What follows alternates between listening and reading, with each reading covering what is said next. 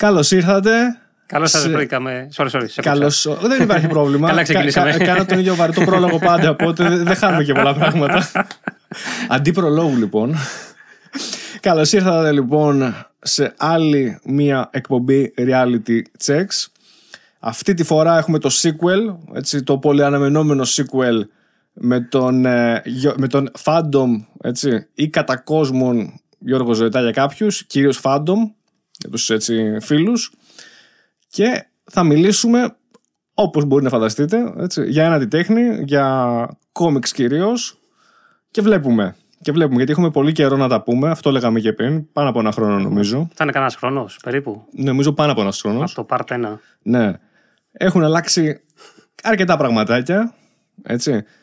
Ε, μ, από τότε, αν δεν κάνω λάθος, όπως έχεις πει και εσύ ο ίδιος, πλέον δουλεύεις, έχεις αλλάξει και τελείως επαγγελματική καριέρα. Τελείως, ναι. Μπορείς να μας τα πεις εσύ. Πλέον καλύτερα. δουλεύω σε, μια, σε ένα εκδοτικό οίκο, το μικρό ήρωα. Και αυτό. ε, και έχω βγάλει και μια. Έχω βγάλει, δεν είναι δικιά. Τέλος πάντων, ένα βιβλίο δεν είναι δουλειά ενός μόνο ατόμου ποτέ. Θα τα πούμε τώρα. θα τα πούμε. Αλλά ναι, έχω κάνει και αυτό που ήταν δική μου επιμέλεια. Αλλά πολλά, δηλαδή είναι. Το κρατάω εδώ, θα το δείξω τώρα στην κάμερα. Έχουμε λοιπόν έτσι, το πρώτο σου πνευματικό παιδί, Ναι, ναι. αν θες να πούμε. Έτσι. Κλασικές ιστορίες ε, που πάει ο πρώτος τόμος, ε, του, ιστορίες του Bad Ζάκεντορφ. Αυτός. Καλός ο νέος, Ωραίος, ωραίος. αυτό που λέγαμε πριν, πολλά υποσχόμενος. Ναι, ναι, ναι, επίδοξος. Λοιπόν, είναι ιστορίες 69-71, δηλαδή είναι τέλος δεκαετίας του 60 μέχρι 71, αρχές 71. Είναι 6 ιστορίες, αν δεν κάνω λάθος, ή 7. Εφτά ιστορίες νομίζω. ιστορίες, έχεις δίκιο. Λοιπόν, οι οποίες μπορείς να μας πεις έτσι περιληπτικά για όσους δεν έχουν δει το, το βιντεάκι σου, το πολύ ωραίο που κάνεις στην εισαγωγή, αν θες. Τώρα, Παρακαλώ. δεν ξέρω, επειδή πιο πολύ Disney έφερα, δεν ξέρω αν θες να ξεκινήσουμε. Ναι, αμένα από γιατί. πάει. Να πεις να, να πεις αρχικά. Γιατί, κοίταξε, ήθελα να μιλήσουμε γιατί γι' αυτό. Όχι τόσο μόνο για τον Popeye ε, σαν Popeye, αλλά για το ότι είναι το πρω- η πρώτη σου δουλειά που ασχολήθηκες. Ε, είχες την επιμέλεια, φαντάζομαι, γράψες κείμενα. Ναι, Έκατσε και ασχολήθηκες πολύ με τα στριπάκια, να, να, βρει- να επιλέξεις ποιες ιστορίες θα είναι. Όλα, όλα αυτά. ναι, αν όλο θες. αυτό. Ε, αυτό με λίγα λόγια τώρα, να μην εντάξει, με το μακρηγορήσουμε. Ε, είναι, αυτό πέρα μπαίνανε σε εφημερίδες ε, στην Αμερική Μμ. για 25 χρόνια. Κάποια από αυτά ήταν έγχρωμα από την ίδια εταιρεία διανομής, από την King Feature Syndicate. Και εμείς πήραμε αυτό πέρα τα έγχρωμα και τα βάλαμε με χρονολογική σειρά όμως. Δεν τα βάλαμε τυχαία. Βάλαμε με σειρά. Έτσι βλέπουμε εδώ πέρα 69-71. Επόμενος όμω δεν είναι 71-73 νομίζω. Θα πάνε έτσι σιγά σιγά. Και είναι ιστορίες οι οποίες δεν έχουν ανατυπωθεί ούτε καν στην Αμερική. Δεν ξέρω για ποιο λόγο. Τώρα, εικασίε μπορούμε να κάνουμε, αλλά δεν έχουν ανατυπωθεί, δεν υπάρχουν κάπου διαθέσιμες σε άλλη χώρα. Και επειδή μου άρεσαν αυτές οι ιστορίες, εμείς τις είχαμε διαβάσει από τα ποπάκια Μπράβο, από εδώ τα τα, έχεις. του Τραγούνι. Να δείξεις και εδώ. Κάτσε Τελεία. να δούμε εδώ. Εδώ είναι κάποια τυχαία. Δεν είναι τυχαία βασικά, είναι αυτά που είχα διπλάσει άσχημη κατάσταση και για να μην ε, χαλάσουν από το γενέλα. μεταφορά. τα πέρα, ναι. Τα οποία ήταν έγχρωμα σελίδα παρασελίδα, αν θυμάμαι καλά. ναι, αυτό Ήτανε- είναι σαν το Mickey Mouse. Μμ. Ε, έχουμε εδώ κάποιο παλιό Mickey Έχεις Mouse. αυτό. Ναι, Έχεις αυτό το Mickey Mouse της... Άμα Το Mickey θες. Mouse. πάρω να δεις. Ευχαριστώ πάρα πολύ. Ε, το Mickey Mouse δεν είναι τόσο παλιό. Είναι όλα εσέγχρωμες εδώ πέρα, το χίλια τόσο. Τα οποία, να κάνω ένα μικρό σχόλιο. Βλέπω ότι το φορμάτ του παλιού Popeye του, της- των εκτός των τραγώνων ήταν διαφορετικές εκδοτικές, έτσι. Ναι. Λοιπόν, ήταν το ίδιο. Και Ναι. το σχήμα το ίδιο, έτσι. Ναι, ναι, ναι.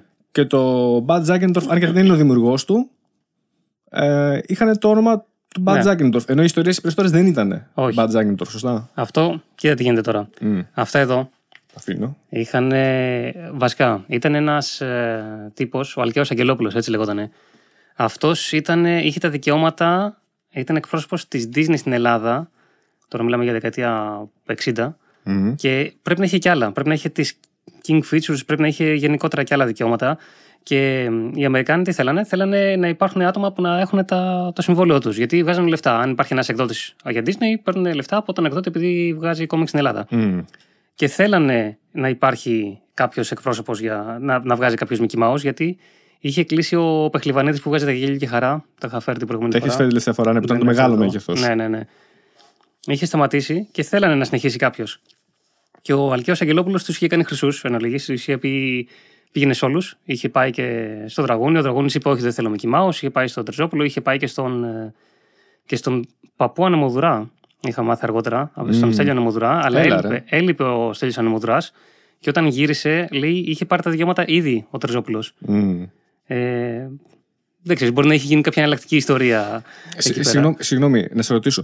Ο Δραγούνης δηλαδή ήταν. Ε, συνυπήρχε με τον Τερζόπουλο. Βγάζανε άλλα. Ναι, α- αλλά ε, πώς και επέλεξε Ποπά αντί για π.χ. Mickey Mouse, αντί για Disney; Ναι. Ε, α, ε, τα σνομπάραν όλοι τα Mickey Mouse. Τα σνομπάρανε, δεν Έλα, ήθελε ρε. κανείς. Και ο Τερζόπουλο, ο, ο Ευάγγελος, τα πήρε για τον ε, Χρήστο, επειδή ήταν πιτσιρίκι. Ήταν 16, 17, 18 χρονών, δεν θυμάμαι πώ ήταν. Και ήταν σε φάση ότι πάρε την δική σου εκδοτική, πάρε και το Mickey Mouse να παίζεις. Κάπως έτσι. Και πήγε πολύ καλά το Mickey Mouse. Αυτό το βάσισε στο. Η προηγούμενη έκδοση ήταν τα γέλια και χαρά που ήταν, ήταν το αμερικάνικο format. Ναι. Αυτός ακολούθησε το ιταλικό format που ήταν μικρό μέγεθος και σελίδα έγχρωμη, σελίδα σπρώμαυρη. Μμ, Γλίτωνε λεφτά και από εδώ. ναι. Και πήγε καλά εν ολίγης, το έκανε εβδομαδιαίο. Ε, βασικά είναι και το άλλο την εβδομαδία. Τέλος πάντων, και μετά είδαν οι άλλοι, είδε ο Δραγούνη ότι τελικά πουλάει και πάει στον Ακελόπουλο και του είπε τι έχει μείνει; και του λέει: Έχω ποπάει. Και του λέει: Ωραία, φέρε ποπάει. Μπράβο, έτσι έγινε δηλαδή η ιστορία. ναι, ε. με λίγα λόγια τώρα πολύ χοντρικά. Και γι' αυτό, άμα δεις, άμα φέρεις το εξώφυλλο να το δούμε εδώ Ναι, πέρα. παρακαλώ. Βλέπεις. Λέει πώς θα βγάλει το Mickey Mouse με αυτή τη μορφή. Άρα θα το βγάλω κι εγώ. Άρα τίτλος εδώ, Mickey Mouse, Popeye. Ποπάει. Εδώ πέρα νούμερο, τεύχους. Μπράβο, Άρα έβαλε ακριβώς τεύχους. το ίδιο. Εδώ πέρα εκδοτική, έβαλε εκδοτική. Εδώ πέρα δραχμές, τιμέ πώς έκανε, ακριβώς το ίδιο. Copy-paste. Ακριβώς έτσι. το ίδιο. Ναι. Εδώ πέρα τη σφραγίδα της εκδοτικής, Ναι, κάτω εδώ η αριστερά, σφραγίδα αλλά- της εκδοτικής. Ναι. Κάτω αριστερά την είχε και ο Τρεζόπουλος παλιά, μετά την άλλαξε. Μμ. Και εδώ πέρα, αυτή ήταν η σημαντική διαφορά. Σου λέει ότι το Mickey Mouse έβαζε Walt Disney. Ό,τι είναι, ανοίξει στην Disney. Ναι. Λέει, θα βάλω κι εγώ εδώ πέρα κάτι. Αλλά εδώ δεν ήξερε ποιος ήταν ο δημιουργός και έβαλε αυτόν που έφτιαχνε τα strips στην Αμερική εκείνη την περίοδο. Μπράβο. Που έβαλε Bud Sagendorf, που είναι λίγες ιστορίες του εδώ μέσα, αλλά αυτός έκανε τα strip εκείνη την περίοδο. Και αυτός αυτός Φέρει που και το έκανε. Ποπάει, μπράβο. Αυτός Σε- λοιπόν που έβαλε το όνομα εδώ πέρα που είχαμε εδώ για, Ναι. για δύο δεκαετίες, νομίζω Ναι, πως ναι, ήταν. ναι. Είναι αυτός ο δημιουργός που μαζεύουμε όλες τις ιστορίες του εδώ πέρα. Οι- με οι- οι- Οι οποίες χρονολογική σειρά στο όμω. περίπου. Οι οποίες όμω. Συγγνώμη, έτσι, για να ακούγομαι. Λοιπόν, οι οποίες όμως εδώ ήταν, ε, όπως είπες, μου κάνει μεγάλη εντύπωση και εγώ γιατί ε, το διάβασα ολόκληρο. Τα κατάφερα. Ενώ άφηνα λίγο χρόνο, άφηνα λίγο χρόνο τα σουκού να ξέρεις. και θα σου πω γιατί κάποιες ιστορίες ήταν ε, αφύσικα μεγαλύτερες από άλλες. Ναι. Δηλαδή κάποια, κάποια στιγμή ξεχνούσα πώς είχε ξεκινήσει. Για- Γιατί; Ήτανε, είναι αυτό που είχες πει, είναι τα στριπάκια που ήταν τα εβδομαδία, έτσι. Δηλαδή η κάθε μ, σειρά από καρέ, που είναι 3 μέχρι 5, μπράβο, δείξτε το, 3 μέχρι Ναι. 5 καρέ, έπρεπε να είναι αυτόνομα. ναι. Οπότε ξεκινούσε στην εφημερίδα, αυτό και έτσι όπως το έχει κάνει πολύ ωραία εσύ, είναι, είναι της εβδομάδας όλο, έτσι. Ναι, αυτό εδώ πέρα ξεκινάει Δευτέρα, Τρίτη, Τετάρτη, Πέμπτη, Παρασκευή, Σάββατο. Βλέπεις, εντάξει, εδώ πέρα βλέπεις ότι ξεκάθαρα το συνεχίζει. Αλλά είναι κάποιες εβδομάδες που δεν ξέρεις αν συνεχίζει και λες θα συνεχίσει και την άλλη εβδομάδα. Συνεχίζει την άλλη εβδομάδα. Ναι. Αλλά αλλάζει λίγο. Μπράβο. Αλλάζει λίγο η ιστορία. Δηλαδή, Μπράβο. από εκεί πέρα που ασχολείται με την Όλιβ, μπορεί να πάει στο Ρεβιθούλη, ξέρω εγώ. Μετά Ναι, ναι, ναι. θα να πάει πήγε τέτοιο. συ- Μπήκε νέος χαρακτήρας. Κάποια στιγμή μπήκε, μια, μα- μπήκε η μάγισσα Ναι, ναι. στην ιστορία, ας πούμε. Ναι, Ήταν ε, εμβόλυμη. ναι, εδώ πέρα βλέπεις για παράδειγμα. Συγγνώμη. Εδώ βλέπεις ότι τελειώνει, ρε παιδί μου. Δεν ξέρεις αν τελειώνει ή όχι η ιστορία, αν Μπράβο. θα συνεχίσει άλλο.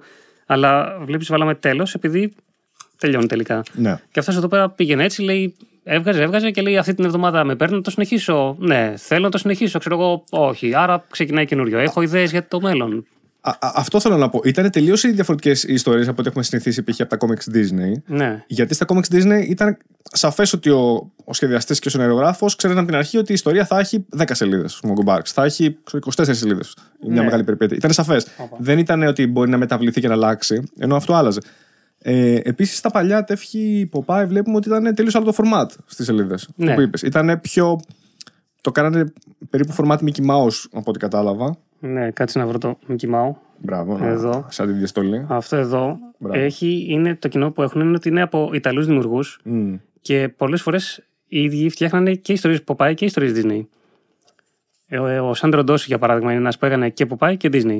Αλλά όπως και να έχει, το format ήταν ίδιο εδώ, γιατί βλέπεις ότι έχουν τρεις σειρές ανά σελίδα και εδώ πέρα πάλι τρεις σειρές ανά σελίδα Μμ. το Popeye. Επειδή ήταν αυτό το format των Ιταλικών περιοδικών. Άρα έχουν πολλά κοινά γνωρίσματα. Είναι πρώτα ξαδερφάκια. Είναι... Αλλά- Έχουν Αλλά όπως έλεγε. συγγένεια. Ναι, όπως έλεγες, φαίνεται ξεκάθαρο ότι ξέρεις, ο ένας, όχι για κακό λόγο απαραίτητα, αντέγραψε το format, το πετυχημένο format που είχε το, το Mickey. Αλλά παρόλα αυτά, στις ιστορίες του Ζάκεντορφ δεν ταιριάζει αυτό από ότι το εξηγούσες κι εσύ. Ναι. Α, δεν γινόταν. Με το να πει κόψανε αυτό. κάποια κάρε, να πούμε. Αυτό, άμα γνωρίζεις, εντάξει, για τον κόσμο το λέμε πιο πολύ. Ναι. Είναι σαν τα στριπάκια του Floyd Gottfriedson, για παράδειγμα, που έφτιαχνε με το Mickey. Μμ. Γιατί και εκείνος τα έφτιαχνε σε αυτό το στυλ, με αυτή τη λογική, για την ίδια εταιρεία διανομή παρεμπιπτόντως, της King Feature Syndicate. Είναι και τα στριπάκια του Gottfriedson με τον Mickey και ο Popeye. Ήταν δηλαδή το ίδιο μ, συνδικάτο, το ίδιο, η ίδια εταιρεία διανομή που τα μοιράζε στις εφημερίδες. Είχε δηλαδή και Popeye και Disney. Και, και του ταλιαφέροντα του Donald ήταν, αλλά και να ήταν αυτόνομα. Μμ. Τέλος πάντων, αυτός, άμα έχεις διαβάσει στριπάκια του Μίκη, είχαν την ίδια λογική. Δεν είχαν άμεσο τέλος, συνεχίζονταν εβδομάδα με την εβδομάδα, μέρα με τη μέρα και είναι και αυτό εδώ. Μμ. Έτσι είναι και αυτό εδώ. Ναι. Ενώ στα προηγούμενα, τα παλιά Popeye, ας πούμε, ε, από ό,τι είχα δει, γιατί το, το γράφεις και στα κείμενά σου μέσα, είχαν, ε, είτε είχαν αφαιρέσει κάποια καρέ, ή είχαν, τα είχαν βάλει στη Ναι. μέση γιατί χωρίζαν τις ιστορίες στα δύο. Ήταν λίγο περίεργο το. Ίσως να έχουμε κάποιο παράδειγμα, άμα Μμ. δούμε εδώ. Παρακαλώ. Φέρα κανένα δυο να δούμε. Δες και αυτό. Αν έχει ιστορίες. Νομίζω κάποιο έχει ιστορίες του δημιουργού. Αυτό δεν έχει. Για φέρε αυτό να δούμε. Ναι, έχει. Έχει. Εδώ πέρα το φάντασμα του προγόνου. Μμ. Αυτό νομίζω το είχα βάλει και στο βίντεο που είχα κάνει. Αυτό εδώ δεν είναι το πρώτο καρέ του strip. Αυτό είναι ξέρω εγώ, το τρίτο, τέταρτο καρέ. Απλά αυτοί οι Ιταλοί ήθελαν ένα κεντρικό καρέ για να το κάνουν μεγάλο. Να το κάνουν το κεντρικό καρέ της ιστορίας. Γιατί αυτό είναι μικρό. Δεν είχε κανονικά πίσω ούτε πόρτα, ούτε παράθυρα, ούτε σκαμπό, ούτε τηλέφωνο. Αλλά αυτοί τα βάλανε όλα αυτά, τα προσθέσανε και πόδια νομίζω το προσθέσανε εδώ. Μμ. Για να φαίνεται να το κάνουν ένα μεγάλο καρέ. Και μετά καθώς συνεχίζανε εδώ πέρα, κόβανε. Μμ. Κόβανε γιατί δεν τους έβγαινε η ιστορία, θέλανε να έχουν κάτι άλλο. Κόβανε μπαλουνάκια, κόβανε διαλόγους, αλλάζανε τη σειρά των καρέ. Αλλάζανε την υπόθεση μερικές φορές. Τώρα ψάχνω να. Αυτά έχουν βγει νομίζω 1114 εβδομαδία τέφη που πάει, νομίζω. νομίζω. Πάντως είναι εκεί κάπου εκεί, 1100. Αυτοί ε, είχαν πάρει. Κάτσε, ψάχνω τώρα. Τέλος πάντων. Είναι μια ιστορία, για να δεις τώρα το πετσόκμα που έχει Ναι, γίνει. για πες. Ε, έψαχνα εγώ την ιστορία και έβλεπε εδώ πέρα την Όλιβ που έλεγε ότι ε, θέλει να λύσει ένα quiz. Μμ. Quiz, ξέρεις, γρήφου. Ναι. Και δεν μπορούσε να βρει τη λύση. Και ο Παπά είχε πάθει κατάθλιψη που η Όλιβ δεν μπορούσε να βρει τη λύση στο quiz και πήγαινε στην λίμνη και έκλαιγε ξέρω, και καταλάβαινες ότι κάτι πάει στραβά, ότι δεν ήταν έτσι η ιστορία. Και τη βρήκα την αυθεντική ιστορία, την καταλογράφησα. Δεν θυμάμαι αν θα μπει άμεσα, νομίζω όχι. Στους επόμενους τομού. Τέλος πάντων, είναι ότι η Όλιβ δεν μπορούσε να παντρευτεί κάποιον που δεν ήξερε το όνομά του. Γιατί ο Ποπάι δεν είναι το όνομά του. Είναι ψευδόνυμο. Είναι Οκ. Ποπάι. Και, Δεν το ήξερα αυτό. ναι, ή μπορεί να είναι και το όνομά του Ποπάι, αλλά δεν ξέρεις το πλήρες όνομα. Δεν είχε επώνυμο το Το επώνυμο, ναι. Δεν ξέρει από πού τραβάει η σκούφια του. Δεν ξέρει ποιος Ναι. είναι. Και του λέει: Δεν μπορώ να παντρευτώ κάποιον που δεν ξέρει το όνομά του. Και ο Ποπάι είχε πάθει κατάθλιψη επειδή δεν ήξερε το όνομά του. Ναι. Που αυτό βγάζει νόημα. Αλλά Ναι. τώρα γιατί το αλλάξανε και το κάνανε έτσι. Α, έλα ρε εσύ. Και αλλάξαν τελείως την ιστορία, ναι, έτσι. ναι, ναι. Στην, στην ιστορία που διαβάσαμε, ο Ποπάι ήταν, είχε πάθει κατάθλιψη επειδή δεν μπορούσε να δώσει λύση στους γρήφου στα quiz της Όλιβ. Το οποίο είναι λίγο άκυρο, ναι. Ναι. και όταν πήγαινε στη λίμνη να... και έκλαιγε, του είχαν προσθέσει και ένα καλάμι ότι και καλά πήγε για ψάραμα και ότι θα πάω για ψάραμα για να μου έρθει ξέρω εγώ ιδέα. Ναι. Ε, δηλαδή γίνανε τραγελαφικά πράγματα τα οποία εντάξει, εγώ θεωρώ ότι αυτές οι ιστορίες. Εντάξει, κάποιες είχαν βγει κανονικές, χωρίς πετσόκομα. Αλλά κάποιες τέτοιες πιστεύω ότι θεω, τις θεωρώ ότι δεν έχουν δημοσιευτεί ποτέ. Σωστά. Δηλαδή, όλες αυτές εδώ πέρα τις θεωρώ ότι είναι αδημοσίευτε. Τουλάχιστον όχι όπως ήθελε ο δημιουργός, έτσι, που είναι το βασικό. Ε, σίγουρα, Έτσι. σίγουρα. Ναι. Και αυτό είναι το. Από τα βασικά. Δηλαδή, φαντάζομαι και εγώ αν ήμουν δημιουργός σε κάτι. Ε, θυμάμαι και τον ε, Ρόζαβο, όπω λέει, αντιδρούσε, όταν ε, οι ιστορίες του δημοσιεύονταν κάπου και δεν ήταν σωστές. Και ψιλοθύμωνε. Θυμάμαι κάποια βιντεάκια κάπου τον έδειχνε σε κάτι συνεντεύξεις και τον ενοχλούσε ότι το είχαν κάνει έτσι, το είχαν κάνει αλλιώς. Γιατί οι εκδοτικές πέραν την ιστορία και μετά κάνανε ό,τι θέλανε. Δηλαδή δεν ζητούσαν τίποτα, γνώμη, ξέρεις, κάνανε ό,τι γούστο ο καθένας. Ο Ρώσο είχε θέμα μεγάλο και με το, ε, κυρίως με το χρώμα, γιατί αυτοί ε, φτιάχνανε ασπρόμαυρο τη σελίδα, αλλά έβαζαν σημείωμα για το χρώμα. Ότι θέλω το τάδε εκεί. Και ο Ρώσα έκανε και έρευνα, ξέρω εγώ, ένα πολεμικό ναυτικό πλοίο. Ε, λέει ότι αυτό κανονικά, ξέρω εγώ, ήταν σου λέω τώρα τυχαία χρώματα, μπορεί να είναι ξέρω εγώ, κόκκινο, μαύρο, μπλε, λέω εγώ τώρα. Ε, Κάποιο μπορεί να το κάνει όλο πορτοκαλί. Ένας άλλος εκδότης, ό,τι του γούσταρε. Ένας άλλος. Ναι, γιατί έτσι ό,τι να είναι. βόλεψε. Ναι. Αλλά αυτό είχε θέμα πολύ. Και το άλλο ποιο ήταν, ε, με τα ηχητικά εφέ. Γιατί αυτός σχεδιάζει χωρίς ηχητικά εφέ. Και μερικές φορές μπορεί να βάζανε ξέρω εγώ, ένα καρακαμπούμ τεράστιο και να κάλυψε. Δηλαδή αυτός να έχει, κάνει την, να έχει αφήσει εδώ πέρα ένα χώρο να μπει το ηχητικό εφέ και αυτοί να το βάζανε πάνω στο σχέδιο στο Ναι, και οποίο να του το είχε φάει κάλυπτε, χρόνο. Βέβαια. Και λέει τώρα τι κάνανε αυτοί μου βάλουν τα ηχητικά εφέ στο σχέδιο που Εγώ παιδεύτηκα ενώ έχει χώρα από κάτω; Ναι, ρε, και πιστεύω ότι επειδή αυτός το βλέπει, όχι απλά ότι. Ξέρεις από πού πηγάζει, πιστεύω αυτό. Πολλοί έκτοτε ακόμα το αντιμετωπίζουν σαν κάτι πολύ ευτελές. Ναι. Όπως είχε μείνει από παλιά. Είναι ένα ευτελές σιγά τι είναι, ένα σχέδιο που έκανε τώρα εκεί. Δεν έγινε κάτι. ναι. Αν όμως ο δημιουργός το βλέπει ότι. Φίλε, εγώ το βλέπω σαν. ε, Πώς να σου το πω, σαν έργο τέχνης αυτό που κάνω. Δηλαδή είναι για μένα όπως νιώθει ο ζωγράφος, ξέρω εγώ, ένιωθε ο Van Gogh, ας πούμε, και έκανε τον πίνακά του. Σκέψου να πας πάνω στον πίνακά του τελετρόπια και να βάλει, ξέρω εγώ, flash, φλους. να, το ηχητικό εφέ του αέρα, το ηχητικό εφέ του αέρα. ναι, έτσι είναι. Ε, το ξέρεις, με, με γιώνεις λίγο και εγώ δεν το έκανα για αυτό το λόγο. Κατάλαβες. Αλλά πιο πολύ είναι σιγάρε, φίλε. Εντάξει, κόμιξ κάνεις. Τι κάνεις δηλαδή. Ε, είναι πώς το βλέπει ο καθένας. Αλλά όταν το βλέπουν εκδοτικές έτσι και το αντιμετωπίζουν έτσι. Μην πάμε και στις δικές μας εκδοτικές τώρα και βγούνε, Ω, βγούνε τα μαχαίρια. θες να τα τα- τσεκούρια του πολέμου. έχω φέρει, έχω φέρει από όλα. Έχω φέρει Από ό,τι όλα. θες, ε, Mickey Mouse, μεγάλο, κλασικά, αλμανάκο, Ντόναλντ. θα, πάμε, θα πάμε αναπόφευκτα και εκεί. αλλά θέλω να σου πω, υπάρχουν εκδοτικές και στην Ελλάδα που σέβονται πολύ αυτό που κάνουν και το βλέπεις. Ή τουλάχιστον οι άνθρωποι που δουλεύουν εκεί φαίνεται ότι κάνουν μια προσπάθεια. Και μετά γίνονται κάποιες κινήσεις που είναι λίγο κατανόητε, δεν ξέρω τι. Ε, Θυμάμαι μεγάλο παράδειγμα, έχεις νομίζω τον τελευταίο Σκάρπα κάπου. Ναι, το έχω εδώ. Κάπου εκεί, ναι, για να πιάσουμε την, και την καθημερινή. Που ρε παιδί μου, ε, ωραία, να πούμε πρώτα τα καλά. Θες να το δεις, ναι. Να με. Εδώ είναι. Κάτσε να το ξεφυλίσουμε. Μπράβο, δείξε. Εδώ. Το οποίο παρεπτόντω, μιας και το αναφέραμε, αυτό γνωρίζεις την ιστορία, ιστορία και δόξα της δυναστείας των Ντακ. Ναι. Αυτή εδώ πέρα η ιστορία ανατυπώνεται σταθερά κάθε 10 χρόνια στην Ελλάδα από, το, από τη δεκαετία του 70. Εδώ θα βγουν δύο τόμοι που θα έχουν μέσα αυτή την ιστορία. Αυτή εδώ η τόμη είναι. ε, το πρώτο μέρος είναι εδώ της δυναστείας των Ντακ και ο επόμενος Μμμ. τόμος που θα βγει θα είναι το δεύτερο μέρος. Και θα είναι δύο τόμοι όλη η ιστορία της δυναστείας των Ντακ. Και βλέπουμε εδώ πέρα ότι έχουν βάλει καλό χρώμα. Τώρα δεν είναι εύσημα στην καθημερινή, δεν το κάνω Καλά συχνά. κάνεις. Φυσικά. Αλλά όχι, έχουν κάνει πολύ, πολύ καλή δουλειά. Πολύ καλή δουλειά εδώ πέρα. Έχουν βάλει πολύ καλό χαρτί στους τόμους. Εντάξει, ξεκίνησε πολύ άσχημα αυτή η σειρά, αλλά χαρτοπολιτό χάλια. Αλλά τώρα είναι πολύ καλό χαρτί. Πολύ καλό χρώμα και έχουν κρατήσει όλα τα άρθρα. Εντάξει, μπορεί να κόβουν κάποια άρθρα να τα χωρίζουν σε τόμους για να τους βγαίνουν οι σελίδες, γιατί η δική μας είναι διαφορετικής δομής. Συγγνώμη, να, Αλλά κάνω, έχουν κρατήσει. να κάνω μια παρατήρηση. Κάνε Τα πάντα. μια σελίδα πίσω όμως. Μια σελίδα Όμω βλέπεις ότι εδώ. γίνεται αυτό και κόβει λίγο εδώ. Θα μου πεις δεν έγινε κάτι. Εντάξει, ναι. Δεν έγινε Αυτό κάτι. μπορεί να είναι και από την εκδότη τώρα. Ναι. Δεν ξέρω τώρα πώς μπορεί να είναι. Και εδώ πέρα έχει αυτή η ιστορία που ανατυπώνεται εδώ και κάθε 10 χρόνια στην Ελλάδα. Είναι η πρώτη φορά που βλέπουμε τώρα όλες τις πληροφορίες τις οποίες δεν ξέραμε. Μμ. Αυτή η έκδοση μου αρέσει, αλλά δεν έχει συνοχή. Βγαίνει... Και η μετάφραση ήταν καλή. Θυμάμαι, Ναι, έχει κάνει πρώτα απ' ναι, όλα, ναι. για όσους δεν ξέρουν, μπορούν να βρουν στο κανάλι του, του Phantom. Έχει ειδικό βίντεο ε, και για αυτό, πέρα από το πριν το pop που είπαμε, και για αυτό για το Σκάρπα. Ειδικό αφιέρωμα που λες αναλυτικά και τα καλά. Και καλά και άσχημα. Και έχει τα πάρα άσχημα. πολλά καλά, πάρα πολλά άσχημα. ναι. Ε, ενδεικτικά να πω τα πιο χτυπητά για μένα. Τα καλά, οι ιστορίες είναι καλές. ναι. Ωραία.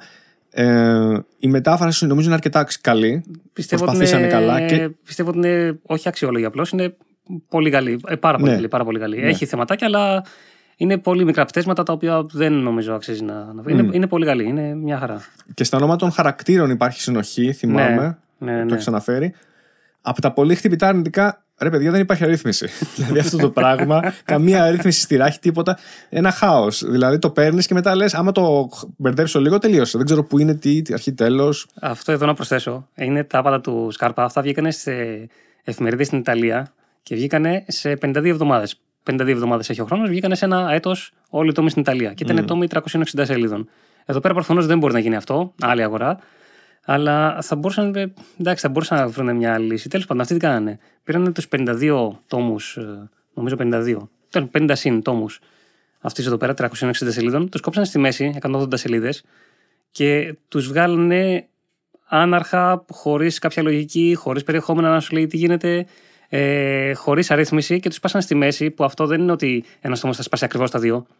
Δεν μπορείς να το χωρίσεις τα δύο. Γιατί μια ιστορία είναι πιο μεγάλη, μια ιστορία είναι πιο μικρή. Ε, κάποια άρθρα θα πρέπει να χωριστούν. Εδώ πέρα βλέπουμε ότι κάνουν προσπάθεια να μην χωριστούν τα άρθρα. Δηλαδή, άμα ένα άρθρο έχει 10 σελίδες, θα βάλουν 6 σελίδες σε ένα τόμο, 2 σε έναν άλλον, 2 σε έναν άλλον. Δεν θα χαθεί η πληροφορία, αλλά δεν ξέρεις που έχεις τι. Ακριβώς. Και όλο αυτό, οι 52 τόμοι θα γίνουν 100 συν τόμοι, χωρίς αρρύθμιση, που βγαίνει 5-7 το χρόνο, άμα βγαίνει και δεν ξέρεις τι έχεις και είναι ένα χάος. Και ξανά, θα πω ένα θετικό ένα αρνητικό. Ένα αρνητικό βγαίνουν τελείως άναρχα, δηλαδή δεν ξέρεις πότε θα βγουν. Αυτό. Πρι, ε, του προηγούμενου χρόνου νομίζω είχαν βγει καλοκαίρι κάποιοι μαζεμένοι, τώρα βγήκαν δύο. Ε, θα σου πω. Φθινόπορο. Κάθε χρόνο, ε, δεκα- τα καλοκαίρια 2014-2015-2016 είδαμε την, τους τόμους του Καρλ Μπάρξ. Ναι. Από το 17 και μετά ξεκίνησε να βγαίνει αυτή η σειρά τα καλοκαίρια. Και τώρα το καλοκαίρι του 2022 δεν είδαμε τόμους και τους βλέπουμε τον Νοέμβρη. Ούτε καν Χριστούγεννα να πεις ότι. Αλλά είναι βγήκανε μόνο δύο. Δύο. Θα υπάρχει κενό τριών εβδομάδων και θα βγουν άλλοι δύο τον Νοέμβρη. Βγήκανε δύο τον Οκτώβρη, δύο τον Νοέμβρη. Οκ. Γιατί όμως χωρισμένα, δηλαδή Δεν γνωρίζω. υπάρχει λόγος να. Αφού ξεκινάς, βγάλε τέσσερις μαζεμένους. Αυτό θα έχει να κάνει με τον προγραμματισμό της εφημερίδας. Γιατί αυτά εδώ πέρα βγαίνουν σαν ένθετα με την καθημερινή. Και η καθημερινή έχει πολλά ένθετα. Και προφανώς αυτοί θα κάνουν τώρα τον προγραμματισμό και θα είπαν ότι ξέρω εγώ, εδώ θα βάλουμε το, ε, το τάδε. Ξέρω, εγώ, εδώ θα βάλουμε το- αυτό το ένθετο, εδώ θα βάλουμε το άλλο. Εδώ πέρα δεν ταιριάζει, εδώ πέρα θέλουμε δύο εβδομάδες, εδώ πέρα θέλουμε τέσσερις, εδώ πέρα θέλουμε τρεις. Και σου λέει υπάρχει, βολεύει αυτό. Βολεύει τον προγραμματισμό να υπάρχουν δύο, να υπάρχει καινοτρία για να βάλουμε κάτι άλλο και μετά τους άλλους. Ναι.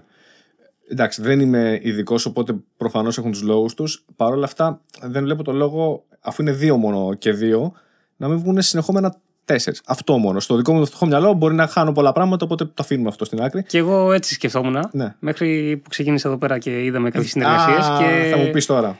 Και βλέπω ότι οι εφημερίδες δεν σκέφτονται τώρα το τι θέλει ο αναγνώστης. Γιατί αυτό σου λέει ότι βγάζουμε τόσα ένθετα όλο το χρόνο, χανόμαστε. Εμένα με νοιάζει τι βγαίνει, τι θα πουλήσει, πότε βολεύει να μπει, πόσο κοστίζει το ένα, πότε προλαβαίνει Οκ. ξέρω εγώ, να το τυπώσει. Εντάξει, αυτό εντάξει, τα τυπώνει, αλλά είναι, Άλλοι παράγοντες. είναι άλλοι παράγοντες που δεν τους νοιάζει τώρα Ναι. τόσο πολύ. Να κλείσω με ένα τελευταίο πολύ θετικό. Η τιμή. Ναι. Νομίζω ότι η τιμή για αυτό που παίρνεις είναι πολύ καλή. Έτσι. Είναι πάρα πολύ καλή. Δηλαδή θεωρώ ότι ίσως είμαστε από τις λίγες χώρες που θα πάρεις ε, μαζεμένο συγκεντρωτικά το έργο του Σκάρπα σε τόσο καλή τιμή. Ναι, Αν δεν κάνω είναι λάθος. 4 ευρώ η τιμή της εφημερίδας. Μπορεί να το βρεις στη μεταχειρισμένη αγορά. Έχει να τύχει να τα βρω σε καλή κατάσταση και 50 λεπτά, ξέρω Αυτό εγώ, θέλω να σου ένα-δύο πω. ευρώ. Τίποτα, τίποτα, ναι. Και έχει μέσα 180 σελίδες, ιστοριάρες, πολύ ωραία κείμενα, πολύ ωραία άρθρα. Είναι, έχει πάρα πολλά καλά, πάρα πολλά άσχημα. Ναι, το value for money δηλαδή όμως είναι. Ε, τι είναι, ναι, ναι, ναι, Εντάξει, η είναι πλάστικα φοβερό. γέρνει προς το θετικό Ναι, ναι, για αυτή ναι. τη σειρά full. Για να κλείσουμε, ρε παιδί μου, με μια θετική Ναι, νότα ναι, για αυτή όχι, τη όχι, σειρά. αυτή η σειρά και αυτό εδώ που βγάζουν τώρα την ε, ιστορία και δόξα της δυναστείας του Ντακ.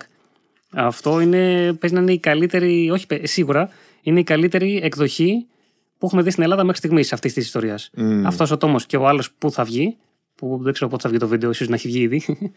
Ε, αυτοί οι δύο τόμοι είναι η καλύτερη εκδοχή. Έχει τη- πολύ καλή μετάφραση, τα καλύτερα χρώματα, χαρτί μια χαρά, τα κείμενα για να καταλάβεις πώς φτιάχτηκαν αυτές εδώ πέρα ιστορίες, που είναι πάρα πολύ σημαντικό.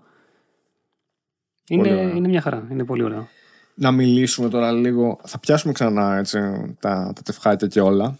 Έχω φέρει και εγώ, έχεις φέρει και εσύ. Έχουμε πολύ, έχουμε πολύ content, πάρα Έχουμε, πολύ έχουμε υλικό. πάρα πολύ. Ε, λοιπόν, παιδιά, αυτό. Λέγαμε πριν είμαστε λίγο στο μοναστηράκι, δηλαδή. Η φάση έχουμε ρίξει πάγκους.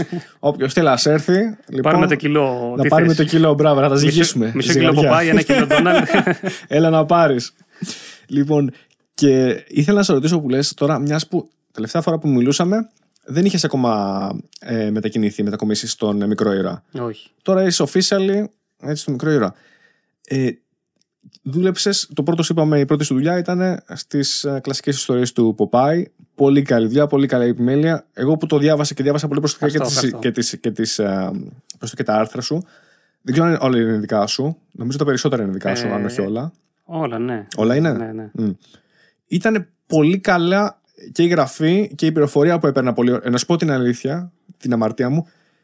Κάποιες φορές πιο πολύ διασκέδασα και μου άρεσε η πληροφορία που πήρα στα άρθρα παρά στις ιστορίες. Στις ιστορίες μου άρεσαν εννοείται, αλλά η πληροφορία που πήρα, γιατί διάβαζα και το πρωτότυπο και διάβαζα τη γλώσσα. Η γλώσσα είναι πολύ διαφορετική από αυτή που έχουμε συνηθίσει να διαβάζουμε αγγλικά τώρα, όποιος το διαβάσει.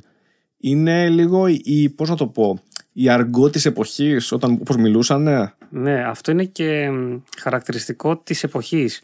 Σε όλα τα στριπάκια και στα στριπάκια του Μίκια Μαδή και στις ιστορίες βασικά κόμιξ που βγήκαν αργότερα και στην Αμερική.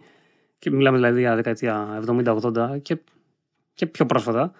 Ε, οι χαρακτήρες μιλούσαν με αργό. Δηλαδή αντί για το φάντασμα που είναι ghost, μπορεί να έλεγε ghost όπου Μπράβο, πάει. ναι. Ε, ή μ, ο Γκούφι θα μίλαγε ξέρω εγώ, με μια προφορά περίεργη. Αυτό το γράφανε. Αυτή τη αγαθιόχο, ξέρω εγώ, Ναι. αυτό που κάνει στα καρτούν. Ε, Προσπαθούσαν να τα κρατήσουν και στα κόμιξ. Απλά αυτό δεν έβγαινε καλά στην Ελλάδα Και εμείς, ξέρεις, το μεταφράζαμε όπως μιλάει Όπως ο να καθένα είναι. για να καταλαβαίνουν. Η μετάφραση επίσης δεν ξέρω αν είναι δική σου ή Όχι, ποιοι όχι. είναι. Η μετάφραση είναι του Γαβρίλη του Τομπαλίδη, Πολύ καλή. που είναι εξαιρετική. Για Πολύ το Ποπάι προσεγμένη. είναι, είναι πολύ καλή. Είναι, έχει ξέρεις τι. Έχει κρατήσει το, το χαβαλέ του Ποπάι. Την Ναι. ψυχή των χαρακτήρων είναι, είναι αυτό που πρέπει να είναι. Ναι, ναι, ναι. Είναι ότι ο, ο Πόλντο είναι ο περίεργος, ξέρω εγώ, ο Μασαμπούκας που θέλει να παίρνει ε, τράκα από όλους για να. Freeloader. παίρνει τέτοια. Ναι, ναι. Ο Ποπάι είναι ο αγράμματος, αλλά έχει ξέρω εγώ, καλή καρδιά. Ναι. Η μάγισσα είναι κακίστρω. Κλασικά είναι ρε παιδί μου transparent ήρωες. Δηλαδή αυτό που βλέπεις είναι αυτό που είναι. ναι, ναι, ναι, δεν, ναι. υπάρχει, δεν υπάρχει προφανώς εξέλιξη χαρακτήρα. Οκ, ας μην περιμένουμε πολλά πράγματα. Ήταν άλλου τύπου ιστορίες αυτές. Αλλά Έχει, είναι διασκεδαστικές. ναι. Έχει μέχρι ένα βαθμό, αλλά είναι ο- ξέρω εγώ, ότι η Όλιβ θέλει να παντρευτεί. Και θα παίξει με γκάγκ. Θα λέει, ξέρω εγώ, τι θέλω να κάνω. Α, η Όλιβ να παντρευτεί. Ωραία. Πόσες εβδομάδες βγαίνει, βγαίνει τρεις εβδομάδες. Και κάνει αυτό. Και βλέπεις την Όλιβ, ξέρω εγώ, προσπαθεί να παντρευτεί. Μετά ο Ποπάη, ξέρω εγώ, με κάτι με σπανάκι, μπορεί να θέλει να κοπανάει κόσμο και να μπλέκει σε αγώνες πυγμαχίας. Έχει, εντάξει, έχει. Που, να πω και κάτι άλλο. Είναι τέρμα, για όποιον το διαβάζει τόρμα, τέρμα politically incorrect, γιατί πέφτει ξύλο. δηλαδή, οι γυναίκες βαράνε άντρες, η όλη βαράει είναι μπουφλε αβέρτα. Ο ίδιος ο Ποπάη βαράει, ξέρεις, δεν υπάρχει λόγος, αλλά απλά βαράει, ρε παιδί μου.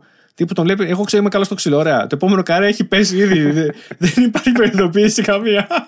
Θέλω να πω ότι, ρε παιδί μου, ε, εκφράζει, βλέπεις και πώς ήταν και μια άλλη εποχή. Έτσι. Μιλάμε για 50 χρόνια πριν, 60 χρόνια πριν. Ναι, ναι, και γι' αυτό Καμία έχουμε βάλει σχέση. τις ημερομηνίες πάνω, ώστε να, με το που βλέπεις κάποιο τρυπάκι να βλέπεις ότι αυτό βγήκε α, ε, 15-20 Ιουνίου του 1970. Ε, και ε, για παράδειγμα, εδώ πέρα το, τώρα που το άνοιξα, εδώ παράνοια, είναι τελείως παράνοια. Τελείως. Βλέπεις ότι ο Ρεβιθούλης βρίσκει ένα τεράστιο αυγό και θέλει να το κλωσίσει για να γίνει μάνα. Ναι. Και ο Ποπάη του λέει: Δεν είναι σοβαρά πράγματα κατέβα, γιατί λέει: Δεν θες να γίνω μάνα, ξέρω εγώ. Αυτό. Ξέρεις που μου, εμένα μου άρεσε πολύ ο παππούς που είναι σε λίγα, είναι σε λίγα καρέ δυστυχώς, αλλά που συνεχώ συνεχώς τη λέει στην Όλιβ. ναι. Τι που λέει πήγε για ψάρεμα. Ε, και εσύ λέει, άμα δεν είναι μια σαν κοκάλου, λέει, θα σε έπαιρνε κάτι. Δηλαδή της τη λέει συνέχεια full. Ε, έχει πολύ πλάκα. Ή Έλεγε κάτι, κάτι τι έλεγε ότι πέρασε λέει, το 81 χρόνια υπέροχα. Λέει, γιατί να μου το χαλάσεις τώρα; Ναι. Την έβλεπε ξαφνικά μπροστά του. Ε, όλα αυτά είχαν κάποιοι, όλοι αυτοί οι χαρακτήρες, όχι μόνο στο Popeye, σε όλα τα strip της εποχής γενικά, είχαν κάποια βασικά χαρακτηριστικά. Και τα βασικά αυτά χαρακτηριστικά ήταν τέτοια ώστε να ε, διευκολύνουν τα gag. Γιατί σου λέει ότι εγώ κάθε εβδομάδα πρέπει σε τρία καρά να βγάζω γέλιο. Πώς θα το κάνω, αν η Όλιβ, ξέρω εγώ, ήταν ε, normal χαρακτήρας, ξέρω εγώ, και ο Popeye θα βγάζει γέλιο. Όχι, δεν θα βγάζει, θα ήταν συνηθισμένοι άνθρωποι. Άρα λέει, θα βάλω τον παππού να τα, παίζει, να τα έχει με την Όλιβ, ξέρω εγώ, γιατί τα έχει με τον ε, γιο του και δεν γουστάρει να παντρευτεί ο γιος του, ξέρω εγώ. Ναι. Θα βάλω τον Ποπάι να είναι αγράμματος. Θα βάλω την Όλιβ να είναι ξέρω εγώ, αυτή που είναι. Θα βάλω τον Ρεβιθούλη να μπλέκει σε περιπέτειες. Θα βάλω τον Πόλτο που είναι αυτό. Και μέσα από αυτή την ε, παρέα τελείως ε, ό,τι να είναι χαρακτήρων βγάζει γέλιο. Ναι. Ναι, ναι, ναι. Και έτσι ήταν τα strip όλα της εποχής, όχι μόνο ο Ποπάι. Πιάνει και λίγο φεμινισμό στο τέλος. Θυμάμαι η τελευταία ιστορία που, που είναι στο, στο ντόμο αυτό. Που η Όλιβ έχει πάει σε ένα νησί. Ξεκινάει τελείως full anti-feminist κατάσταση. Ότι η Όλιβ θέλω να παντρευτώ και τέβω. Βρίσκει έναν βασιλιά. Λέει ναι, ναι, ναι, πάρε με, έρχομαι με τη μία. Είναι έτοιμη να ξέρω να υποδουλωθεί τελείως. Και γίνεται μια μεγάλη μεταστροφή και ξαφνικά η Όλιβ είναι σε φάση, έχει ξεκινήσει κίνημα έναντι των αντρών στο νησί με όλες τις γυναίκες. Τους παίρνει άρωμα, θυμάμαι, τώρα εντάξει ρίχνω λίγο spoiler, αλλά οκ. Ε, και ξεκινάει ένα κίνημα φεμινισμού ξα- ξαφνικά στο νησί, από το πουθενά. Ναι. Έτσι. Έχει δηλαδή πολύ μ, ε, ξέρεις, ε, περί- περίεργη εξέλιξη. Έχει περίεργη εξέλιξη, αλλά πιάνει από όλες τις πλευρές. Δηλαδή, Ναι, βλέπεις ότι ναι. Ε, στην αρχή είναι αυτό. Είναι ότι πάει στο ένα νησί με γυναίκες, που οι γυναίκες αυτές είναι υποδουλωμένες. Ναι. Ξεκινάει το κίνημα, μετά τα έχει με τους άντρες. Δηλαδή, πάει από το ένα άκρο στο άλλο. Μπράβο, αλλά ξεκινάει και αυτή η ίδια να υποδουλωθεί. Δηλαδή είναι οκ με αυτό στην αρχή. Ναι, και αυτά εντάξει, άλλες εποχές τώρα Ναι. τότε. Και τα έκανε επειδή βγάζανε γέλιο. Και βλέπεις ότι η ιστορία για μένα κλείνει κανονικά. Δηλαδή, λύνονται τα θέματα και έχει, έχει πει τη μία άποψη, την άλλη άποψη, αλλά δεν μοιάζει και τόσο γιατί αυτό που θέλει κυρίως είναι για να βγάλει Αυτό χιούμορ. ακριβώς. το οποίο το καταφέρνει. Ναι, βέβαια, βέβαια. Όχι, ε, για μένα και μόνο το να δεις ε, την ηθογραφία της εποχής έχει και μόνο από αυτό ένα, το δικό του ενδιαφέρον. Δηλαδή, ένα ιστορικό ενδιαφέρον. Ναι, αυτό θέλω να πω. Για να γυρίσω λίγο τώρα στη δική σου δουλειά, έτσι, γιατί με ενδιαφέρει πολύ. Ξεκίνησες τώρα, τώρα, ας πούμε, επίσημα η ασχολία σου ποια είναι, ο τίτλος ποιος είναι, είσαι επιμελητής, είσαι. Δεν, ε, κάνω ε, λίγο απ' όλα. Λίγο απ' όλα. Λίγο απ' όλα, λίγο το site, λίγο παραγγελίες, λίγο αυτά, λίγο τεχνικά θέματα και λίγο ε, κοιτάμε λίγο επιμέλεια και λίγο νέες εκδόσεις και λίγο τι μπορούν να βγουν και λίγο τα συζητάμε. Είναι λίγο απ' όλα. Μμ. Είναι η δουλειά αυτή που κάνεις όπως το φανταζόσουν ή βρήκες νέες, ας πούμε, προκλήσεις, βρήκες κάτι που λες πω από αυτό ρε φίλε δεν το περίμενα. Εντάξει, έχει, είναι ωραία γιατί βλέπω από μέσα. Γιατί μέχρι τώρα εγώ τι έλεγα, το έλεγα με την οπτική του αναγνώστη, ότι εγώ σαν αναγνώστης θέλω αυτό. Αλλά κράταγα και μια πισινή γιατί έλεγα εντάξει, εγώ το θέλω. Μπορεί να γίνει. Πώς μπορεί να γίνει; Και προσπαθούσα να μάθω πληροφορίες από εκδότες και κάποια πράγματα τα μάθαινα, κάποια δεν τα μάθαινα. Και τώρα Μμ. βλέπω από εδώ πέρα, βλέπω για παράδειγμα. Δεν μου έρχεται τώρα να σου πω κάποιο συγκεκριμένο παράδειγμα, αλλά βλέπω πράγματα εκ των έσω, το οποίο εγώ μπορεί να λέω ότι μου αρέσει αυτή η έκδοση. Μ' αρέσει, ξέρω εγώ, αυτή εδώ ήθελα να βγει σκληρόδοτη, για παράδειγμα, γιατί έτσι βγαίνουν όλες οι εκδόσεις. Ε, βλέπω ότι δεν γινόταν να βγει σκληρόδοτη. Δεν γινόταν λόγω κόστους. Γιατί ε, τώρα, να το πούμε και αυτό, τώρα ε, μετά την. Ε, παν- βασικά, όπως έχουν ανέβει οι τιμές σε όλα τα ε, αγαθά, έχει ανέβει πάρα πολύ και στο χαρτί. Μμ. Για πολλούς λόγους. Επειδή επανεκκίνηται η οικονομία μετά το κορονοϊό, ε, με διάφορα πράγματα, Λόγω με του πολέμου, εισαγωγές, φαντάζομαι. πολέμου, ναι, κτλ. Ε, τώρα φαντάζομαι ότι τα, ο, αυτοί που τυπώνουν και είναι πάρα πολύ ρεύμα. Άρα, αφού έχει ανέβει και η τιμή του ρεύματος, θα πρέπει να αυξήσουν και την. Θα, ένα μέρος το απορροφούν, ένα μέρος το χρεώνεται ο εκδότης. Και αυτός ο εκδότης πάλι θα πρέπει να απορροφήσει κάποιο μέρος και άλλα να αυξήσει τις τιμές. Και βλέπεις ότι αυτό εδώ πέρα, το τεφχάκι, κοστίζει 22 ευρώ. Εντάξει, που είναι ένα, πιστεύω ότι είναι ακριβή τιμή, αλλά δεν γινόταν να βγει κάπως αλλιώς. Και τώρα, άμα εγώ έλεγα ότι εγώ το θέλω και σκληρόδοτο και με καλύτερο χαρτί και τα λοιπά και μεγαλύτερο μέγεθος, μου θα μου λέγανε εντάξει, φίλε, δεν γίνεται. Ε, Δεν γίνεται. Πάντως το χαρτί είναι ήδη πολύ καλό. Το σκληρό πόσο θα ανέβασε το κόστος του έτσι, ναι, αν επιτρέπεται. αν δεν το ξέρεις; γνωρίζω αυτή τη στιγμή, αλλά δεν, θα έπαιρνε. Θα, φαντάζομαι, άμα αυτό έκανε 22, θα πήγαινε. 40. αρκετά. Ε, 40 δεν θα πήγαινε, αλλά θα πήγαινε πάνω από 25-26. Υπο, υπολογίζω εγώ τώρα τελείως τελείως, ε, Μμ. αυθαίρετη προσέγγιση, αλλά εντάξει, εδώ προσπαθούμε να κάνουμε ό,τι γίνεται για να μείνει η τιμή πιο χαμηλή. Και να πάει τώρα να βάλει σκληρό το εξώφυλλο για να, ε, για να χαίρομαι εγώ και κάποιοι άλλοι. Ε, σου λέει φίλε δεν βγαίνει. Ναι. Που μπορεί να είναι μια καλύτερη κίνηση, αλλά μπορεί να είναι και άσχημη. Και αυτό είναι ένα ρίσκο που ήδη ο εκδότης πήρε πολλά ρίσκα Μμ. όταν με άκουσε για να βγάλει αυτό. Γιατί του 'λεγα να κάνουμε αυτό, να κάνουμε εκείνο, να βάλουμε αυτή τη σειρά, να το κάνουμε έτσι, να το κάνουμε μακρόστενο, να κάνουμε αυτά κτλ. Που χωρίς να έχω δοκιμαστεί πουθενά, του έλεγα να κάνουμε αυτό, να κάνουμε εκείνο, να κάνουμε και το άλλο. Και αν του έλεγα τώρα να το βάλουμε και σε αυτή τη τιμή, να το βάλουμε και αυτό, εντάξει. Ε, Ναι, OK. OK, θα κάνεις κάποιους συμβιβασμούς. Παρ' όλα αυτά, η ποιότητα του χαρτιού είναι πολύ καλή, ξαναλέω. Είναι πάρα πολύ καλή η ποιότητα. Δεν- δηλαδή, δεν ξέρω πόσο καλύτερη θα ήταν, θα μπορούσε να γίνει, αλλά ήδη είναι πολύ καλή. Ναι, ναι, Τα και χρώματα εμένα- είναι πολύ καλά. Μια χαρά. οπότε- Με, με ικανοποιεί πλήρως. Ό,τι έχουμε Ναι. βγάλει, με ικανοποιεί Ναι.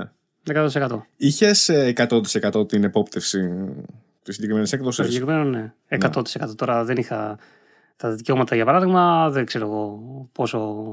Δεν θα ασχοληθώ με το πόσο πληρώνουμε ε, πράγματα τεχνικά και τα λοιπά οικονομικά. Όχι, όχι. Αλλά- Ρωτάω αν είχες την ε, πλήρη επόπτευση του πώς, τι θα μπει, πώς θα γίνει. Ε, Για παράδειγμα, ε, όταν παίρνεις μια σειρά, εμείς εδώ πέρα, ε, αυτή είναι 228 σελίδες νομίζω. Είναι 200, ναι, και τα εξώφυλλα 232. Αυτές η, η ποσότητα των σελίδων δεν ήταν δικιά μου απόφαση. Ήταν ο εκδότης. Γιατί είδε ο Λεοκράτη ο Νομουδρά, ο οποίος είναι ο εγγονός του Στέλιο Νομουδρά, Μμ. είδε και λέει πόσο κοστίζουν τα δικαιώματα του Ποπάη, τι γίνεται, πόσους τόμους μπορούμε να βγάλουμε, πόσο βγαίνει, τα βάλε κάτω όλα τα οικονομικά και λέει μπορούμε να βγάλουμε 6 τόμους οι οποίοι θα είναι περίπου σε αυτές τις σελίδες. Μμ. Και εγώ ξεκίνησα με αυτή τη λογική, αλλά εγώ δεν μπορούσα να πω τώρα. δεν- Αυτή είναι μια απόφαση που δεν είναι δικιά μου. Ότι θα βγάλω εγώ τόμο 300 σελίδων. Ε, Δεν γίνεται. Ναι, εντάξει. αλλά από τη εννοείται. στιγμή που ξέρω ότι θα βγουν αυτές οι σελίδες σε αυτό το μέγεθος, με αυτή τη μορφή κτλ. κτλ ε, από εκεί και πέρα μετά εγώ έβαλα κάτω τις ε, τις ιστορίες όλες ποιες είναι, τις έβαλα σε ένα σκελετό και λέω ότι ωραία, εδώ θα βάλουμε αυτές τις ιστορίες. Μμ. Αυτό μπορώ να το κάνω. Το ρίσκο τελικά μπορούμε να πούμε ότι βγήκε; Ναι, ναι, πάει καλά, πάει καλά. Μμ. Τουλάχιστον βλέπεις ότι όμως το πίεσε, αλλά βγήκε. Δεν Ναι, ναι, είναι ναι, ότι- πήγε καλά και το χαρήκαμε όλοι και, Μπράβο. και όλοι. Και η γραφίστρια που έκανε καλή δουλειά, όλοι, όλοι, όλοι. Ήτανε... Γιατί αυτό φαντάσου γραφιστικά, άμα πάρεις μια σειρά, ξέρω εγώ, τι να σου πω τώρα. Να πάρουμε ένα Mickey Mouse εδώ. Ναι. Άμα πάρεις αυτό, άμα έχει κάποιο αρθράκι εδώ, αυτά εδώ για παράδειγμα, αυτό εδώ είναι από το Ιταλικό Τοπολίνο. Α, που είναι και επίκαιρο γιατί έχουμε το Μουντιάλ τώρα ψηλ- πλησιάζει. Βλέπουμε εδώ πέρα η Λιμνούπολη παίζει μπάλα. Αυτό εδώ είναι από το Ιταλικό Τοπολίνο. Το πήρανε, ο γραφίστας δεν έφτιαξε όλα αυτά εδώ πέρα τα πράγματα. Ε, το πήρα όπως ήταν το, αυτό το Και το Τοπολίνο. μεταφράσανε, Το μεταφράσανε κτλ. Εδώ πέρα δεν μπορούσε να γίνει. Εδώ πέρα, άμα εγώ έλεγα ότι θέλω αυτό εδώ πέρα το άρθρο που θα έχει αυτές τις πληροφορίες, αυτό το πώς θα στηθεί, το ποιες εικόνες θα μπουν σε ποιο μέγεθος κτλ, κτλ. Αυτό έπρεπε να το φτιάξει εξ αρχής η γραφίστρια. Όλο το, όλο το θέμα. Ήταν μια δύσκολη, δύσκολος ο πρώτος τόμο, μας πέτρεψε όλους, αλλά μας μας άρεσε πάρα πολύ. Νομίζω το αποτέλεσμα ήταν πολύ καλό. Λέω εγώ τώρα, Ναι. με τη δικιά μου έκδοση. Τώρα, όποιο τη διαβάσει, θα μας πει κι αυτός. Και είναι, ε, εντάξει, εγώ σου λέω τη δική μου γνώμη. Ε, εμένα με άφησε πολύ ικανοποιημένο. Χαίρομαι. Έτσι, για, πα- για πολλούς λόγους, τα είπα και πριν, οπότε δεν θα επαναλάβω. Αλλά είναι σημαντικό να νιώθεις ότι στο τέλος της ημέρας, παιδί μου, έχεις κάτι για το οποίο είσαι περήφανος. Δεν έφτιαξες κάτι και λες: Πω, πω, άστο, καλύτερα να μην το βλέπω. Είναι σημαντικό. Όσο και αν ε, είχε κόπο ή είχε ρίσκο ή είχε ένα μεγάλο κόστος, λες ότι εντάξει, ρε φίλε, τουλάχιστον το βλέπω και λέω το χαίρομαι. Θα το βλέπω μετά από χρόνια και θα λέω: Οκ, το έκανα. Ξέρεις. Είναι σημαντικό. Ωραία, ωραία. Οπότε, τι, τι άλλο θες; πα- τι άλλο θέλω, ε, μια τελευταία ερώτηση πάνω στη δική σου δουλειά. Είχες κάτι, τι να σου πω, είτε θετικό, είτε πολύ θετικό που σε εξέπληξε, είτε πολύ αρνητικό που σε εξέπληξε, που σε εξέπληξε στην όλη διαδικασία της επιμέλειας, που δεν το περίμενες. Ε, όχι. Όχι. όχι. Ήταν λίγο πολύ πολύ, αυτά ναι. που φανταζόσουν δηλαδή. Ναι, να με εκπλήξει όχι, αλλά πήγαμε ότι θα ξέρω κάποια πράγματα, δεν θα ξέρω κάποια πράγματα. Άμα πιστεύω ότι ξέρω κάποια πράγματα και προσπαθώ να επιμείνω, ρε παιδί μου, για, δηλαδή για normal λόγους, ότι πιστεύω ότι πρέπει να κάνουμε αυτό, για ποιο λόγο, για αυτό και αυτό και αυτό. Μμ. Πώς το κάνουν οι αλέκτοτε, το κάνουν έτσι. Για ποιο λόγο το κάνουν έτσι, το κάνουν για αυτό και αυτό και το λόγο, ξέρω εγώ. Κάποια πράγματα δηλαδή τα ξέρω και πιστεύω ότι μπορώ, ρε παιδί μου, μπο- μπορούν να γίνουν. Κάποια άλλα πράγματα δεν γνωρίζω. Άρα λέω ότι αυτό πώς γίνεται, αυτό τι γίνεται κτλ. Όταν πήγαμε, τους είπα ότι θα σας πρόξω στι ερωτήσεις. Μου λένε ναι, αρκεί να βγαίνει δουλειά. Η δουλειά βγαίνει. Όλοι Μια χαρά, ικανοποιημένοι. μαθαίνουμε πράγματα. Όλα ωραία. Πώς νιώθεις τώρα που έκανες τη μεγάλη μετάβαση; Πολύ ωραία. Δεν ξέρω, ε, Είχες, είχες αμφιβολίες πριν πεις ότι πω, πω, τώρα θα ξεκινήσω αυτό. Μ' αρέσει, αλλά έχω λίγο. Όχι. Όχι, ήσουν όχι, όχι. full, Ήμουνα, ναι. full on. Ναι, μ' αρέσει, γουστάρουμε. Πάμε. Ναι, α- αυτό μου αρέσει να κάνω, αυτά κάνω. και τώρα, για, ε, δεν ξέρω άμα, ε, να πούμε και για αυτό εδώ πέρα, θα βγει, ε, έχουμε κλείσει 6 τόμους, θα βγαίνουν ε, ε, το 2022 για αυτός εδώ πέρα, 2023 θα βγουν άλλοι δύο, το 24 άλλοι δύο και το 25 ο έκτος. Και να πούμε ότι θα έχουν αρίθμηση τόμοι. Ναι, ναι, θα έχουν Να το αρίθμηση. πούμε αυτό. Περιεχόμενα Θα κανονικά έχουν όλα. αρίθμηση, θα έχουν περιεχόμενα. Α, να σου πω και αυτό. Εδώ πέρα πρέπει να έχω ένα. Μ, το έχω βγάλει. Έχω μια λίστα. Μπορεί και να πες. Α, όχι, αυτό είναι το δικό σου. Το δικό Ε, μου αυτό είναι το αυτό. δικό σου γι' αυτό. Δεν ξέρω το δικό σου, θες να το βρεις, να Ε, το το ίδιο κάνεις. πράγμα είναι. OK, OK. Απλά στα περιεχόμενα έχω. το δείξω. Ναι, δες περιεχόμενα. στα περιεχόμενα. Άμα δεις, έχει την ε, εισαγωγή, βλέπεις από το κάτω, σου λέει σε ποια τεύχη ελληνικά έχουν μπει. Ναι. Αυτό εδώ πέρα. Πώς τα βρήκαμε; κάποια από ίντερνετ, κάποια από τευχάκια που είχα σε χαρτί, κάποια από άλλα που έχω βρει online. Κάποια πάω σε παλαιοβιβλιοπωλείο και έχω κάτσει κάποια τετράωρα και εξάωρα και βλέπω, έχω μια λίστα και λέω αυτό έχει ιστορία, ναι, αυτό έχει ιστορία, όχι, ωραία, τα αποκλείω. Και θέλω να δω όλα τα τευχάκια, αυτό που σου λέγα να τα καταλογογράψουμε όλα, για να ξέρουμε πού έχουν μπει ιστορίες. Και μέσα από αυτή την καταλογογράφηση βρήκα και αποτελε... ε, παραδείγματα σαν αυτά που σου είπα προηγουμένως. Που τα βάλεις και στα άρθρα μετά. Ναι, ναι. Έτσι. Και αυτό εδώ ε, βλέπεις ότι δημοσιεύτηκε πρώτη φορά στο τεύχος Τάδε. Στο τεύχος Τάδε. Που αυτά δεν έχουν καταλογραφεί κάπου και θέλω αυτή η έκδοση να τα έχει καταγεγραμμένα αυτά. ώστε ο- αν δει κάποιος ότι του αρέσει μια ιστορία, να πει: Ωραία, έγινε πέτσο ακόμα στην έκδοση του Δραγούνι. Δεν έγινε, ωραία. Πού μπορώ να το βρω, μπορώ να το βρω στο τεύχος Τάδε για να ξέρετε τι ψάχνει. Ναι, ακριβώς. Αυτό δεν χρειάζεται να το κάνουμε και παίρνει πάρα πολλές ώρες, αλλά είναι αυτό το έξτρα που ήθελα να γίνει. Μπράβο. Είναι όμως, ξέρει τι, αυτές οι μικρές λεπτομέρειες που αυτό που λες, κανείς δεν θα την πρόσεχε αν δεν υπήρχε. Αλλά το γεγονός ότι υπάρχει δείχνει πόσο προσεγμένη είναι μια σειρά, έτσι. Αυτό δεν νομίζω να, να ζητήσει. Δεν θέλω να ευλογήσω τα γένια σου, αλλά εντάξει. Δεν έχω πολλά Ξέρεις και ξυριστικά πολλά εκεί πρόσφατα, ναι. ξυριστικές. αλλά εντάξει. Πολύ ωραία. Μπράβο, μπράβο για την ε, πρωτοβουλία. Ε, άλλη σειρά έχουμε στα σκαριά; Ε, Μπορώ να ρωτήσω; Δεν θα ήθελα να αφαιρθώ Ωραία. εντάξει. άμεσα σε αυτό. Ωραία, ωραία. Πες μου μόνο αν υπάρχει ή όχι.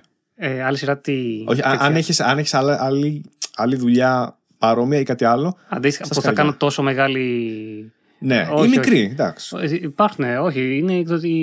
η εκδόση που βγάζει κανονικά η εκδοτική, που βγάζει. Τα, τα στάνταρ που βγάζουν ε, το Black, Mr. No ε, Zagor από τα παλιά μπονελικά και Ναι. βγάζει και κάποια καινούρια. Το Killer Be Killed από Αμερικάνικα. Θα, θα βγουν κάποιε σειρέ. Τέλο πάντων, αυτά είναι της εκδοτικής. Αυτά θα συνεχίζουν κανονικά, θα δεν αλλάζουν. Ναι. Συμμετέχεις ναι. και εκεί στην επιμέλεια; Ε, κάποια πραγματάκια ναι. Κάποια Μμμ. πραγματάκια τα συζητάμε. Εντάξει. Ναι. Πολύ ωραία. Καμία σχέση δηλαδή η, η επαγγελματική σου ζωή πριν και μετά, έτσι. Ναι, ναι, τίποτα. Είναι- Καμία σχέση. Πολύ πιο χαρούμενος; Ε, όχι, καθόλου είμαι πολύ λυμμένο. δεν μου αρέσει Δεν καθόλου. μα ακούνε τώρα οι, τα αφεντικά. Παίρνουμε μεταξύ Όχι, και μας. με τα αφεντικά μια χαρά, όλα τέλεια. Είναι μια χαρά, μια χαρά. Και φαίνεται ότι ο μικρός ήρωα πρώτα απ' όλα έχει και πολύ οργανωμένο site και για να είναι και τόσα χρόνια και να συνεχίζουν πάνε από ότι το αγαπάνε αυτό που κάνουν. Οπότε, όπως τα περίμενα, εγώ απ' έξω τελείως, είναι ότι και μέσα υπάρχει μια, ξέρεις, δηλαδή μια πολύ καλή συνεργασία. Το γουστάρουμε αυτό που κάνουμε, συνεχίζουμε. Αυτό. Έτσι πιστεύω. Μπορεί να μου πεις ό,τι θες μετά εσύ. ή να μην πεις τίποτα ακόμα καλύτερα. Τώρα ξέρεις, είμαι και σε δύσκολη θέση γιατί τώρα, μέχρι χρειάζεται; τώρα έκραζα. Ξέρω εγώ, Έδινες. ναι, ότι δεν μου αρέσει ξέρω εγώ, αυτό που είναι τα εκδοτική. Ναι. Τώρα, άμα πω κάτι για μια εκδοτική, μπορεί να πούνε εντάξει, ναι, προφανώς δουλεύεις σε άλλη. Κράζεις καθημερινή Ε, γιατί ναι. αυτός είσαι. αυτός είσαι. και προσπαθώ να λέω τώρα. Κατεβαίνεις και... με μπλουζάκια μικρού ήρωα Ναι. και πας στα γραφεία της καθημερινής και πετάς μπαλονάκια. Πετάς τεύχη, ξέρω εγώ, παλιό του Ριζόπουλου και Σκίζω λες, τέτοια, ναι. και, και λες, θυμόμαστε ποιοι, τι κάνατε πριν και τι κάνετε τώρα και τέτοια. Όχι, δεν θα το Όχι. έκανα. Αυτό δεν θα το έκανα- δεν θα το έκανα ούτε πριν, εντάξει. Εντάξει. Λοιπόν, αν πας ανώνυμο πάντως, εγώ δεν θα πω τίποτα. Με Εντάξει, κουκούλα. Σε συγκαλύπτω, δεν υπάρχει πρόβλημα κανένα. Πάμε παρακάτω. Πάμε παρακάτω. Πρόσφατα είδα και, το, και σε βίντεο γιατί δεν σε είδα live. Ήσουν Θεσσαλονίκη για το Comic Con ναι. Έτσι. Και έδωσες μια ομιλία, παρουσίαση, για τα 75 χρόνια Scrooge που κλείνουν τώρα αυτό το Δεκέμβρη. ναι. Λοιπόν, έδωσες πολύ πάλι πληροφορία. Αν θες να πεις δύο λόγια γι' αυτό, Δύο λογάκια τι γίνεται. Βασικά να πούμε ότι γίνονται διάφορες εκθέσεις στην Ελλάδα. Ε, τώρα αυτή που είδες ήταν ε, το Comic Con της Θεσσαλονίκης. Λέγεται The Comic Con, αλλά ουσιαστικά σημαίνει Θε. Θε από το Θεσσαλονίκη. Θε Αχα. Comic Con. Αυτό, εκεί πέρα πήγα. Ε, είναι το Athens Con που θα γίνει το Δεκέμβρη. Αυτά είναι τα μεγάλα event και είναι και τα μικρότερα που είναι το Comic Dome, το Comic and Play, που αυτό θα γίνει πάλι το Δεκέμβρη στη Θεσσαλονίκη, το Comic and Play. Ε, και υπάρχουν και πολλά μικρότερα τώρα Μπο- μην τα αναφέρουμε όλα, είναι πάρα πολλά. Γίνονται διάφορες τέτοιες εκθέσεις. Σας προτείνω να πάτε σε όλες. ή σε όποιες μπορείτε τέλος πάντων, όσοι είναι στην περιοχή σας. Γίνονται στη- και στη Κρήτη και στη Λάρσα. Α, έλα, διάφορες, γίνεται και ναι. επαρχία. ε. Γίνονται, γίνονται, ναι. Ε, και τέλος πάντων πήγα στις Θεσσαλονίκη, γιατί μιλάμε και με τα παιδιά, λίγο παραπάνω. Και ήταν σε φάση αυτό, ότι θα κάνουμε ομιλία Disney, ναι, τι ταιριάζει και τα λοιπά. Και ήταν το Δεκέμβρη, κλείνουν 75 χρόνια από τον Scrooge. Γιατί ο Scrooge, αν θυμάσαι, η πρώτη του ιστορία ήταν τα Χριστούγεννα στο βουνό της Αρκούδας. Εντάξει, ναι. Ναι, αυτό ήταν ε, ιστορία παροδία του Ebenezer Scrooge. Γι' αυτό ονομάστηκε και Scrooge. Ε, βέβαια, ναι. Ο Αυτό Scrooge. είναι- Ήταν ο Ebenezer Scrooge και έβαλε πάλι τον ίδιο. Ξέρω εγώ, λέει Scrooge. Άκου τώρα τι σκέφτηκες. Σου λέει Scrooge. Θα τον πω Scrooge, ωραία. Ε, να τον πω Duck. Όχι, θα είναι τσιγκούνης, άρα θα είναι από τη Σκωτία, άρα θα είναι Mac. Duck. Duck, duck. Γι' αυτό έγινε Scrooge McDuck. και από εκεί ήταν ένα gag τελείως. Από το στερεότυπο δηλαδή. Ναι, από το στερεότυπο που μετά όμως το εξέλιξε. Γιατί σου λέει: Ωραία, τον έβαλα στη Σκωτία, αλλά θα τον βάλω ωραία, αφού είναι στη Σκωτία, να επισκεφτεί το κάστρο που είχαν οι προγονείς του στη Σκωτία. Μμμ. Και μετά θα, εκεί πέρα θα βάλω και κάποια άλλα πράγματα. Θα βάλω και ότι η φατρία του είχε έχθρα με άλλη, με άλλους. Φίσκερβιλ ήταν. Ναι, ναι, ήταν η Φίσκερβιλ, ναι. Που νομίζω νομίζω το κανονικό είναι Μπάσκερβιλ. Δεν θυμάμαι. Κάπως Εγώ έτσι. το έχω διαβάσει μόνο στα ελληνικά, οπότε. παιδιά, Νομίζω ότι κάποιος ήταν κανονικά το, το κανονικό όνομα είναι Μπάσκερβιλ και το έκανε παροδία Φίσκερβιλ. Fiskerville. Που μέσα από αυτό το, από αυτό το gag χτίστηκε όλος ο βίο και η πολιτεία αργότερα. Μπράβο. το φοβερό, έτσι. ναι, Πώς από, από μια τρολιά. ναι. Θα τον βάλω, ναι. Αυτό σκέφτηκε. Ο Μπάρξ σκέφτηκε. Ο Μπάρξ είναι ο δημιουργός του Scrooge Ναι, για McDuck, όσους δεν Ο ξέρουν. Καρλ Μπάρξ. Αυτός είπε, θα βάλω έναν ε, θείο. Ωραία, θα τον πω Scrooge επειδή είναι τσιγκούνης σαν τον Scrooge. Είναι Σκοτσέζος, άρα θα τον πω McDuck επειδή είναι και τσιγκούνης. Αυτό. Αλλά αυτό εξελίχθηκε και αυτό μιλούσαμε σε αυτή την παρουσίαση για τα 75 χρόνια Scrooge. Το πώς εξελίχθηκε, πώς μετά τον πήρανε άλλοι δημιουργοί και πώς τον οικειοποιήθηκαν και αυτοί οι άλλοι δημιουργοί και πώς έγινε τόσο μεγάλος χαρακτήρας. Με λίγα λόγια, αυτό, αυτά είπαμε. Μου έκανε μεγάλη εντύπωση ότι το πόσο γρήγορα έγινε δημοφιλής αυτός ο χαρακτήρας. Ενώ στην αρχή, αν το σκε... εγώ σκεπτόμενος, δεν θα έλεγα ότι είχε κάτι τόσο. Ξέρεις, τα φόντα να γίνει τόσο δημοφιλής χαρακτήρας, τόσο κεντρικός χαρακτήρας. Ναι, αν Και τον κρίνεις πήρανε από και οι τις- Ιταλοί. Ναι, αν κρίνεις από τις πρώτες ιστορίες, ναι. Αλλά μετά συνέχισε και τον έκανε πλούσιο. Ο Σκρούτζ είχε και το άλλο. Βασικά ο Καρλ Μπάρξ ε, ήθελε και αυτός έπαιζε με γκάγκ. Ε, ήθελε να βάζει την υπερβολή μέσα. Και δεν το έφτανε που έγινε απλό πλούσιος και λέει πώς θα βγάζει περισσότερο γέλιο. Και σε κάθε μία νέα ιστορία έβλεπες ότι είχε περισσότερα χρήματα. Τη μία είχε τσουβάλια στο γραφείο του. Δηλαδή πήγαινε ο Ντόναλντ να του ζητήσει δανεικά και του λέει Δεν έχω. Και έβλεπες τα τσουβάλια με τα εκατομμύρια, ξέρω εγώ. Ε, μετά πήγαιναν να του μιλούσαν και έκανε μπάνιο στα δολάρια στο, στην μπανιέρα του, ξέρω εγώ. Δολαριόλουτρο. Ναι, και ήταν τελείως τελείως λογικό. Πηγαίνανε και του λέει ναι, ναι, ξέρω εγώ, πήγαινε εκεί και φεύγανε. Ήταν ένα τυχαίο γκάγκ, τυχαίο καρέ, που ήταν ε, αυτό. Ο Σκρουτζ φαντάζομαι να κάνει μπάνιο. Μμ. Και αυτό το εξέλιξε κι άλλο, κι άλλο, κι άλλο, κι άλλο. Έφτιαξε ένα θησαυροφυλάκιο μετά, πριν φτιάξει το χρηματοκιβώτιο. Ήταν ένα θησαυροφυλάκιο που προσπαθούσε να το κλείσει και δεν έκλεινε επειδή είχε τόσα πολλά λεφτά. Το θυμάμαι αυτή την ιστορία. Τη θυμάμαι την ιστορία που ξεκινούσε κάπως έτσι. Ναι, ναι. Από τις πρώτες του Μπάρξ. Ήταν, ναι, πριν γίνει. Το, ήταν κάπου εκείνη την περίοδο που έφτιαξε το χρηματοκιβώτιο. Και μετά λέει: Είναι τόσα πολλά, λέει αυτά. Λέει: Θα το κάνουμε τεράστιο. Και έφτιαξε ένα χρηματοκιβώτιο που έχει τρία κυβικά μέτρα χρήμα. Μπράβο. Και λέει: Αυτά φτάνουν. Ήταν πριν την ιστορία ένα φτωχό γεροντάκι. Πού Ναι. είχε γίνει η πρώτη Ε, εμφάνιση του θησαυροφυλακίου; ε, Γιατί θυμάμαι ότι εκεί ήταν που προσπαθούσε να, να λίγο κρύψεις πριν, τα χρήματά του. Λίγο με πριν, τρόπους λίγο μετά, διάφορους. κάπου εκεί, κάποια Ναι. ίδια περίοδο. Δεκαετία, αρχές δεκαετίας 50, τέλος πάντων, όπως και να έχει, κάπου εκεί πέρα. Κάπου εκεί. Και δεν ξέρω πότε μπήκε αυτό που είχαμε πει και στην προηγούμενη ηχογράφηση, αλλά μου αρέσει πάρα πολύ και το λέω πάντα. Να το ξαναπούμε. ναι, και το έχεις πει και εσύ στην ομιλία σου, εντάξει, το λέμε συνέχεια. Πότε μπήκε η έννοια ότι δεν είναι απλά χρήματα αυτά. Και δεν με ενδιαφέρουν, για μένα δεν έχουν καμία αξία. Εγώ, λέ- γιατί θυμάμαι χαρακτηριστικά τα καρέ που επαναλαμβανόντουσαν πολλές φορές. Ότι ε, καλά, πώς κάνουν όλοι έτσι το χρήμα. Εγώ το ξέρω ότι δεν έχει καμία αξία. Απλώς λέει μου αρέσει πάρα πολύ να κολυμπάω σε αυτό σαν δελφίνι, να σκάβω λαγούμια σαν τυφλοπόντικας και να τα πετάω στον αέρα και να πέφτω στο πρόσωπο. Ναι, Αυτά ναι. τα τρία καρέ επαναλαμβανόντουσαν κάποιες φορές. Και μετά μπήκε η φάση ότι ε, για μένα αυτά είναι τα ενθύμια μου. Είναι ο- βιώματά μου. Οπότε γι' αυτό τα υπερασπίζομαι και γι' αυτό μου αρέσουν. Όχι γιατί θέλω να τα ξοδέψω για κάποιο άλλο λόγο. Έχουν αξία για εμένα, αυστηρά. Οπότε ξέρω λέει απλά ότι είναι μέταλλο και χαρτί. Σιγά τι είναι, ξέρω εγώ. Ναι. Αυτό, αυτά τα τρία καρέ που κολυμπάει και σκάβει σε τυφλοπόντικα, νομίζω, αν, καν- νομίζω ότι είχαν, είχαν μπει και σε προηγούμενη ιστορία. Αλλά στο ένα φτωχό γεροντάκι είναι ότι του έδωσε την έννοια ότι το αποκάλυψε το παρελθόν του ουσιαστικά.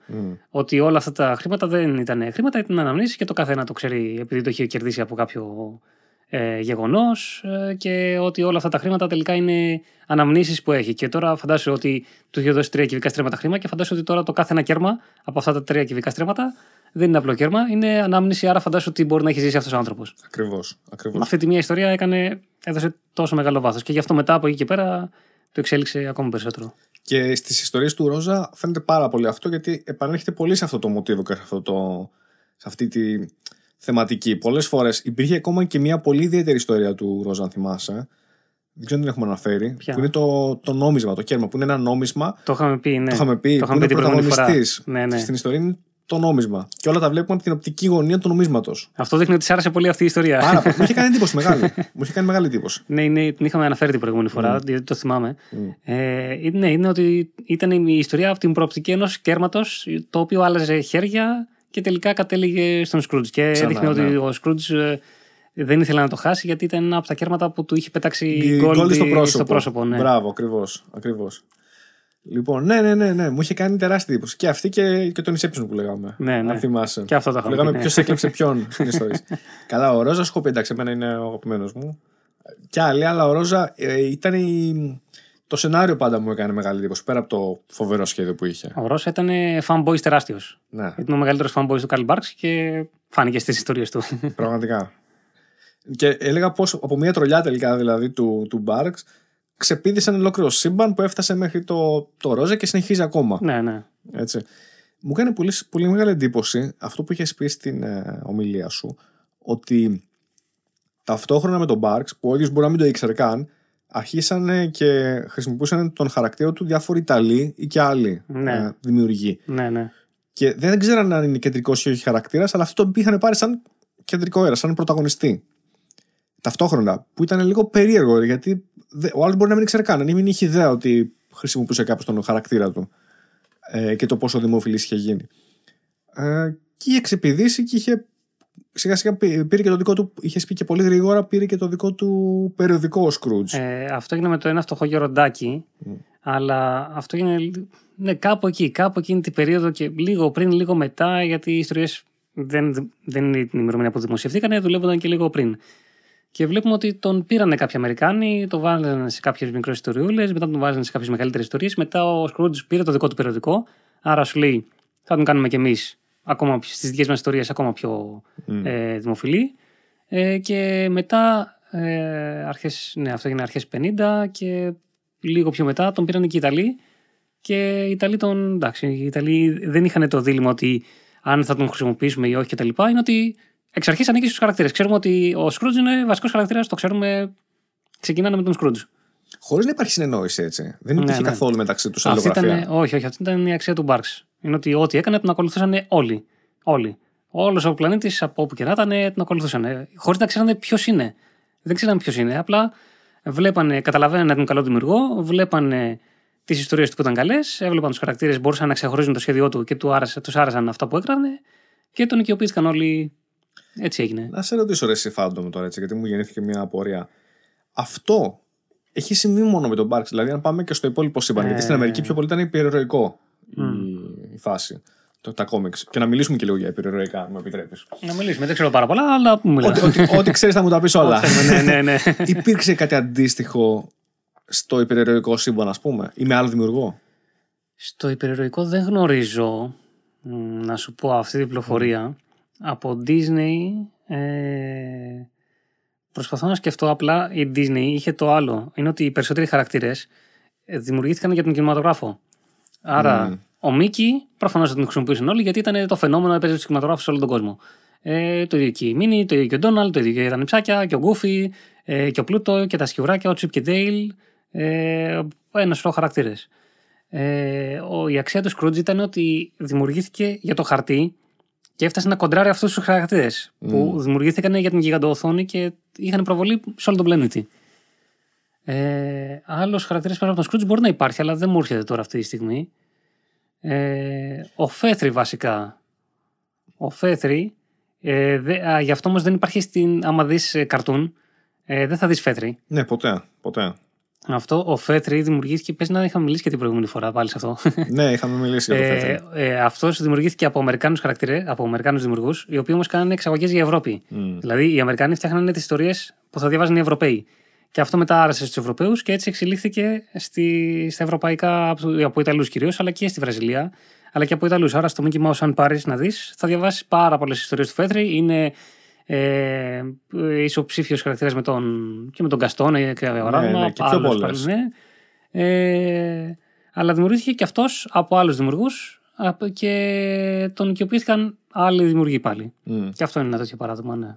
Αλλά ε, για να επανέλθω λίγο στον Barks, ο Μπάρξ ε, υπήρξε άλλο φαινόμενο σαν αυτόν. Δηλαδή ότι είμαι εγώ ένας δημιουργός, είμαι ο Ζάγκεντορφ, ας πούμε, και ξαφνικά όλοι με ακολουθούν. Δηλαδή δημιουργώ νέο ρεύμα. Και όλοι με, ε. όχι με τη γράφουν, αλλά χρησιμοποιούν άμεσα όλους μου τους χαρακτήρες, ναι. χωρίς συνεννόηση, χωρίς τίποτα. Απλά γιατί τους αρέσει. Ε, αυτό θα υπάρχει σε μικρότερο βαθμό. Για παράδειγμα, όταν ο, για παράδειγμα, ο Σκάρπα έκανε κάποια πράγματα, τον ακολούθησε όλη η Ιταλία. Mm. Δεν ξέρω όμως κατά πόσο τον ακολούθησε η Γαλλία, ξέρω εγώ ή θα τον ακολούθησαν οι αυτοί που κάνουν ιστορίες στη Βραζιλία. Αυτό δεν το γνωρίζω.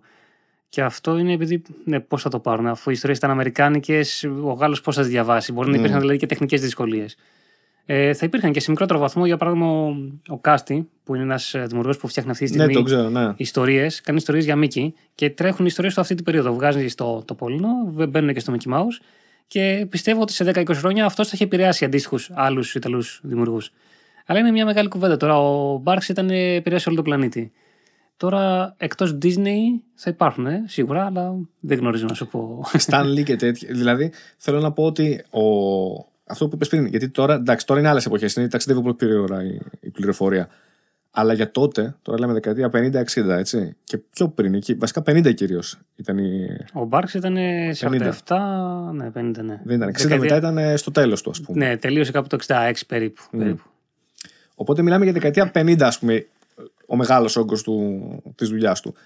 Δεκαετία 50 ή αντίστοιχες εποχές ή και πιο πριν, δεν μπορώ να σκεφτώ κάποιον, δηλαδή εγώ δεν ξέρω τουλάχιστον, κάποιον δημιουργό που ξεκινάει και μετά τον διαβάζουν άλλη Ευρώπη οπουδήποτε αλλού, στην άλλη πλευρά του, του ωκεανού και ηχοποιούνται αμέσως τις ιστορίες του και τον χρησιμοποιούν κτλ. Δηλαδή, δεν ξέρω αν ο Σούπερμαν, ας πούμε, ήταν κάπως έτσι ή ο Batman.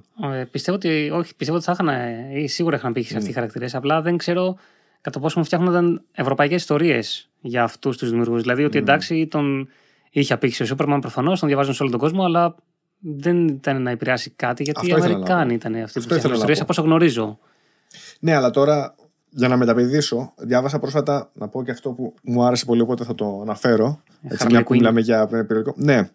Είναι μ, σαν η ιστορία, το πώς χτίζεται ε, ο χαρακτήρας της Harley Quinn. Το οποίο δεν το ήξερα. Εγώ γενικά έχω διαβάσει λίγα υπερηρωικά. Απλώς είπα να πάμε και λίγο σε αυτό. Να το για μην ξεφλήσω είμαστε- λίγο. Παρακαλώ. Λοιπόν, αυτός που λες Αυτό είναι, ο. Από τη σοξή. Ναι. Εκτό πα- σοξή. Ναι, το οποίο όπως είπα, βέβαια το παράγγειλα μέσα από τον μικρό ήρωα, γιατί δεν έβρισκα να το παραγγείλω μέσα από της σοξή κάπου ηλεκτρονικά. Ω, παιδιά, η αλήθεια είναι. Δεν, το, δεν θέλω να κάνω διαφήμιση, Ε, αλλά Έχουν, νομίζω ότι η σοξή είναι το.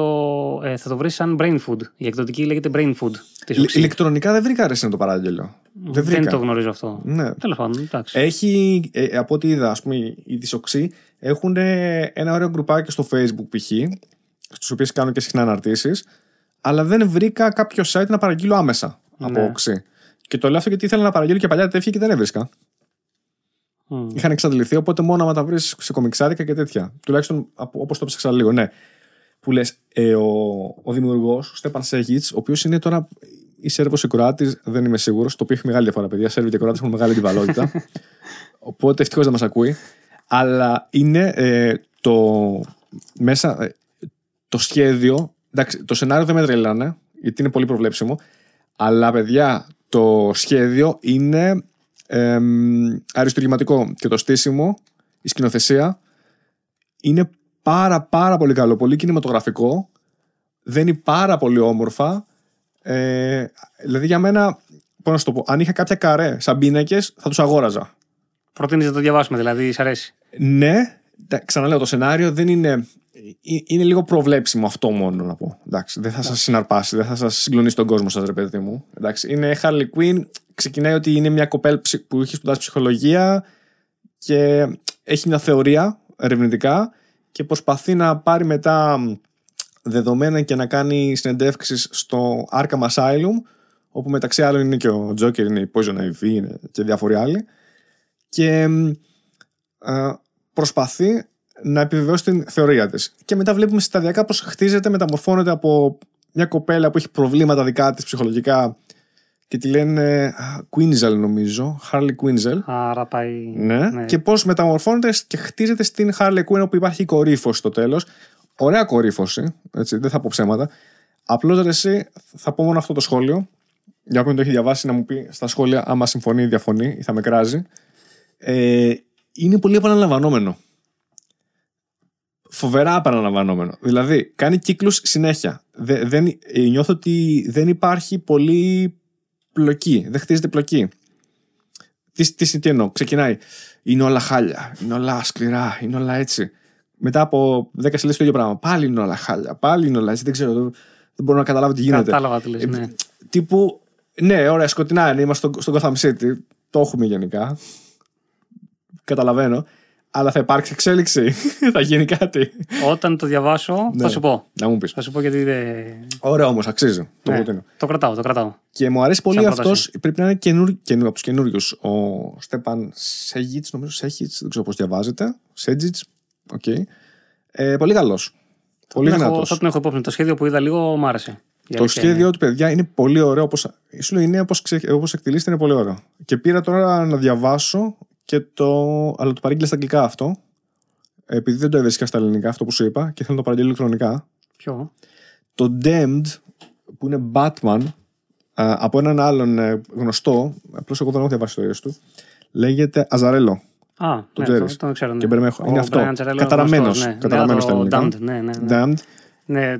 Το ξέρω την ιστορία, άρα για να την ξέρω είναι γνωστή τουλάχιστον. ναι. Εγώ τώρα το παράγγειλα, θα δω και αυτό. Καμία σχέση. Το, λίγο που το ξεφίλησα, το σχέδιο καμία σχέση βέβαια. Άλλη φάση τελείως. Άλλο στυλ. ναι, είναι άλλο. στυλ. Εντάξει, παίζουν διαφορετικά στυλ, εντάξει. Ναι, ναι. Είναι η, είναι η σειρά αυτή η Black Label λέει, της DC. Ωραία, ενδιαφέρουσα. Ενδιαφέρουσα. Μ' αρέσει. Επίσης πρόσφατα ε, διάβασα για τον ε, Κόρτο Μαλτέζε. Ναι, Ξέρεις ποιον λέω; ξέρω, ναι. Για πες. Ε, η αλήθεια είναι τώρα θα με κράζουν όσοι τα ακούσουν, οι ιερόσιλος και τα λοιπά. Δεν μ' αρέσει ο- καθόλου. Εντάξει, είναι άλλη φιλοσοφία. Είναι ο, ο ναυτικός, ο ρομαντικός που μπλέκει σε περιπέτειες Ναι. και είναι ελεύθερο πνεύμα ε, και είναι... ε, δεν ξέρω τώρα πώς να, να, τον, να τον αναφέρω, πώς να τον χαρακτηρίσω. Εντάξει, διαβάζω τις ιστορίες του ευχάριστα, αλλά δεν θα. Σπάνια θα. Άμα έχω αδιάβαστα άλλα, Ναι. δεν νομίζω να προτιμήσω εύκολα Κόρτο Μαλτέζε. Κόρτο Μαλτέζε. Η αλήθεια είναι ότι βέβαια ότι έχω διαβάσει ξέρω εγώ, δύο-τρεις ιστορίες και έχω μάθει ότι η μία είναι και από τις όχι καλές. Άρα, Μμ. ίσως να πρέπει να διαβάσω και τις άλλες. Ξέρεις τι θέλω να παραγγείλω; Τι; Πάλι από το μικρό ήρα, αλλά εντάξει. Λοιπόν. Θα μας λένε ότι ήρθαμε εδώ Ρε πέρα. παιδιά, να κάνω- συγγνώμη, αλλά. α, ε, ε, μακάρι. Δεν τα βρίσκω από αλλού, ρε παιδιά. Εντάξει, δηλαδή, να, να πω κι άλλα τύπου ξέρεις, τα κλασικά τα βιβλιοπολία, τύπου public, τύπου ε, τα αντίστοιχα που θα βρει ηλεκτρονικά, πρωτοπορία και τέτοια. Ε, μετά από λίγο εξαντλούνται γρήγορα. Ναι. Ενώ από ό,τι είδα στο μικρό ήρωα, επειδή συνεργάζεται με πολλές εκδοτικές, ναι, είναι μεταπολιτής ναι, άλλων εκδοτικών. αν υπάρχει, το επικοινωνούν μάλλον και το βρίσκουν κάπως έτσι. Αν έβρισκα κατευθείαν να παραγγείλω από αλλού, θα το έκανα προφανώς. Δεν υπάρχει λόγος να πηγαίνω μέσω ξέρω τέτοιο. Αλλά τι να κάνουμε, ξέρω εγώ. ε, Αυτό είναι. Ε, Και- δεν, δεν θέλω να πω κάνω ξανά. Ναι, ναι, Ειλικρινά δεν θέλω να όχι. κάνω διαφήμιση, αλλά. Ελεύθερα, ελεύθερα. λέω αλλά τι θες. εγώ, σαν αναγνώστης, έτσι το βρίσκω. δηλαδή, αναζητώντας ιντερνετικά προφανώς. Γιατί δεν έχω την πολυτέλεια να πηγαίνω. Μα, ωραίο θα ήταν να πας σε κομιξάδικα, σε βιβλιοπολία, να χαζεύεις. Είναι, είναι πάρα πολύ ωραίο. Θες άμεσα online, μπαμ, τέτοιο, ναι. Ε, Κάποιες φορές ναι, γιατί δεν έχω την πολυτέλεια του χρόνου να πάω με τις ώρες να διαλέξω. Και έχω αποφασίσει ποια θέλω να αγοράσω και τα ψάχνω μετά να τα βρω. Που είναι διαθέσιμα. Αυτό. Και τι βρήκες, τι πήρες; Δεν το έχω παραγγείλει ακόμα. Είναι του Κόρτο Μαλτέζε μια τελευταία έκδοση από έναν κομίστα, άρα εσύ δεν θυμάμαι. Το μαύρο ωκεανό. Μμμ, δεν θυμάμαι πώς λέγεται. Νύχτε στο Βερολίνο. Αχ, μη μου λες το. Είναι, σαν, είναι τύπου graphic novel. Ναι. Έτσι, είναι, είναι σε αυτό το στυλ δηλαδή. Σε αυτό το περίπου μέγεθος από ό,τι κατάλαβα και σε αυτό το στυλ. Και είναι από έναν ε, δημιουργό ο οποίος ήταν γνωστός για άλλες ιστορίες, μάλλον υπερηρωικές έκανε. Και ξεκίνησε τώρα να κάνει, ή μάλλον έκανε μόνο μία αυτή κορτομαλτέζα. Θα το βρω μετά και θα το γράψω. Δεν θυμάμαι Ε, το όνομά του. Αυτό που είχε βγει σε τέτοιο μέγεθος, αν θυμάμαι καλά, είναι το, ο Μαύρος Ωκεανός, που όμως είναι εμ, η προσωπικότητα και ο Κόρτο Μαλτέζε στο σήμερα, ναι, στη σημερινή εποχή. νομίζω αυτό είναι. Ναι, αυτό, αυτό είναι, είναι. αυτό ξένησε αρκετούς φαν, Μμ. αλλά κάποιοι άλλοι, σε κάποιους άλλους τους άρεσε. Δεν το έχω διαβάσει ακόμα γιατί θα το αφήσω για το τέλος. Αυτό είναι από αυτό. Θέλω πρώτα να δω όλη την προσωπικότητα του Κόρτο Μαλτέζε, να διαβάσω τις παλιές ιστορίες και μετά θα διαβάσω αυτήν. Αλλά λίγο που άκουσα και μίλησα έτσι με φίλους, λένε ότι κράτησε καλή την προσωπικότητα του Κόρτο Μαλτέζε στο σήμερα, αλλά ξένησε επειδή ήταν στο σήμερα Μμ. και δεν ήταν στο παρελθόν. Εμένα δεν με ενοχλούν κάποιε έτσι ξέρεις, πειραματισμοί, μου αρέσουν. Δεν έχω πρόβλημα με ιερά αγελάδε στα εγώ είμαι φίλμα και δεν τα, ανοιχτός. δεν τα, δεν τα Μ' αγγίζουμε. αρέσει. Είναι άλλο σύμπαν, ρε παιδί μου. Είναι άλλο. Ξέρεις, παράδειγμα, οι ιστορίες και οι χαρακτήρες της της Disney τώρα, ο κάθε δημιουργός τα παίρνει και κάνει, φτιάχνει άλλο ειδικό του υποσύμπαν. Α Ναι. πούμε, οι Ιταλοί έχουν και ειδικό, ειδι- πολύ μεγάλη ειδικότητα στους υπερήρωες Duck και έχουν φτιάξει Α. ο, όλοι, ο κάθε νομίζω χαρακτήρας, για άμα έχεις, αλμανάκο. Πρέπει- νομίζω μου έδωσες μια πολύ πολύ καλή Για πάσα. παίξε. Κάτσε να δω. Γιατί σε ένα από αυτά. ε, Κάτσε να δείξουμε εδώ πέρα μερικά αλμανάκο, πάρε και εσύ μερικά μα θες. Παρακαλώ. Να δείξουμε εδώ. Λέγαμε και πριν πολύ NBA, παιδιά, το αλμανάκο. Ναι, ναι, πρέπει Πολύ να είναι. NBA που στάρανε τα παλικάρια και εμένα μ' άρεσε. Ε, μάλλον αυτοί που φτιάχνανε τα, το, πα- το περιοδικό ήταν fanboys NBA και λένε θα διαβάζετε μόνο NBA. Μμ, Ο Αλμανιακός. Γιατί παλιά ήταν ο, ο αρθρογράφος, ο συντάκτης, έλεγε ο Αλμανιακός. Ναι. Αλλά μετά έγιναν Αλμανιακοί και οι αναγνώστες, αυτοί που, τη, που το Σωστό. διαβάζανε. Και τώρα που είπες για υπερήρωες, είμαι σίγουρος εδώ πέρα ότι έχουμε τον καλύτερο υπερήρωα που έχει υπάρξει ποτέ στα χρονικά του κόσμου. Τώρα θα λες εσύ τόσο βαρέκδοπε κουβέντε, ποιος είναι; Κάτσε να τον Ο δούμε. Ινδιάνα Γκόφι δεν είναι από ό,τι φαίνεται. Για κάτσε να δούμε, μήπως είναι εδώ, λες. Ο Φαντομίας. Ε, δεν, νάτος, είναι αυτός εδώ πέρα. Αυτός εδώ είναι ο, ο, ο σημαντικότερος υπερήρωα που έχει υπάρξει ποτέ στην ιστορία των κόμιξ. Ο νυχτερίδας Ντάκ. ο οποίος είναι το alter ego του Φέθρη. Ναι. έτσι, ναι.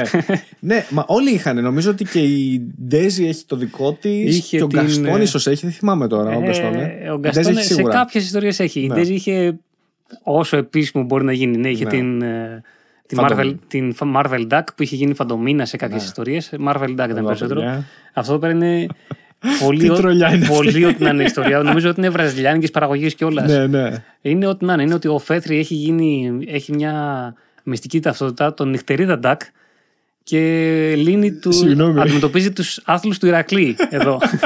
Συγγνώμη, παιδιά, αλλά επειδή έχουν την Ντέζη εδώ σαν Αμαζόνα, δεν ξέρω αν φαίνεται. Και διάβασα λίγο αυτό. Λοιπόν, να το, να το διαβάσω λίγο. Νυχτερίδα, δε νυχτερίδα, προκοπή από σε δεν είδα. ίσως το επόμενο τεύχος, τρεις τελίτσες. δηλαδή, είναι το random το ότι είναι... Πότε είναι αυτό ρε, στο τεύχος; Για να δω. Αύγουστο του 93. Εντάξει, πάνε και 30 χρόνια, έτσι. Αυτό είναι και. Άμα. μ, πρέπει να έχω. Είναι το τεύχος 30 κάτι νομίζω. Το λέει στη ράχη. Άμα δεις τη ράχη. 30. 30. Ναι, ναι. Άμα δεις αυτό που είναι μόλις 8 τεύχη πίσω το 22, έχει πολύ μεγάλη διαφορά. Αυτό δεν έχει αφιερώματα κτλ. Έχει Όχι, ναι, ρε, κάποια. εσύ, αυτό είχε και ιστορίες, πες το, Chip και Dale και τέτοια. Τα, όχι τα, πώς λέγεται, οι υπερασπιστές του δικαίου, πώ Ναι, λέγονταν στα αγγλικά. το Rescue Rangers, Μπράβο, Chip and Dale Rescue Rescue Rangers. Rangers που έπαιζε στο Disney Afternoon και το είχαμε και εμείς εδώ πέρα στην Ελλάδα. Ε, το είχαν μεταφράσει εδώ πέρα υπερασπιστές του δικαίου. Μμ. Που είχε. Στην αρχή το Αλμανάκο ξεκίνησε Δείξω λίγο. έτσι. Ναι, απλά ιστορίες είχε. Ξεκίνησε απλά ιστορίες και αυτό το τεύχος κάπου εδώ, κάπου σε αυτό το πέρα το τεύχος πήρε την μορφή που το γνωρίζουμε μέχρι και σήμερα, το Αλμανάκο. Να μας πει κάποιος πότε μπήκανε μέσα οι fanboys του NBA και Λίγο των ε, πιο μετά. πολεμικών τεχνών και τη, ξέρεις, μηχανισμοί επιβίωσης. Να μας πει γιατί εγώ τα γούσταρα πολύ αυτά. Ήταν Πάρα ωραία, πολύ. ήταν ωραία. Φτιάξε το δικό σου PC, είχε κάποια στιγμή μέσα, είχε διάφορα. Εδώ, αν πάω για παράδειγμα στο τέλος, στις τελευταίες σελίδες, θα δεις ότι έχει στήλη. Ε, ανταλλάσσετε, πωλείτε κτλ. Ε, μετά, σπασμένη κωδική. Πώς να διαβάσει, ξέρω εγώ, για το ναι, ναι. Golden Axe για Master System, ξέρω εγώ. Ε, World Cup για Game Boy, Super Mario NES. Στην πίστα 4-2 λέει, περάστε την πρώτη τάφρα με ασανσέρ κτλ. Πηδήστε και θα εμφανιστεί ένα όρο τούβλο κτλ. κτλ.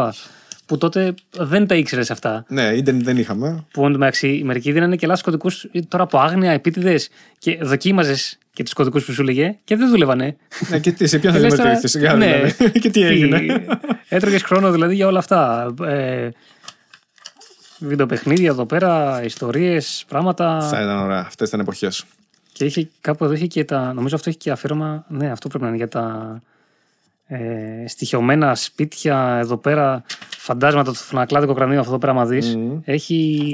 Για να δούμε λίγο. Το, το διαβάζανε ξέρω εγώ πιτσιρίκια και διάβαζε στο αφιέρωμα και έλεγε ότι ήταν μία τύπησα που είχε πεθάνει και το κρανίο έπρεπε να μείνει στο Horror σπίτι. stories, παιδιά, εδώ. Γιατί αν δεν το άφηνε στο σπίτι θα ούρλιαζε και τα λοιπά. Και το διαβάζαμε αυτό και λέμε τώρα. Έλα, ρε. Τι παίχτηκε, τι, αυτό μέχρι πριν 6 τεύχη ήταν αυτό. Ήταν ιστοριούλες. That escalated quickly ήταν η φάση. Ξαφνικά εκεί που διάβασε ιστορία. Τέτοιο, όπα, το κρανίο εδώ, πάμε. Το κάνανε κάπως Το ανατριχίλες φωνακλάδικο. Ναι, ναι, ναι, φάση. έγινε το συγκεκριμένο λίγο- τεύχος. Άλλο τεύχος είχε άλλη θεματολογία. Άλλο τεύχος είχε. Εντάξει, Ήταν πειραματισμός, παιδιά. Ναι. Πειραματισμός και οκ, βγήκε. Α, εδώ αυτά τα δύο που είπες, πολεμικές τέχνες και NBA, να τα. και τα δύο. By the way, τώρα τι θυμήθηκα που, με τα βιντεοπαιχνίδια που έλεγες. Θυμάσαι στην παρουσίασή σου που είχες και Scrooge στα βιντεοπαιχνίδια, προς το ναι, τέλος; ναι, ναι, ναι. Λοιπόν, είχα παίξει. Είχα Ποιο; παίξει ένα που ήταν από τα αγαπημένα μου παιχνίδια, Master System κονσόλα ε, και λεγόταν Donald Duck and the Lucky Caper, Capper, δεν ξέρω πώς προφέρεται. Ε, ναι, κα- ναι, μου διαφεύγει τώρα. Ναι. Ναι, κατάλαβα. Λοιπόν, ναι, λέει και- και Κέιπερ, λέει και Κάπερ. Δε- ναι, δε- δεν έπαιζε με το Scrooge. Ο Scrooge απλά εμφανιζόταν στα cutscenes, ξέρω εγώ. Ναι, ναι, ναι, ναι. Ήταν η φάση το story πιο ότι έχουν απαγάγει τρεις ας πούμε σπιούνι της Μάτζικα τα τρία νηψάκια έχουν πάρει και τις τρεις δεκάρες που τους έδωσε ο Θείος Σκρούτ σαν ε, δωράκι για να χτίσουν τη δική τους περιουσία και τελικά η Μάτζικα πήρε και την ε, δεκάρα του Θείου Σκρούτ. ναι. Και λέει ο Σκρούτ στον Ντόναλντ, ξέρω εγώ, βοήθησέ με να σώσουμε τα νυψάκια. Και ξεκινάει ο Ντόναλντ και κάθε πίστα είναι που σώζει κάθε νυψάκι μετά που παίρνεις δεκάρες και στο τέλος τα βάζεις με τη μάτζικα. Και απλά εμφανίζεται ο Σκρούτ στο. ναι. Αυτό στο για γραφείο. Master System νομίζω ήταν. Ήταν και άλλες κονσόλες σίγουρα. Ναι. Ήταν Sega, μπορεί να ήταν και Nintendo, δεν το ξέρω. Ναι. Ήταν αρχές 90 τώρα, έτσι. Ναι, ναι, ναι, κάπου εκεί βγήκε. Πολύ ωραίο. Πολύ μου άρεσε. Αυτό μου θυμίζει επίσης λίγο. Θυμάσαι που ήταν πολύ της μόδας. Όταν ήμασταν ήμασταν νέοι κάποτε, να θυμάσαι Αλλά, Phantom. Έτσι, ήμασταν- Ναι, ναι, ναι, θυμάμαι. μικρά παπάκια, το Όσο, σαδά. ναι, ναι. ε, που υπήρχαν μια σειρά βιβλίων τρόμου τύπου. Μικρή detective και το μυστήριο της τάδε που ουρλιάζει, της σπηλιά που ουρλιάζει. Α, Μιλάμε για Disney τώρα ή όχι; Όχι, καμία σχέση. Α, καμία. οκ. Απλά μου το θύμισε λίγο το. Ήταν λίγο της μόδας, νομίζω, η όλη φάση. Ψιλοτρόμο, αλλά ψιλοτρόμο, όχι πολύ τρόμο. Αυτό που θυμάμαι από εκείνη την περίοδο ήταν οι Ανατριχίλες. Ανατριχίλες παίζανε πάρα πολύ σίγουρα. Αυτό. Αλλά δεν τα διάβαζα γιατί φοβόμουν. Δεν ήταν, ξέρεις, τελικά τα πιο πολλά ήταν. ε, Το τέλος τους ήταν λίγο να διακωμωδούνε. Ναι, αν το ότι θυμάσαι. το κάνανε Λίγα για ήτανε. παιδιά, Ναι. αλλά δεν μπήκα σε αυτή τη διαδικασία. μπήκες. Αλλά παρόλα αυτά, εδώ πέρα για τα στοιχειωμένα σπίτια τα διάβαζα. Επειδή ήταν στο, εδώ, στο Αλμανάκο. Λες, εντάξει, είμαστε OK. Μου θυμίζει, έχεις δει επεισόδιο φιλαράκια που είναι ο Τζόι και διαβάζει το. Πες το. Αχ. Που έγινε μια ταινιάρα με τον Τζακ Νίκολσον. Έλα, η Λάμψη, το Shining. Ναι. Και επειδή τρομάζει, οπότε τρομάζει, ήταν ένα σημείο που τρομάζει, το κλείνει και το βάζει στο ψυγείο, στην κατάψυξη. Δε, όχι. Ήταν αυτή η τεχνική του. Οκ. και μετά, όποτε ένιωθε ξανά άνετα, ρε παιδί μου, Οκ, τώρα μπορούμε, το, το ξανά έβγαζα την κατάψυξη και συνέχιζε. Όπως βολεύει το καθένας. Θέλω να πω, δεν ξέρω αν το έχεις δοκιμάσει. όχι, όχι. Μπορεί θα το να- δοκιμάσω. Άμα, άμα με ζωρίσει κάτι, θα το. Δεν ξέρω αν συντηρούνται καλύτερες σελίδες, παιδιά, των περιοδικών εκεί. Το έχω απορία μεγάλη. Πες μας πώς μπορούμε να συντηρήσουμε τις σελίδες των ε, περιοδικών, γιατί εμένα έχουν γίνει χάλια κάποια πάλι. η υγρασία είναι μεγάλος εχθρός. Τέλος πάντων. Ε, λοιπόν, τώρα- υπερ, ναι, πες. υπερηρωικά. Υπερηρωικά. Περιοδικά. Έχουμε κάτι άλλο, κάτι που θα ήθελες. Ε, δεν ξέρω πολλά πράγματα. Μπορώ να σου πω ιστορικά στοιχεία τα οποία δεν ξέρω τώρα. Για ρίξε άμα θε κάτι, ό,τι γουστάρεις. Ε, αυ- εντάξει, πιο πολύ μάθαινα τα. Ε, πες το. Τα, το πώς ξεκίνησαν οι χαρακτήρες. Και εντάξει, τώρα δεν είμαι και πιο ειδικός να μιλήσω για αυτά, αλλά για παράδειγμα η δημιουργία του Σούπερμαν ε, υποφέρανε. Γιατί είχαν το δίλημα αν θα βγάλουν έναν χαρακτήρα.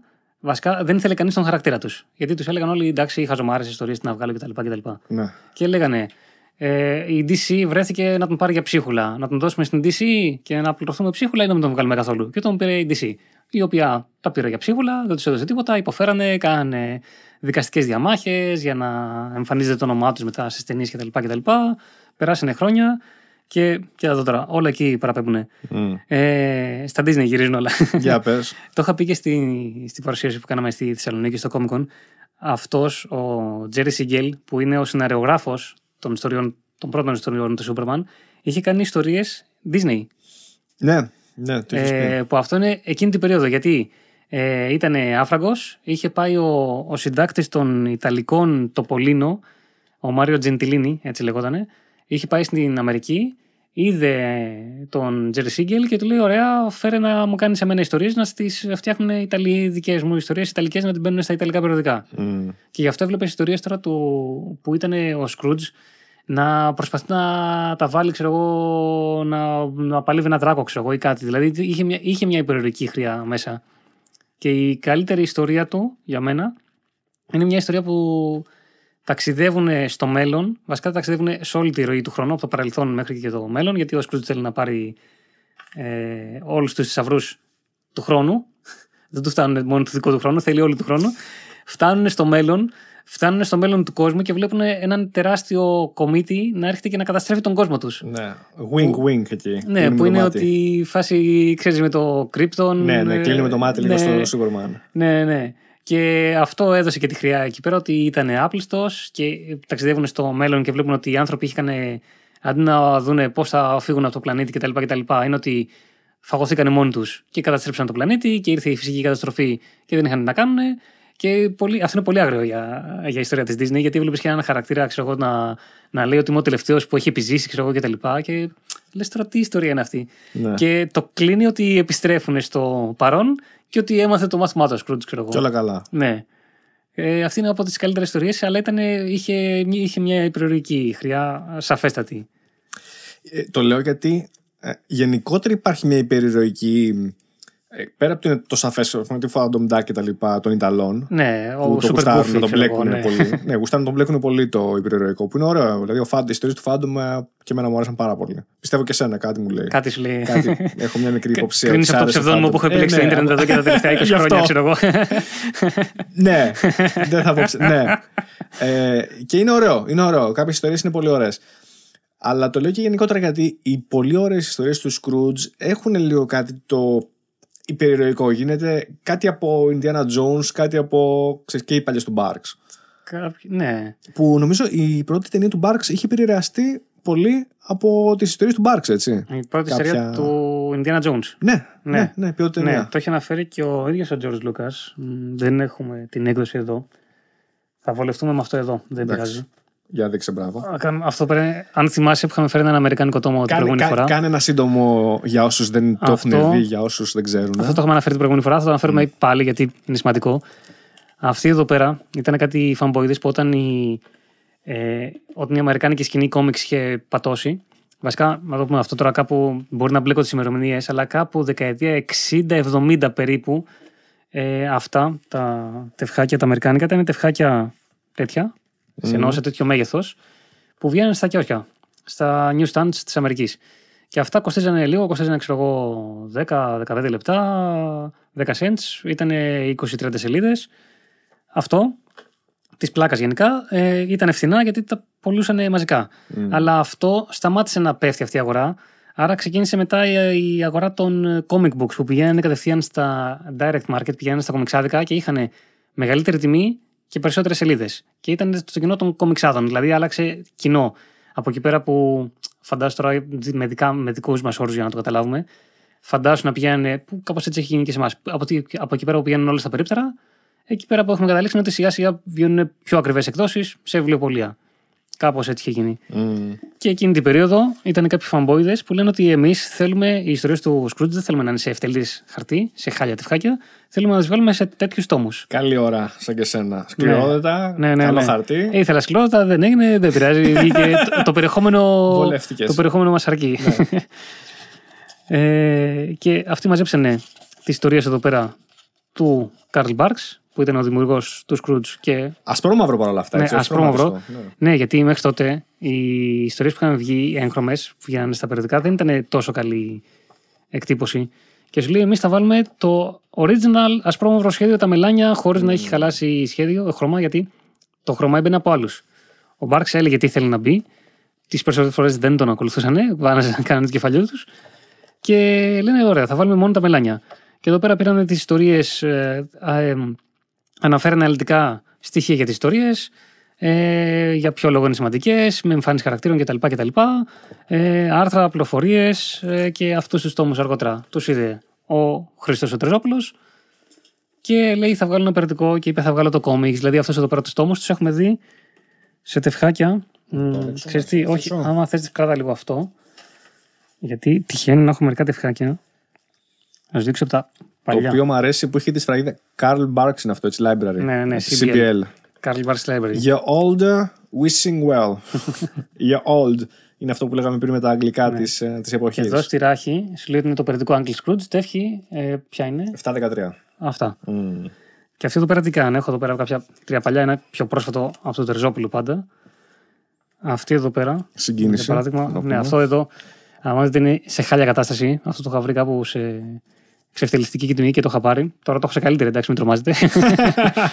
Αλλά έχει μείνει όλο αυτό πέρα. Το έχω κρατήσει, εντάξει, δεν το λυπήθηκα να το φέρω εδώ πέρα, γιατί είναι ήδη χάλια, ταλαιπωρημένο. Εδώ πέρα όλες αυτές οι πληροφορίες που λέει Θησαυρία από τη μυστηριώδη νήσο. Εδώ πέρα τα καρέ, που αυτό πέρα τα καρέ λείπανε και μπήκαν στην ιστορία κτλ. κτλ. Όλα αυτά έγιναν λόγω αυτής της έκδοσης. Δηλαδή, ο Τερζόπουλος πήρε αυτή την έκδοση, έβαζε μια ιστορία κάθε φορά και έλεγε τα πάντα για αυτή την ιστορία. Ε, ποια καρέ έγιναν restore, για ποιο λόγο, πολυτελές χαρτί. Ε, και εδώ πέρα, στο τέλος πάλι έχει πράγματα που εντωμεταξύ υπογράφει εδώ πέρα Jeffy Bloom. Κανονικά είναι Jeffrey. Είναι Jeffrey Bloom που είναι υπεύθυνος αυτής της έκδοσης. Τον θυμάμαι, ναι, τον έχει αναφέρει. Και εδώ πέρα βλέπεις ότι τους ξέφυγε Τζέφι Μπλουμ, γιατί και ήδη δεν ξέρανε.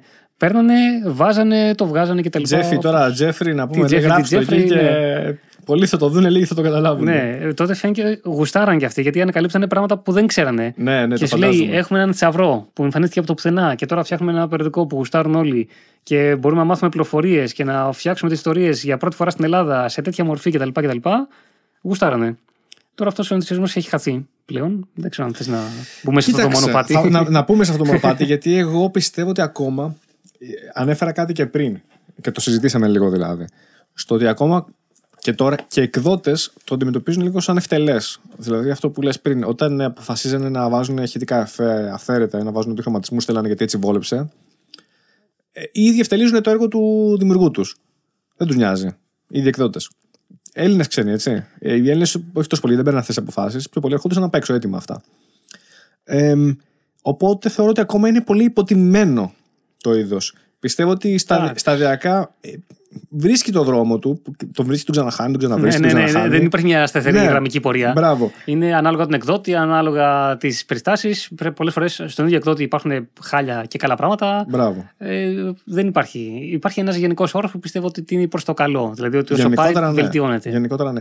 Θα κλείσω προς τα εκεί. Το κρατάω. Σου είπα, σου είπα ότι έχω μια μικρή έκπληξη. Έτσι, Οκ. Και το βλέπουμε μετά στο τέλος. Οπότε κράτα το και αυτό γιατί θα το χρησιμοποιήσουμε. Εδώ, αυτό. το, έχω- το έχω εδώ. Το Στο έχω λέω. εύκολα. Θα δεις γιατί θα το χρησιμοποιήσουμε. Οκ. Γιατί είδα κάτι τώρα που μου άρεσε και θα σου πω ότι.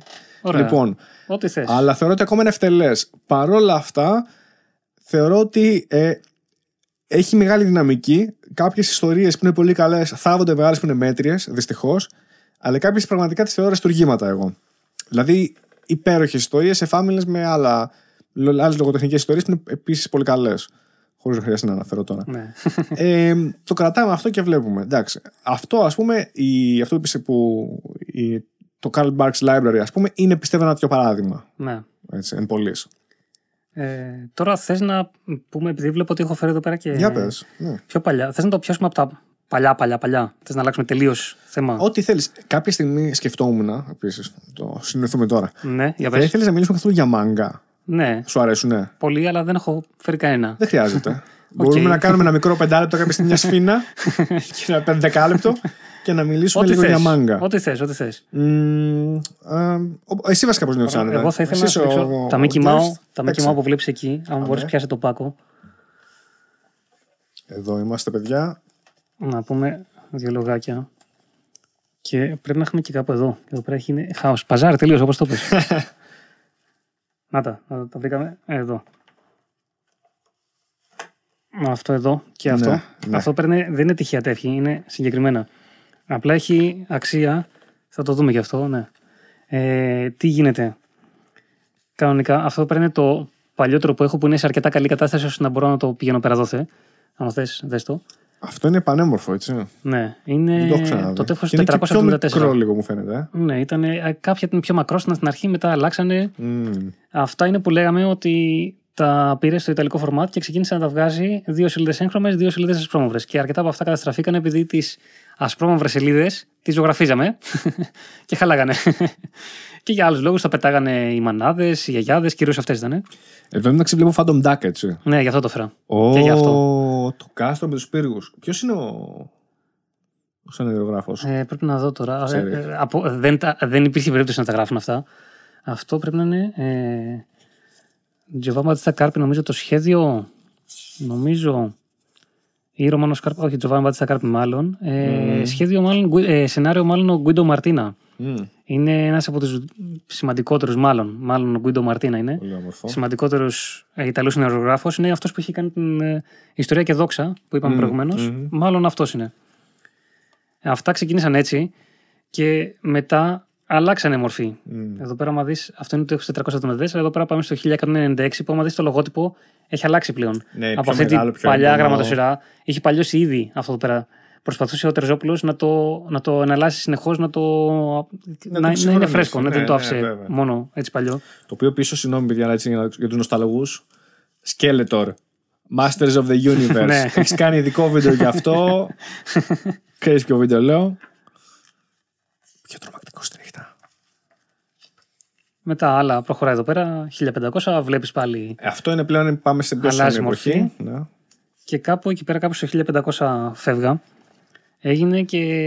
Τα θυμάμαι αυτά που ήρθε τα έκοβες. Τα κόβε και μάζευες πόντους. Που εγώ τα λυπόμουν να τα κόψω πάντα. Ναι, γι' αυτό, γι αυτό το βλέπεις εδώ πέρα ακόμα. Ναι. Αλλά σε κάποια τεύχη ήταν κάπου στα 1600 που μοι- ε, μοι- μοιράζαν PlayStation. Ναι. Ε, τα είχα κόψει.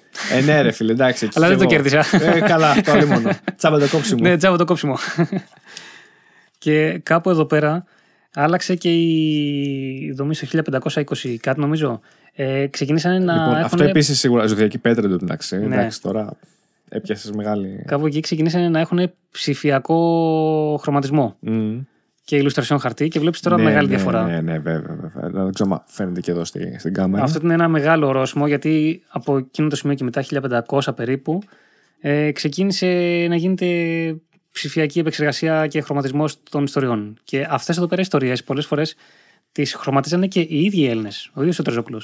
Α, όχι, ναι. ο- όχι ο ίδιος, δεν καθόταν ο ίδιος. Καλά, ναι, η φαντάζομαι. εκδοτική του. και πολλές φορές τις κάνανε εξαγωγή. Και τώρα μπορεί να βρεις ιστορίες αυτές σε άλλες χώρες, ξέρω εγώ στην Αμερική, σε κάποιες εκδόσεις και να έχουν ε, χρωματισμό Έλληνων που έχουν δημοσιευθεί εδώ πέρα στην ε, Νέα Ακτίνα. Μμ. Συνεχίζουν αυτά. Μετά εδώ πέρα θα δεις αυτά τα τέτοια έχουν ράχη. Αλλάζει πλέον. Μπράβο, και Η αυτό καρφίτσα. πολύ ωραίο. Ναι. Αλλάζει καρφίτσα. Και μπαίνει Καρφίτσα ράχη. λέγεται στη δική σας γλώσσα; Δεν ξέρω τι σημαίνει. Πώς το αυτό. λες, συνδετήρα. Όταν λες καρφίτσα, τι είναι; Καρφίτσα εννοώ ότι έχει μια καρφίτσα εδώ πέρα. Στη μέση. Α, αυτό εδώ. αυτό εννοείς ρε εσύ. Οκ, OK, OK, OK. Ότι υπάρχει δηλαδή. ε, Ναι, ναι, αυτός ο ναι, ναι, συνδετήρας. Ναι, ναι, ναι, ναι. Ε, Από το συνδε- συναπτικό το, το και ναι. Συνδετήρα το, το έλεγα παλιά. Ε, μετά έμαθα ότι λέγεται καρφίτσα. Αυτό. Και το λέω καρφίτσα. Στη γλώσσα σας, δηλαδή, εσείς του επαγγέλματος Ναι, ναι, της ναι. πιάτσας, λέγεται καρφίτσα. Το, ε. το είχα μάθει από, από πολύ παλιότερα και μου είχε κάνει εντύπωση. Και το έλεγα στην αρχή για πλάκα για καρφίτσα, αλλά μετά μου έμεινε και το Δεν το λέω ήξερα, καρφίτσα. μπράβο. Ναι. Αυτό εδώ που ανοίγουν έτσι Ναι, ναι, ναι. ναι. είναι επειδή έχουν Το ένα, συναπτικό, τάκ, τάκ, ένα που συνδετήρα πιάνει, εδώ, ναι. ένα εδώ. Αυτό αναφέρεται σαν καρφίτσα. Μμ. Αυτά έχουν ράχη. ράχη. Όχι αυτό. Έχει ράχη. Τι έχει; Όχι. Αυτό καρφίτσα. Και αυτό καρφίτσα. Ε, αυτά εδώ είναι, να τα δεις. Αυτά είναι με, Με κόλλα. ναι, με, με ράχη και κόλλα. Μμ. Εδώ το Που βλέπουμε. και αυτό είναι πολύ βολικό. Πλέον, ναι, μου αρέσει που είναι έτσι. Ε, βέβαια, εντάξει. Και βολεύει πάρα πολύ και στην αρχιοθέτηση. Μετά που Μα τα γι' αυτό με βρίσκεις. βολεύει, δεν το Ναι. λέω τώρα. Ναι. Άμα το κοιτάς, το ίδιο πράγμα είναι. Αλλά στην αρχιοθέτηση αυτά έχει Ο έβγαλε Mickey Τρέπουλος. Mouse μετακομίζει. Ναι. Εδώ είμαστε. Ξεκινήσω να διαβάζω εγώ. Μπορεί να συνεχίσεις αν θέλεις. Θα μιλάω εγώ μόνος Ναι. μου. Θα πάρω εδώ πέρα κάτι τυχαία.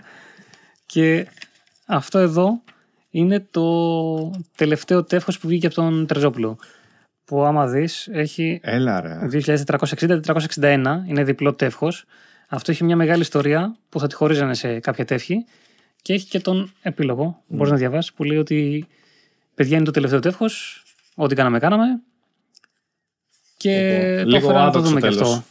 Ναι, λίγο γιατί, άδοξο, λίγο απότομο. γιατί πλησίαζε, είναι στο τεύχος 2460, πλησίαζε τα 2.500 τεύχη.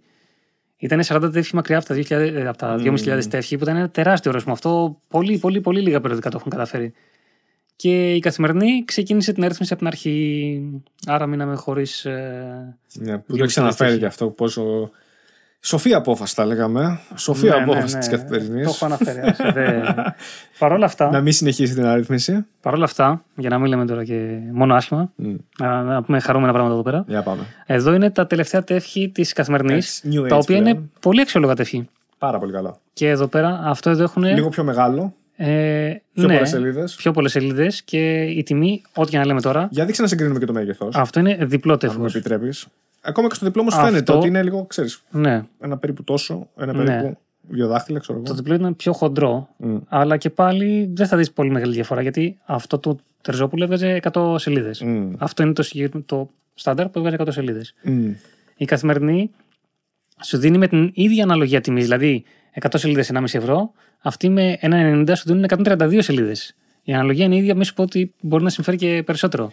Ναι. Όχι, η τιμή είναι πολύ καλή. Και για να είμαι ειλικρινής, εγώ είμαι συνδρομητής πλέον σε αυτό. Όντως. Ναι. Και... Σε αυτό και στον Ντόναλντ. Αυτό δεν χανοτεύχει. Στο Μίκη δεν χανοτεύχει. Ε, επειδή ξέρω ότι θα βγουν καλές ιστορίες Ναι. και επειδή δεν είμαι εδώ να τις αγοράζω, είμαι εξωτερικό, Ναι. τα έχω πηγαίνουν σπίτι, μαζεύω ένα πάκο κάθε τόσο και μετά και κάποια στιγμή το καλοκαίρι συνήθω τα παίρνω binge, Μπαμπάριζα, μπαμ, binge πάμε. reading. Ναι, ναι, κανονικά. Ναι. Ε, αυτό εδώ, και να λέμε τώρα όλα, εδώ πέρα αξίζουν χίλια εύσημα καθημερινή. Ε, δεν έχουν αυξήσει την τιμή. Ο κόσμος έχει γίνει καταστροφή, το ένα τ' άλλο κτλ. Βρέξει, χιονίσει. Ξέρεις ότι το Mickey Mouse από το 2014 που βγήκε τώρα, το καινούριο, μέχρι τώρα, δηλαδή 8 χρόνια πόσο είναι, είναι 1,90 σταθερά. Δεν θα δώσει ποτέ πάνω από 2 ευρώ για Mickey. Μην το ματιάσω, αλλά ε, προφανώς το κάνουν επειδή έχουν και εφημερίδες, βγάζουν και άλλα έντυπα, Ναι, ναι, είναι ναι. και κολοσσός και προφανώς μπορούν να το υποστηρίξουν. Αυτό τους το δίνουμε. Είναι, είναι πολύ καλή κίνηση. Ναι, είναι πολύ, και πολύ καλές ιστορίες που βγαίνουν. Οι καλές ιταλικέ ιστορίες εκεί πάνε. Το Ναι. έχεις αναφέρει κιόλας. Ε, Επίσης υπάρχει ένα ανακριτική άλλη. Ξανά για μένα που είμαι έξω και δεν ε, μπορώ να τη διαβάζω. Η ηλεκτρονική μορφή. Και Ναι. μπορείς να κατεβάζεις ένα κόμικ σε πολύ καλή, καλό format. Το ζουμάρεις πολύ, δεν χάνεις καθόλου πληροφορία κτλ. ναι.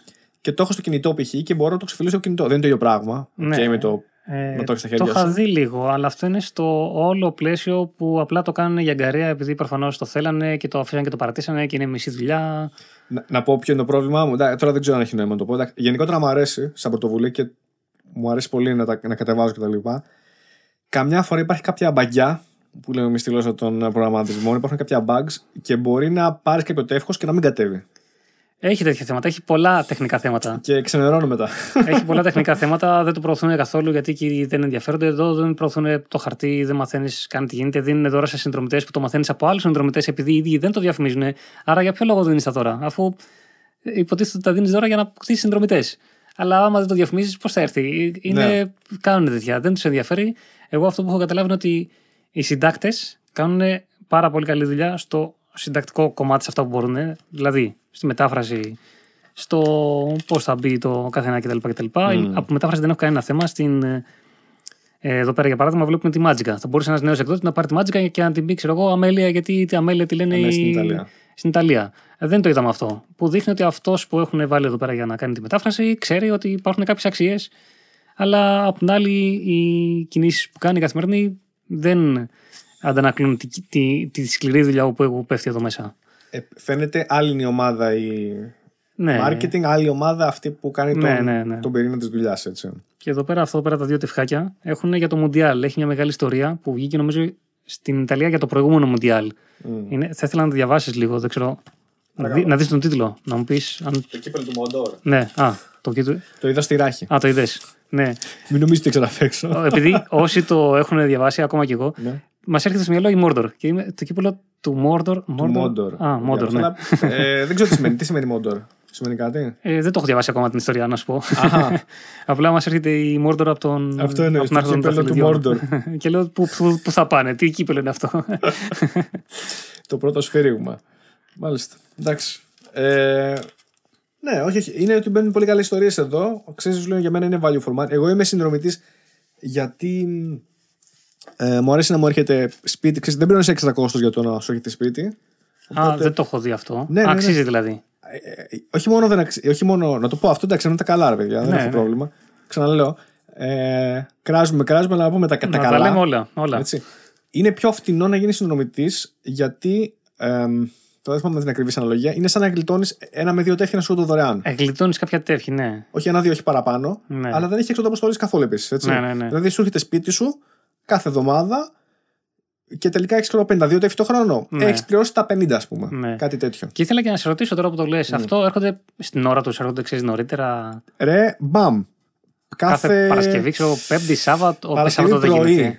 Παρασκευή πρωί νομίζω είναι εκεί. Σόπα. Ναι. Και στα αφήνουν δηλαδή. Του Μίκη, έτσι. Ναι, ναι, ναι. Ναι.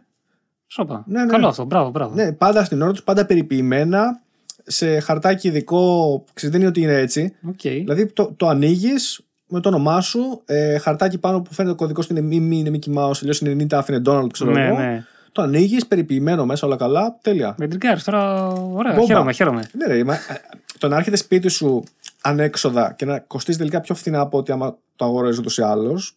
Εντάξει, είναι πολύ καλό deal, έτσι, Ναι. δεν το συζητάμε. Απ' την άλλη, μπορεί να είσαι παραδοσιακός και να θες να πηγαίνεις στη βόλτα στο περίπτερο για να δεις και Δεν τις το άλλες συζητώ, εκδόσεις, μα ξέρω εγώ. εννοείται, εννοείται. Αν ήμουν εδώ, θα το, μάλλον θα το έκανα έτσι, αλλά επειδή είναι Ναι. εξωτερικό, Βολεύει. Ε, βέβαια. Βολεύει η αλήθεια είναι. Ε, βέβαια.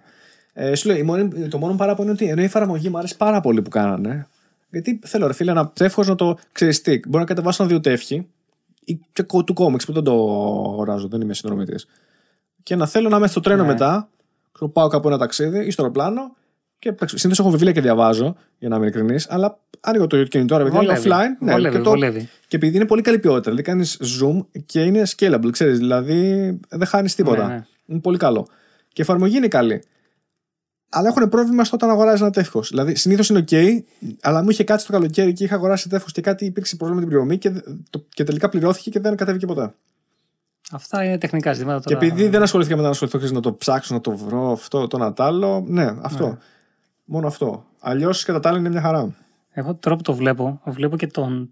Ένα τόμο Μίκη, το αφήσαμε. Παρακαλώ. Αυτό πέρα στα τελειώματα του Τρεζόπουλου δεν πρέπει να έχουμε τόμο Ποπάη.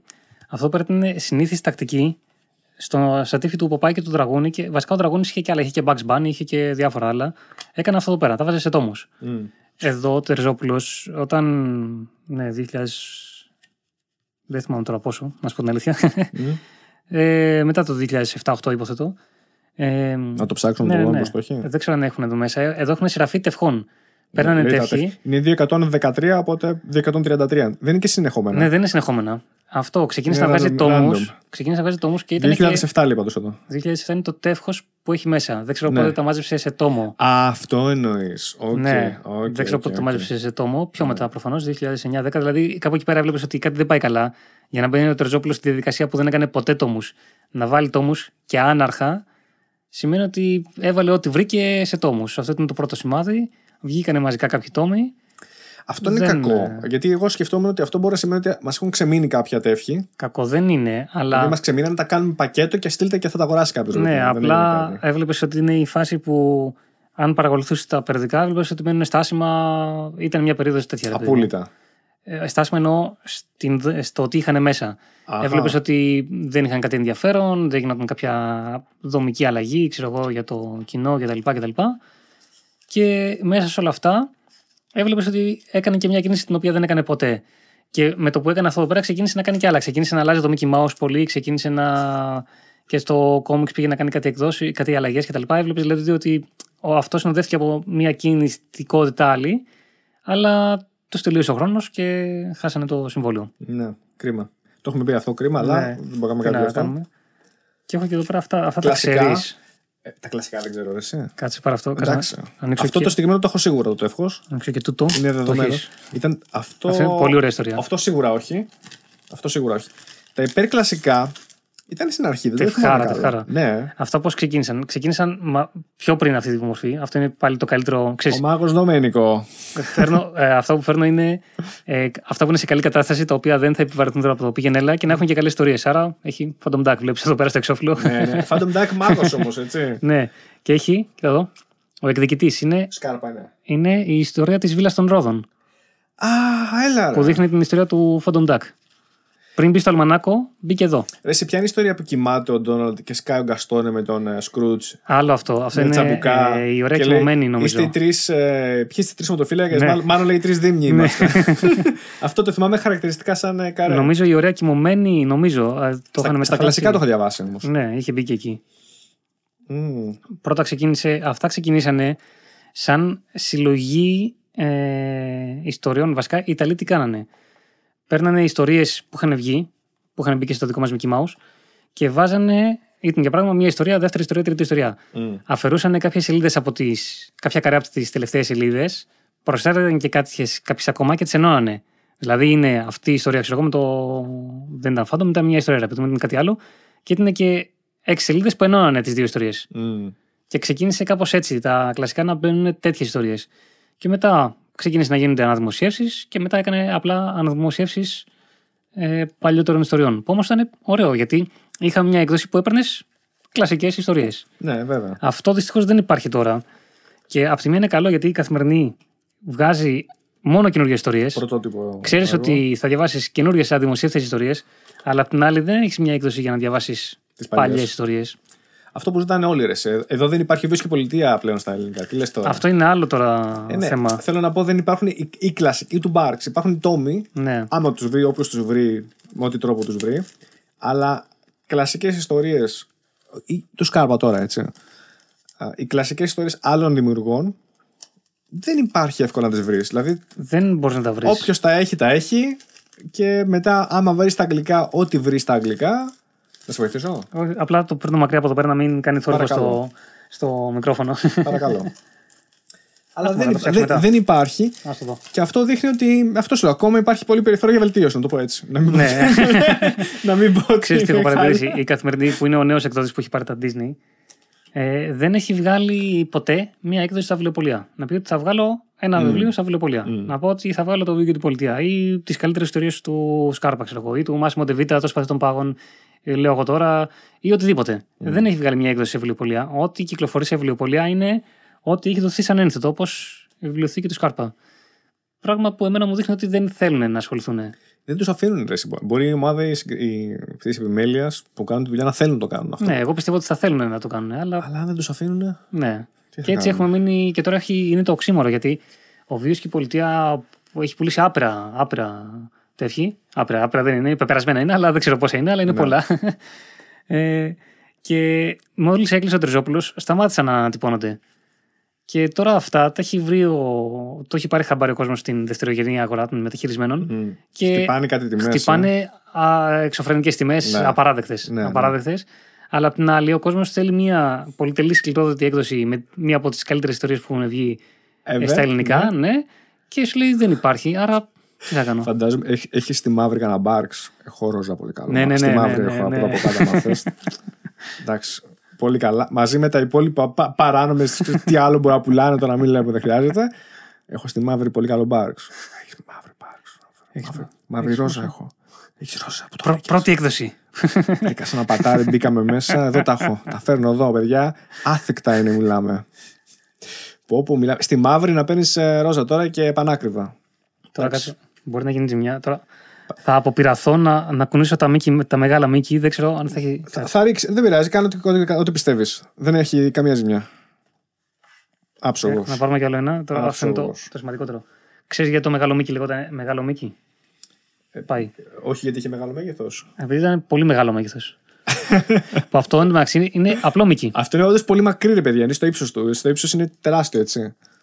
Για- Αυτό ε, δεν είχαν ξεκινήσει πιο μικρά. Η αλήθεια είναι ότι είχαν ξεκινήσει πιο, πιο normal. Αχα. Μετά όμως το κάνουν έτσι. Αν το ανοίξεις, θα δεις κάτι περίεργο μέσα. Ριζόπουλο είναι αυτό. Έλα, Ναι, εσύ. Τερζόπουλο. Μεγάλο μήκη. Ναι, που εντωμεταξύ το λέγανε Μίκη, απλά Μίκη, απλά ήταν μεγάλο. Ήταν πολύ πιο μικρό, πολύ πιο μεγάλο από ένα τυχαίο Ωχ, τευκάκι. ρε, εσύ, αυτή είναι η ιστορία την ξέρω. Είχε δημοσιευτεί στο, στο κόμιξ. Μπορεί. Ξέρεις... Ο- α, α, όχι, όχι, όχι. Ξέρεις ποια λέω; Α, Ξέρεις ποια ε, λέω. α, εσύ λες του Σκάρπα. Του Σκάρπα, Σκάρπα. Το, με τον ήλιο. Μπράβο. Είναι Όχι, πολύ ίδιο. Απλά πήγανε, το είναι, καρέ. είναι το ίδιο σκηνικό. Ναι, ναι, είναι από ναι. Ιταλό πάλι που είχαν πάει στην. ε, Το οποίο είναι περίεργο. ήλιο. γιατί Είναι Μίκη και Ντόναλντ μαζί. Τι γίνεται εδώ; Το, το μπλε γιατί είναι Ντόναλντ και το μαύρο είναι. Mickey. Αυτό εδώ. Ναι. Για, δούμε παίξ, εδώ. για πες μου λίγο. Εδώ πέρα τι κάνανε. Αυτοί βάλανε. κα- Ε, δώσ' μου, δώσ' μου λίγο. Ναι, τα να, αφήνω. να σε δείξω. Εδώ πέρα για παράδειγμα όπως είναι, έχει η ιστορία συνεχίζει από εδώ πέρα, μετά πάει εδώ, μετά συνεχίζει στην επόμενη σελίδα όπως ένα κανονικό τεύχος. Ναι. Εδώ πέρα βάλανε και ένα strip, μια λωρίδα. Α, άσχετο. ναι, που είναι Οκ. οι μπλε ιστορίες. Που αυτές εδώ πέρα τις μπλε ιστορίες είναι η ιστορία για παράδειγμα του Carl Barks, αλλά τι, αυτή που ήταν 3-4 καρέ, ε, 3-4 σειρές σε κάθε σελίδα, το βάλανε σε στριπάκια. Άρα, μία, καρέ, Έχουμε μία σειρά, μιξάρει δηλαδή δεύτερη σειρά. εδώ, έχουμε κάνει Ναι, mix. διαβάζεις παράλληλη ιστορία. Άρα, εσύ διαβάζεις πάνω την άλλη ιστορία, μια ιστορία και μετά πήγαινες και ξαναδιάβαζες αρχή. πάλι το τεύχος για να διαβάσεις την άλλη ιστορία. Όχι πολύ πρακτικό. Δεν ήταν, αλλά Όχι το πολύ κάνανε πρακτικό, για ναι. αρκετά τεύχη. Μάλιστα, δεν το κατάλαβα. Το παίξαν Ε, και αυτό. Ναι. Και βλέπεις, Οκ. είναι Μίκη που ονομάζεται Μίκη σκέτο. Μίκη, αλλά είναι μεγάλο. Και ονομάστηκε Μεγάλο Μίκη. Παιδιά, για να σας δώσω ένα context, είναι μιλάμε 1982 και το τεύχος ήταν ήδη το 1,74, έκανα λάθος. 174, ναι. Ναι, ήδη. Ναι, ναι, και ξεκίνησε και, μιλάμε αυτό από το δεκαετία... 82, έτσι. Τέλη δεκαετίας 60 ξεκίνησε. Κάθε τριμηνίο νομίζω ήταν, αν θυμάμαι καλά. Βλέπουμε εδώ στιλιστικά ο μαύρος σπίτι είναι άψογος, μποτίνι τρελό, τακούνι, να του δίνει και μπόι. Φοβερός. Και αυτό είναι. Ροζ παντελονάκι, κίτρινο πουκαμισάκι. Ή- Ήταν τύπου Παπαμιχάηλο όταν είχε σκάσει στο, στην Ελλάδα και το παλικάρι, να ξέρετε τη φάση, στιλιστικά. Εδώ πέρα βλέπεις διαφορά μεγέθους. ναι, Αυτό βλέπω. είναι 100 δε πιο μετά περίπου. Και είναι αυτό είναι το normal. κλασικό, νομίζω αυτό που, Normal. που υπήρχε και μετά στο Μεγάλο Μίκη. Έτσι. Ναι, που ακόμα αν δεις δεν έχει γίνει μετονομασία. Ακόμα Μίκη ονομάζεται. Μίκη, ναι. Απλά είναι πολύ πιο Απλώς μεγάλο. είναι μεγάλο Μίκη, οπότε ξέρεις, νομίζω ότι όλοι λέγανε ποιο είναι το Μίκη, το μεγάλο Μίκη. Ξέρω, Ναι, εγώ, είναι οπότε- πιο μεγάλο από αυτό εδώ. Που εντάξει δεν, δεν είναι τέτοιο, αλλά δεν είναι η ίδια περίοδος. Αλλά είναι πολύ πιο μεγάλο. Ξέρεις τι μου κάνει εντύπωση, δεν λέγαν Mickey Mouse. Μίκη. Μίκη. Και μετά ήταν, με- όχι μεγάλο Mickey Mouse, μεγάλο Μίκη. Μίκη, Μίκη, ναι. Ναι, ναι, ναι. Οκ. Μετά έγινε εδώ πάλι μεγάλο Μίκη. Μετά έχει αλλαγή λογοτύπου. Σούπερ μεγάλο Μίκη ήταν μετά. Σούπερ μεγάλο Μίκη δεν ήταν, ήταν ακριβώς, ήταν περίεργο. Ειδικές εκδόσεις. Να σου δείξω γιατί τυχαίνει να έχω εδώ. Εντελώς τυχαία. Αυτό το είχα. Εντελώς τυχαία. και ανατριχίλες που λέγαμε πριν, παιδιά, έτσι. Για την επαλήθευση που έλεγες πριν. το έχεις ή. Το έχω το τεύχος αυτό. Το έχεις. Ξέρεις γιατί το ξέρω. Για πες. Θυμάμαι ότι ήμουν άρρωστος εκείνη την περίοδο. Οκ. Και θυμάμαι πώς περιέγραφα στον πατέρα μου να μου το πάρει. Του είχα πει, θα μου πάρεις ένα τεύχος που επειδή νόμιζε είναι στα αγγλικά. Και επειδή ο πατέρας μου δεν ήξερε καλά αγγλικά, του λέω, θα γράφει απ' έξω Ποκαχόντας. Και έψαχνε. Ποκαχόντας. Και μου λέει, Πώς, είναι Ποκαχόντας. Λέω, Α, ναι, του λέω. Ξέρω να διαβάσει. και ήταν στα ελληνικά, στα ελληνικά μεταφρασμένο. Και λέω, Οκ, πάσο. Αυτό ήταν εδώ που βλέπεις σούπερ μεγάλο Μίκη. Ναι. Αυτοί κάθε εξάμηνο περίπου νομίζω κάνανε. Ε, βάζανε μια μεταφορά μιας ταινίας, πρόσφατης ταινίας. Ναι. Είχαν βάλει Ηρακλή, βάζανε ξέρω εγώ Βασιλιάς των Λιονταριών, τώρα είχαν βάλει Ποκαχόντας εκεί πέρα. Και το τεύχος αυτό που είχε την ταινία ήταν σούπερ μεγάλο Μίκη. Μμ. Αλλιώς τα άλλα ήταν μεγάλο Μίκη. Από τα πρώτα που θυμάμαι που ήταν φοβερό τεύχος ήταν με την ιστορία του Βασιλιά Αρθούρου του παιδικού όμως. Ναι, το, ναι, ναι, Κινούμενου. το Sword in the Stone που είχε βγει στα. Πολύ ωραία ιστορία. Ναι. Ήταν και μια, η, η Madame Mime εκεί. Ήταν κάτι έτσι Ναι. περίεργο. Είχε. Και αυτό ιστορικό περιοδικό δεν, έχει, δεν είχε, ήταν πιο πολύ του, στα τελευταία τεύχη. Βασικά, τα τελευταία 15 χρόνια ήταν πολύ του πεταματού. Το- Ήταν παιδικές ιστορίες, δεν του δίνουν πολύ σημασία. Αλλά ήταν, είναι ωραίο, είναι ιστορικό περιοδικό. Με πιάνει μελαγχολία Γιατί βλέπω ότι εδώ είχε τις προσεγμένες εκδόσεις που γίνονται στο βιβλιοπωλείο του Τερζόπουλου Ναι. με τις πολύ καλές εκδόσεις σκληρότητες του Μπάρξ. Και ήταν και μια πολύ καλή εκδόση με τα στριπάκια του Μίκη. ναι. Γκόφερτσον. Ε, θυμάσαι, ναι, θυμάσαι που σου είπα ότι στο τέλος κάνανε πολλές αλλαγές ε, και τους, δεν τους πρόλαβε, ε, τους τελείωσε ο χρόνος ουσιαστικά. ναι. Αυτό εδώ είναι το τελευταίο τεύχος Super Mickey, ε, μεγάλο Mickey που βγήκε. Αντίστοιχα πώς είχαμε το... Έλα, ρε.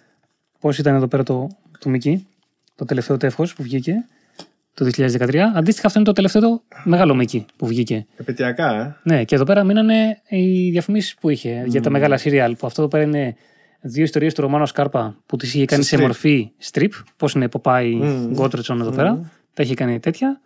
Εδώ πέρα νομίζω ήταν ε, ελληνικό. Ναι, διαφήμιζε μια πολύ. ωραίο- Εδώ πέρα είχε μια πολύ ωραία ιστορία. Μμμ. Διαφήμιζε ελληνικό τέφο και είχε μέσα ιστορίες στην Ελλάδα. Ναι. Από άλλους δημιουργούς όμως. Βέβαια, ναι. Και ήταν και αυτό πολύ ωραίο δευκάκι. Βλέπεις τις διαφημίσεις μέσα για τις σκληρότερε εκδόσεις. Αγαπημένη σειρά. Ναι, Για πολλούς λόγους. μεγάλο. Ε, Μίκη Μυστήριο. Β' κύκλο. Αυτό ξεκινήσαν να το κάνουν ε, αναδημοσίευση, ε, ανατύπωση. Ε, είχε βγει Μίκη Μυστήριο πρώτος κύκλος, δεύτερος κύκλος, μετά ανατύπωση πρώτου κύκλου και μετά ανατύπωση του δεύτερου, Δεύτερο κύκλου. κύκλο. Που το άσχημο με αυτό το πέρα είναι ότι ο δεύτερος κύκλος ήταν 12 τεύχη. Και η κύρια Σε ιστορία. μεγάλο μέγεθος. Ναι, η ανατύπωση ήταν σε μικρό μέγεθος. Αλλά τουλάχιστον έβλεπες την ιστορία. Μάθανε την ιστορία. Ε, το θέμα είναι ότι από τα 12 τεύχη, ο Τερζόπουλο πρόλαβε και έβγαλε τα 6. Μμ. Και η κύρια ιστορία ολοκληρωνόταν στα 7. Δηλαδή μια μεγάλη δίκη που γινόταν και έλεγες ότι όλα καταλήγουν σε αυτή τη δίκη και έλεγες τι θα γίνει. Ναι. Κα- Ε, ολοκληρωνόταν στο 7ο τεύχος, το οποίο δεν βγήκε ποτέ σε ανατύπωση. Άρα, αν θες να μάθεις τι γίνεται, πρέπει να βρεις τα παλιά τεύχη σε παλαιοβιβλιοπολία κτλ. κτλ. ναι, ήταν από τα. Είπαμε. Το απότομο. Τους τράβηξε την... το πλάι Ναι, απότομα. Ήταν, ήταν άσχημη Κρίμα. ζαριά. Κρίμα. Ωραία. Ωραία. Κάναμε την, την αναδρομή. Πριν Ναι. την κορύφωση, γιατί σου λέω, έχω εγώ κάτι έτσι που Έχεις θέλω να κορύφωση; πω. Έχω, έχω κάτι που θέλω να πω. Έχω κάτι, αλλά, θες. αλλά πριν αυτό θέλω να πω Ναι. λίγο για μάγκα. Ναι, Έτσι γιατί Για μάγκο. αξίζει μια αναφορά. Επειδή μου είπες κιόλας ότι θα βγει και τώρα μια ταινία, ένα άνιμε ε, κινηματογράφους, στο το One Piece. το One Piece. Ναι. Το οποίο μου έχεις πει όμως ότι εσύ βέβαια ο ίδιος δεν είσαι πολύ. Όχι, δεν έχεις φαν, δεν το έχεις δει, δεν το έχεις Ε, διαβάσει. δε- δεν είμαι fan του One Piece. Τώρα πέτρεσε εδώ πέρα. Χαμός. Ε, ξέρεις πώς είναι κάτι. Ερετικός. Πώς είναι κάτι σκηνικά που πετάνε τον Ντόναλτ, ξέρω εγώ, ντομάτες, Ναι, σάπιες ναι. κτλ. Τέτοια. Έτσι που είναι. Δεν μ' αρέσει, ε, δεν μ' αρέσει το, το σχέδιο των χαρακτήρων βασικά. Αχα. Είμαι σίγουρος ότι θα μ' αρέσει η ιστορία και η μουσική κτλ. Και, και όλα και η υπόθεση, αλλά δεν μ' αρέσουν οι χαρακτήρες και πρέπει, ξέρεις τι, μέχρι να το συνηθίσω, πρέπει να δω 50 επεισόδια, ξέρω εγώ, για Ναι. να πάρω μπρος. Παρ' όλα αυτά, την ταινία την είδα πρεμιέρα, ε, έπαιξε ε, σήμερα είναι Σάββατο. Μμ. Πήγα προχθές, Πέμπτη, την είδα πρεμιέρα. Ε, Μας δώσανε αφισάκια αυτά κτλ. Και, τα λοιπά και θα τη δω με άλλη παρέα σήμερα, δεύτερη φορά. Πώς ήταν, για πες μια. Πήγα για την εμπειρία πιο πολύ γιατί θέλω να δω αν είμαι ταινία μεγάλη παραγωγή σε ελληνικό κινηματογράφο. ναι. Και η ταινία δεν ξέρω τίποτα από One Piece. Μου φάνηκε, Ικανοποιημένος όμως. μου φάνηκε μια νορμάλ ταινία. Ναι. Από κόσμο που είδα ενθουσιασμένο τον είδα. Τώρα δεν ξέρω αν ήταν ενθουσιασμένος επειδή ήταν ε, ε, One Piece. η, όλη, η όλη φάση, ξέρω εγώ, ή απλά ήταν καλή ταινία. Με- Μου φάνηκε ενθουσιασμένος ο κόσμος πάντως. Μμ. Μ' άρεσε, μ' άρεσε γενικά σαν τέτοιο.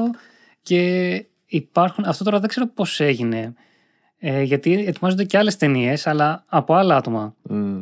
Είναι μια, μια εταιρεία, μια, κάποια παιδιά που φτιάχνουν. Δεν ξέρω αν ασχολείσαι καθόλου το. από- Ποια ξέρεις, α- α- παλιά, ξέ- ποια ξέρεις, ξέρω εγώ, κλασικά. Ξέρεις Dragon Ball, υποθέτω. Ναι. Το Naruto το ξέρεις; Ναι, δεν το έχω δει όμως. Το ξέρεις σαν όνομα. Ναι. Και το One Piece είχε βγει. Μετά, πιο πρόσφατα, πολύ πιο πρόσφατα, είναι για παράδειγμα το My Hero Academia. Δεν το ξέρω. Είναι η δική μου Ακαδημία Ηρών, μεταφράζεται αυτό. Και αυτό το πήραν κάποια παιδιά και το μεταγλωτίζουν. Και αυτό έχει μια, κάνει μια πολύ καλή μόντα. Αυτό βασίζεται σε τι, τι ποια είναι η υπόθεση. Έχει τους ε, μεγάλους δασκάλους που είναι ήρωες και θέλουν να κάνουν στην Ακαδημία τους να μάθουν και, άλλους, ε, και άλλα πιτσιρίκια πώς να γίνουν και αυτοί ήρωες. Μμ. Και στην ελληνική μεταγλώτηση έχουν βάλει στις φωνές των μεγάλων, των βετεράνων, να είναι, ξέρω εγώ, Ακίνδυνος Γκίκα, ξέρω εγώ, Αργύρης Παυλίδης, Κλασικά. τα γνωστά ονόματα. Και στα νέα παιδιά είναι νέα άτομα που, κάνουν, που ξεκινάνε να κάνουν μεταγλωτήσεις. Οπότε είναι και παλιοί και νέοι μαζί. Και πάλι και νέοι μαζί και ταιριάζει και με το κλίμα της σειράς. Και αυτά τα παιδιά βγάλανε τώρα κάποια, κάποια έκδοση, το, το βγάλανε αυτό το, το Ακαδέμια, την Ακαδημία στα ελληνικά και θα βγάλουν και αυτοί κάποιες ταινίες σε κινηματογράφους. Και μου αρέσει γιατί βλέπουμε σιγά σιγά μια προσπάθεια. Δεν ξέρω αν θα, θα καταλήξει σε, αν, να την αγκαλιάσει ο κόσμος. Αλλά μου αρέσει. Μ' αρέσει που θα δούμε. Είδαμε μια ταινία τώρα που πει, θα δούμε και άλλες ταινίες από άλλη ομάδα σε κινηματογράφους μεταγλωτισμένες αυτή τη φορά που κάνουν και πολύ καλή μεταγλώτηση. Και εδώ τώρα με τη μεταγλώτηση, τώρα ξεφεύγουμε από τα μάγκα, πάμε στα άνιμε. Παρακαλώ. Αλλά εντάξει, τώρα είναι συγγενείς χώροι. Βέβαια. Ε, υπάρχει το θέμα του πρωτότυπου. Ότι πολλοί κόσμοι δεν προτιμάει να βλέπει μεταγλωτήσεις γιατί σου λέει θα είναι χάλια, γιατί έχω δει μεταγλωτισμένα και θα είναι χάλια. Απ' τη μία, ναι. Απ' την άλλη, οι μεταγλωτήσεις που έχουμε δει οι περισσότερες μέχρι στιγμής είναι πολύ άσχημη δουλειά και το ξέρουν και οι ίδιοι οι μεταγλωτιστές, επειδή γίνονται στο πόδι και δεν γίνονται προσεγμένα και από το στούντιο κτλ. κτλ. Και βλέπεις πως όταν γίνεται μια καλή μεταγλώτηση, αξίζει. Ε, Ταιριάζει δηλαδή και να μην σου αρέσει να βλέπεις μεταγλωτήσεις. Αν το δεις στα ελληνικά και γίνεται καλή δουλειά, πιστεύω θα σ' αρέσει. Ναι. Ε, απλά το θέμα είναι να υπάρχει δυνατότητα επιλογής και να γίνεται καλή δουλειά. Βέβαια. Και αυτοί το κάνουν. Ε, και πιστεύω θα πάει καλά. Μμ. Δηλαδή, ο, ακόμα και αν κάποιο να μην του αρέσουν οι μεταγλωτήσεις, θα πρότεινα να δει αν ξέρει ότι γίνεται κάπου καλή δουλειά, ας τη δει. Και αν δεν του αρέσει, εντάξει, ας βλέπει μετά στο πρωτότυπο. Μια που το αναφέρεις αυτό ε, και επειδή είναι πολύ πρόσφατο να πω και ένα πολύ μεγάλο respect και, και ό,τι άλλο, μεγάλο σεβασμό, μεγάλη εκτίμηση στον Ηλίας Ζερβό που πέθανε πρόσφατα. Αυτό ήταν τώρα. τώρα. Τώρα, και αυτό Ε, το δεν πρόσφατα. ξέρω πότε θα ανέβει το βίντεο, αλλά Ναι. τώρα έγινε πριν μια-δύο μέρες. Ναι, ναι, ναι. Ε, ναι, λίγο σε λίγο περισσότερο, Ναι, αλλά ναι, τόσο. μπορεί. Είναι πολύ Ναι, ναι, ναι. πρόσφατο. Ε, ο οποίος ήταν πολύ καλός και ήταν. ίσως τώρα βρήκε είναι πιο γνωστός για κάποιες για κάποιες σειρές που είχε συμμετάσχει. Αλλά είχε συμμετάσχει σε πάρα πολλέ μεταγλωτήσει. Εγώ τον θυμάμαι πάρα πολύ στην, ε, σαν, σαν αφηγητής και ήταν και η φωνή του Μίκη σε, μέχρι πολύ πρόσφατα, αν δεν κάνω λάθος. Ήταν και του Μίκη. Ναι, ναι. Ναι. Στην οποία τώρα πλέον, αν δεν κάνω λάθος, έχει αρχίσει και αναλαμβάνει ένας που είναι και φίλος σου και είχε κάνει Ναι. και μια μεταγλώτηση σε ένα τα βιντεάκια σου ήταν πολύ πετυχημένη. ναι. Ξέρεις ποιο, ποιο παιδί λέω; Άκου, άκου τώρα τι Για γίνεται. πες. Αυτός είναι ο Δημήτρης ο Σάρλος. Μπράβο. Ο, αυτός έκανε, ήξερα ότι έκανε πολύ καλή τη φωνή του Μίκη. Το ήξερα από παλιά. Μ' άρεσε, το συζητούσαμε και όταν έκανα το βίντεο του Μίκη Μυστήριο ήθελα να γίνει εισαγωγή, να δείξω ένα δισέλιδο για να δείξει την ιστορία του Μίκη. Ναι, Που είναι και καλά ότι κάτι ψάχνει και σκάει ένα τηλέφωνο και τελικά η Μίνη είναι στη φυλακή. ναι. Και κόβεται εκεί η εισαγωγή. Για να δείξει, ξέρεις την ιστορία, γιατί αυτή δεν είναι μια απλή ιστορία. Είναι ιστορία μυστηρίου. Είναι Μίκη Μυστήριο. ναι. Συγγνώμη. Παρακαλώ. Ε, ήξερα ότι κάνει καλό το Μίκη και του λέω: Θες να κάνεις το Μίκη; Μου λέει: Θέλω. Ε, και το έκανα και επειδή γούσταρα εγώ και σαν promotion να το δει ο κόσμος κτλ. κτλ.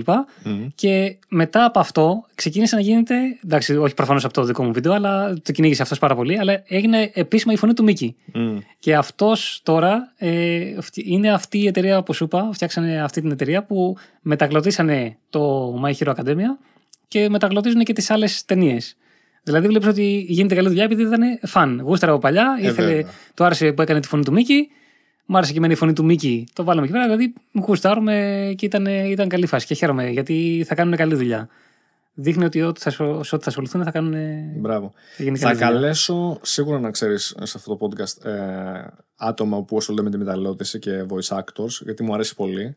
Και συνήθως μένουν λίγο, όχι στην αφάνεια ακριβώς, αλλά ξέρεις, άμα δεν είναι γνωστοί στο ευρύ κοινό με άλλο τρόπο, γιατί έχουν εμφανιστεί κάπως σαν ηθοποιοί, μένουν λίγο μ, στο background. Ναι. Και είναι κρίμα γιατί κάποιοι από αυτούς κάνουν φοβερή δουλειά και θα ήθελα να ακούσω από κοντά. Έχω καλέσει και έναν από τους πολύ αγαπημένους με μένα που κάνει μεταγλωτήσεις, αλλά μου αρέσει φοβερά και σαν ηθοποιός, τον Δημήτρη το Κουρλαμπά. Ήταν η φωνή του Κάιμπα. Α, Αν αυτό. έχεις ακούσει Έτσι, το έτσι Yugi. πες μου, ναι. Έτσι. Λοιπόν, λέγει Γιούγκι. Αλλά έχει κάνει. Ρε παιδί μου, δεν υπάρχει νομίζω ταινία animation που να έχω δει που κάπως να μην έχει συμμετάσχει ο Κουλαμπά και ο Ηλίας Ζερβό. Άπειρες. Μέχρι πολύ πρόσφατα άπειρες, άπειρες ταινίες, σειρές, τα πάντα, τα πάντα. Σου λέω για μένα ο Ζερβός μου είναι πάντα χαρακτηριστικά ε, η φωνή του αφηγητή σε, αν θυμάσαι παλιά κινούμενα μέχρι πρόσφατα λέει του Μίκη που έκανε Ναι. ο Γκούφι διάφορα σπαλαβομάς και τον αφηγητή. Και εδώ βλέπουμε τον Ε, αφηγητή να κάνει έτσι στην πλωμιζόν, ναι, ας πούμε. ναι, ναι, ναι. Τώρα, ξέρεις τι, είναι σκηνικά, είναι και εγώ, επειδή δεν έχω ασχοληθεί με, με ηθοποιούς να δω ποιος είναι τι κτλ. Δεν ξέρω ονόματα. Αλλά επειδή τα έχω δει όλα αυτά, με το που μου λες σκηνικό, ναι, κατάλαβα, με, καταλαβαίνω. Είναι ο αφηγητής, ο κλασικός αφηγητής των ταινιών, ε, Μπράβο. μίνι ταινιών αυτών. Ναι, ναι. Αλλά τώρα τι να σου πω, πάρα πολλές φωνές. Πάνθρο, αν έχεις. Ο, αυτός ήτανε. Ναι, ναι, Ε, Ηλίας Ζερβός. Ναι, θα Αν, μπορούσε, αν, ναι. αν ναι, έχει ακούσει ποτέ ναι. που λέει στο τέλος και λέει Ακούστηκαν αλφαβητικά, ξέρω εγώ. Λοιπόν, βασικά αυτό που έχει χαρακτεί, χαρακτεί σε κάθε άνθρωπο εντάξει, που μας Ναι. ακούει. Ακούστηκε με αλφαβητική σειρά. Ακίνδυνος γκίκα. Ναι. Πάμε. Αφού είναι Όλε. αλφα. Είναι ακίνδυνος, είναι αλφα. Ναι. δηλαδή, εκεί σκάει το πρώτο όλε. Ξέρω εγώ. Ε, Ηλία Ζερβός, όλε. Ξέρω εγώ. Σπύρος Μπιμπίλας, πάμε, όλε. Ναι, ναι, φύγανε. ναι. Η ηχογράφηση έγινε στα στούντιο της Ιέρα. Ξέρεις. δηλαδή, δε, σου έχει γίνει, πώς να σου το πω, δεύτερη φύση. Δεν παίζει να ακού... Δηλαδή, άμα ακούσεις, ακούστηκε με μορφωτική σειρά, είσαι σε φάση ακίνδυνο γκίκα. το έχουμε, φύγαμε. Αλλά και η Ηλία Ζερβό, ξέρω εγώ. Δηλαδή, είναι πολύ χαρακτηριστικό. Ε, ναι, που λες μεγάλο respect, φοβερή δουλειά, φοβερό έργο.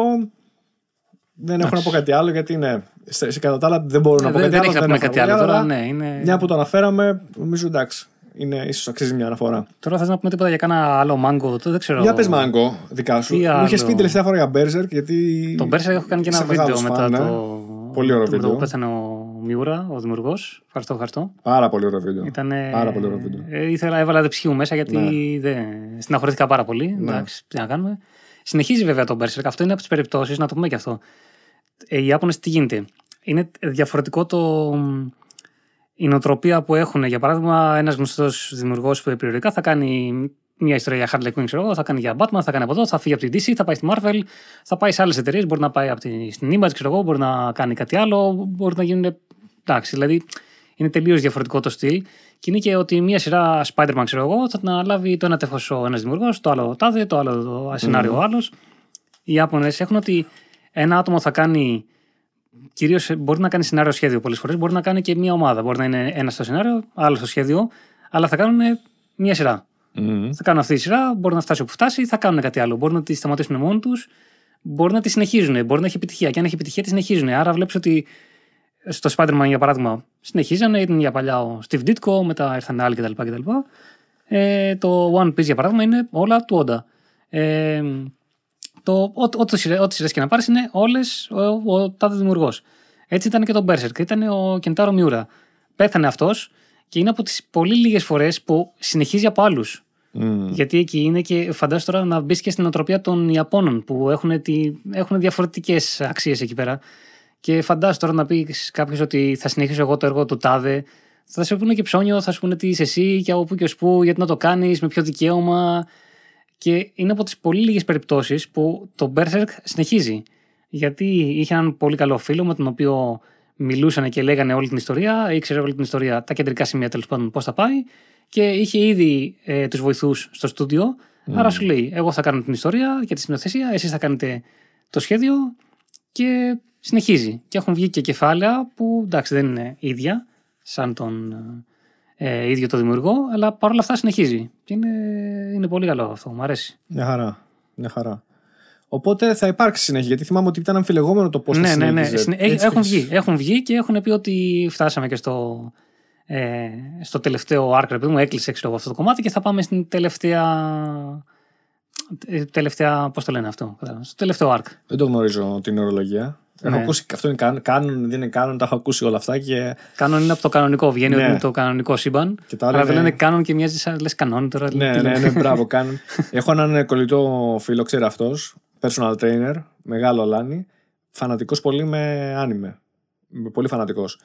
Και αυτός μου έχει πει, για το One Piece ας πούμε, που λέγαμε πριν, ε, μου έχει πει, και τα- έχω δει και εγώ ίδιος από κάποια επεισόδια, ότι ε, φέρνει, κάνει πολλές pop αναφορές σε άτομα του γνωστές τώρα celebrities και τους φέρνεις σε χαρακτήρες. Π.χ. Ναι.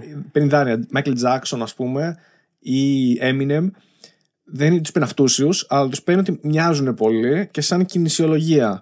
Και τους εντάσσει λίγο στο σύμπαν. Ότι αυτός είναι ένα κακός, άλλο όνομα προφανώς, Ναι, ναι. που έχει άλλα χαρακτηριστικά κτλ. Οπότε κάνει λίγο αυτό το ομάζ που λένε οι Αμερικάνοι, ή κλείνει το μάτι, το wing, ξέρεις ότι ξέρεις. Δίνω ένα μικρό Πήρα, tribute. πήραμε και αυτό. Ναι, ναι, ναι, δίνω ένα μικρό tribute σε αυτόν, ρε παιδί μου. Πε- Κάνει πολύ παιχνίδι. Έχει πολύ, νομίζω το One Piece όσοι είναι σκληροί fans ξέρουν. Ε, γιατί- έχει πάρα, πάρα Ναι, πολλούς και πολλούς φανατικούς. ναι. ναι. Και γι' αυτό τώρα θα λένε πείτε τίποτα για αυτά. Παιδιά, δεν, δεν Δυστυχώς ξέρω να δεν πω ξέρω κι εγώ. πολλά. Ε, Πέσετε τώρα εδώ πέρα. ξέρω να σας πω για ό,τι άλλο θέλετε. Ναι. Από... Αυτό είναι μια κατηγορία που λέγεται shonen. Shonen σημαίνει παιδί, ε, αγοράκι. Για παιδιά, ναι. Ναι, αυτό είναι ότι ε, έχεις προσανατολισμό εκεί, σε μικρά παιδιά. Και αυτά ήταν ε, παλιότερα το Feast of the North Star, το Hokuto no Ken, μετά το Dragon Ball που εκεί πέρα έκανε το χαμό, το Naruto, το Bleach, κάποια άλλα πιο μετά. Ε, είναι τέτοιες κατηγορίες που αυτές έχουν πολύ φανατικό κοινό. Που για όλα αυτά μπορούμε, που ανέφερα μπορούμε να πούμε τα πάντα. Για One Piece ε, δεν έχω ασχοληθεί ακόμα. δεν μπορώ να πω πολλά. Για Dragon Ball, ποια είναι που μείνει στη σειρά, είναι ξέρω εγώ. Η, η ζήτα, η, τι, τι Dragon GT Ball. θάβουν πολύ για να λένε ναι, ότι είναι καλά εντάξει, μαύρο κάνουν. χάλι. Καλά κάνουν. Βέβαια, Ναι. με το που βγήκε το Super, λένε τελικά το GT δεν ήταν και τόσο άσχημο. Κατάλαβα. Κατάλαβα. Έχουν, και τα δύο έχουν καλά σκηνικά, καλά στοιχεία και όχι. Ε, είναι διαφορετικά. Είναι το, στο Dragon Ball το απλό ήταν ο Son Goku παιδάκι. ναι. Στο άλλο μετά μεγάλωσε και έπαιξε αλλιώς. Έχουν και τα δύο καλά. Το Dragon Ball Z έχει- η συνέχεια έχει ε, πιο πολλές μάχες, πιο καλό animation, πιο αργή πλοκή. Μμμ. Εκεί πέρα που ουρλιάζανε για ένα επεισόδιο, στο άλλο ουρλιάζανε για τρία ξέρω εγώ, επεισόδια μέχρι να ξεκινήσει η μάχη. Είχε Γίνεται τέτοια- λίγο φόσκολος η φάση. ε. ναι, αυτό γίνεται, ξέρεις γιατί. Έχουν τα, τα περιοδικά τα, τα μάγκα. Ε, αυτά βγαίνουν, ξέρω εγώ, κάποιες σελίδες την εβδομάδα. Ταυτόχρονα έτρεχε και το άνιμε, τα κινούμενα σχέδια, που όμως αυτά τρέχουν πιο γρήγορα. Γιατί είναι 20 λεπτά και σε 20 λεπτά δεν τους ήταν 20 σελίδες που έχει το chapter. Πρέπει να βάλουν, ξέρω εγώ, να καλύψουν 40, 50, 60 σελίδες. Ναι. Που σημαίνει 2-3 επεισόδια. Άρα το, το anime θα ξεκινήσει και θα φτάσει κάποια στιγμή το manga και θα πρέπει. Τι θα κάνει, θα Ναι, τι προχωρήσει κάνεις, μπροστά αφού δεν ξέρει τι γίνεται. Έχουμε το πρόβλημα Game of Άρα, Thrones εδώ. ναι, άρα γίνεται αργή εξέλιξη, άρα χάνεται ο Σογκόκου, γίνεται κάτι ξέρω εγώ, περνάνε τα σύννεφα, γίνεται Ναι. τέτοιο, γίνεται μια μάχη, θα ξεκινήσω, θα πάρω ενέργεια, Ναι. θα... Στον Goku θα σε βαρέσω. Τι εννοείς θα με βαρέσει, Στον Ναι, Goku. ναι, ναι, είχε αυτά Ενώ τα θα σε σκηνικά. χτυπήσω. Αυτό το θα με έχουν... χτυπήσεις. Ναι, έχουν κάτι τέτοια και Ναι. βλέπουν τώρα το έχουν πάρει χαμπάρι αυτό οι Ιάπωνες και κόβουν τις σειρές. ε, ναι, ρε, εντάξει. Κάντε Προχωράνε, ένα βάζουν διάλειμμα. δεύτερη σεζόν, τρίτη σεζόν, που αυτό πρέπει να γίνεται. Αλλά απ' την άλλη, ε, βλέπεις ότι το κάνεις με αυτό καλό, είναι καλό για τη ροή της σειράς. Αλλά απ' την άλλη, ε, τα επεισόδια αυτά που βγάζεις με αργή πλοκή πουλάνε και σου αποφέρουν κέρδη. Άρα η μια εταιρεία έχει να βγάλουν ένα κατώτερο προϊόν που θα μου αποφέρει περισσότερα ή να το βγάλω σωστό και να μου αποφέρει περισσότερα σταδιακά στο μέλλον, ίσως; Τι να σου πω, τότε, όταν μπλέκεται το marketing εκεί, Ε, ναι, ναι. δεν μπορώ να σου πω. Παίζει πολλά αυτό το πράγματα. θέμα. Δεν έχω πολύ άποψη. Με τα fillers, με το, Ναι, με και το αυτό, πώς και θα αυτό. Ναι, συνεχίσεις. ναι, ναι. Εντάξει, όπως και να έχεις στην ουσία. Ναι. ουσ- στην... Αυτό που έχει σημασία είναι να βγουν τα καλά επεισόδια κάποια στιγμή. Ναι. Να πεις, άντε, θα αντέξω μερικά. Εντάξει, αφού έτσι είναι η φάση. Οκ. Και εντάξει. Εκεί πέρα που τι είναι, είναι παρόλα αυτά ε, και με χαροποιεί αυτό είναι ότι το βγάζουν ε, με σεζόν διακεκομένα, σταδιακά, αλλά βλέπω ότι ακολουθούν το source material και πλέον δεν βάζουν πολλά fillers. Οι περισσότερες σειρές που ακολουθώ. Μμ. Δηλαδή και νομίζω και οι πιο γνωστές. Αν πάρουμε τις πιο γνωστές σειρές που είναι για παράδειγμα το JoJo, δεν ξέρω αν παρακολουθείς, αν, Όχι, όχι. αν σου λέω τώρα πετάω άγνωστες λέξεις. Καλά, δεν πειράζει. Ναι, αυτό εδώ πέρα ήταν μια σειρά που έβγαινε, βγαίνανε ε, μια σεζόν, τη φτιάχνανε, τη βγάζανε κανονικά. Μετά κενό για ξέρω, εγώ, δύο χρόνια πόσο ήταν, το βγάζανε. Ναι. Μετά αυτό πήγε καλά και το βγάλανε στο Netflix η επόμενη σεζόν. Που το Netflix τα βγάζει όλα μαζεμένα. Αλλά παρόλα αυτά έβγαλε ξέρω, εγώ, αν είναι, ξέρω, εγώ, 40 επεισόδια η σειρά, λέω εγώ τώρα. Βγάλανε τα 12 επεισόδια, κενό, μετά τα άλλα 12, μετά κενό.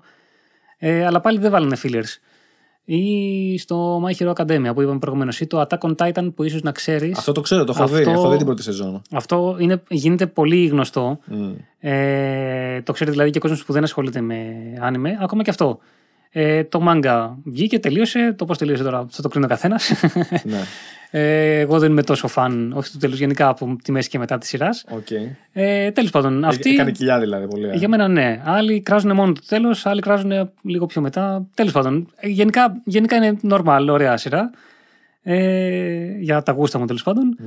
Ακόμα και αυτοί βγάζανε. Σου είπανε, θα βάλουμε μία σεζόν, δεύτερη, τρίτη, τετάρτη σεζόν κτλ. Δεν θα βάλουμε fillers. Νομίζω ότι αυτή είναι η καλύτερη προσέγγιση. Δηλαδή ότι έχεις ένα source material, το παίρνεις και το, δεν, δεν του αλλάζεις πολύ τα φώτα. Ναι, δηλαδή το ακριβώς. ακολουθείς όσο γίνεται πιο πιστά. Πιστά. Εντάξει. Μπορεί να κάνεις τώρα κάποιες παραχωρήσεις επειδή είναι διαφορετικό μέσον τώρα η οθόνη. Αλλά είναι καλό να μην κρατάς την αργή εξέλιξη το ότι θα γίνει κάτι και γιατί σε αυτές τις σειρές που έρχεται ο Τιτάνα, το Attack on Titan, είναι ότι. Να πούμε τη βασική υπόθεση. Είναι ότι υπάρχει ένας κόσμος, μια πόλη που έχει μια χώρα βασικά να πούμε, που είναι, έχει κάποιες σειρές από τείχη και πίσω από τα τείχη υπάρχουν Τιτάνες. Και δεν ξέρουν για ποιο λόγο υπάρχουν αυτοί οι Τιτάνες. Αυτοί οι Τιτάνες είναι εχθροί με τον κόσμο, τα βάζουν, θέλουν να Ναι. προσπαθήσουν να εξερευνήσουν από πέρα. Υπάρχει πολύ θανατικό μέσα. Και Τρώνε, αυ- είναι. Ναι, γενικά, τρώνε, ναι, είναι τους άγρια. τρώνε, όχι απλά επιτίθενται. Ναι, ναι, ναι, είναι άγρια σειρά γενικά. Πεθαίνει κόσμος σαν βέρτα. και αυτή, αυτή είναι η πλοκή. Και τώρα σε αυτό, να βάλεις τώρα εκεί πέρα που παλεύουν, ξέρω εγώ, έναν μεγάλο τιτάνα να, να πηγαίνει αργή η εξέλιξη και να βλέπεις τα πουλάκια να πετάνε και μετά μέχρι να ρίξεις την άλλη μπουνιά, ξέρω εγώ, να, περί- να, πε- με- να πρέπει να περιμένεις. Ε, σου λένε και άλλοι ότι θα, δεν θα βγει καλή η σειρά, άρα ας την κόψουμε. Ε, βέβαια. Και να κάνουμε σεζόν. Ε, βέβαια. Λο- Το λογικό είναι δηλαδή. Από το να είναι συνεχόμενο και να κουράζει. Εντάξει. Εκτός αν σου λέω, το One Piece είναι λίγο άλλη φάση. Το One Piece Έχει ξεκίνησε γίνει έτσι, λίγο- έχει γίνει παράδοση, Ναι, δεν μπορείς να το σταματήσεις Αυτό τώρα. πλέον δεν. Να το σταματήσεις τώρα πιστεύω ότι θα το θέλει και ο κόσμος. Μμ, μμ. Να το σταματήσεις τι, να βγάλεις σεζόν. Δηλαδή η πρώτη σεζόν θα είναι 1100 επεισόδια, η δεύτερη θα είναι 15, ξέρω εγώ. Ναι, ακριβώς.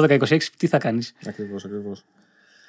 Έτσι που λες. Ε, άλλες σειρές, άλλα anime, κάτι άλλο που να σ' αρέσει. ή απ- α, Το Berserk θα γίνει καθόλου anime. Υπάρχουν στα σκαριά. ε, ιδέες; υπάρχουν- δεν ξέρω, έχουν γίνει κάποιες προσπάθειες, δεν μου άρεσε καμία. Οκ. Βασικά μου άρεσε η πρώτη που είχε γίνει παλιά. Το 97 νομίζω, που ήταν κάπου εκεί. Οι άλλες, κάποιες ταινίες που είχαν βγει δεν με ενθουσίασαν. Μια άλλη σειρά που είχε βγει χάλια μαύρα. Οκ. Ε, δεν ξέρω. Πιστεύω ότι θα θέλουν να το τελειώσουν το μάγκα και μετά να ασχοληθούν. ε, Εντάξει, λογικό. Πιστεύω αυτό. Πιστεύω Λογικό. κάπως έτσι θα γίνει. λογικό. Άλλα καινούργια μάγκα έτσι ανερχόμενα. Βλέπεις γενικά, διαβάζεις Ανερχόμενα. Ε, μια περίοδο πάρα πολύ, πάρα πολύ. Τώρα το έχω κόψει γιατί δεν προλαβαίνω. Ε, βέβαια, εντάξει. Και έχω δώσει βάρος στα Ε, ναι. Disney και στα βίντεο που προσπαθώ να κάνω. Εδώ ε, έχει βάλει έχει δώσει ποπά, έχει κάνει ιστορίε από εδώ από εκεί. ναι, εντάξει. ναι, δηλαδή πλέον το παλιά τα παρακολουθούσα σεζόν σεζόν. Έβλεπα τι βγαίνει, παρακολουθούσα κτλ. Τώρα λιγότερα και βλέπω ότι όταν τελειώσει, τι παίρνει καλές κριτικές, ξέρω εγώ. Ναι. Αυτό παρακολουθώ. Το Death Note επίσης ήταν πάρα πολύ γνωστό. Το Death Note παλιότερο γι' αυτό. μια, ναι. σειρά- μια σεζόν ήταν νομίζω. Ήταν Ναι, δηλαδή Death Note- μικρούλη. το Death Note είχε το χαρακτηριστικό του. εμ, και τώρα τι γίνεται. Αυτή. Ε, Πώς βολεύει. Ε, οι περισσότερες σειρές που μπορεί να έχεις δει, σεζόν κτλ., μπορεί να είναι 26 ή 52 επεισόδια ή να είναι και 13.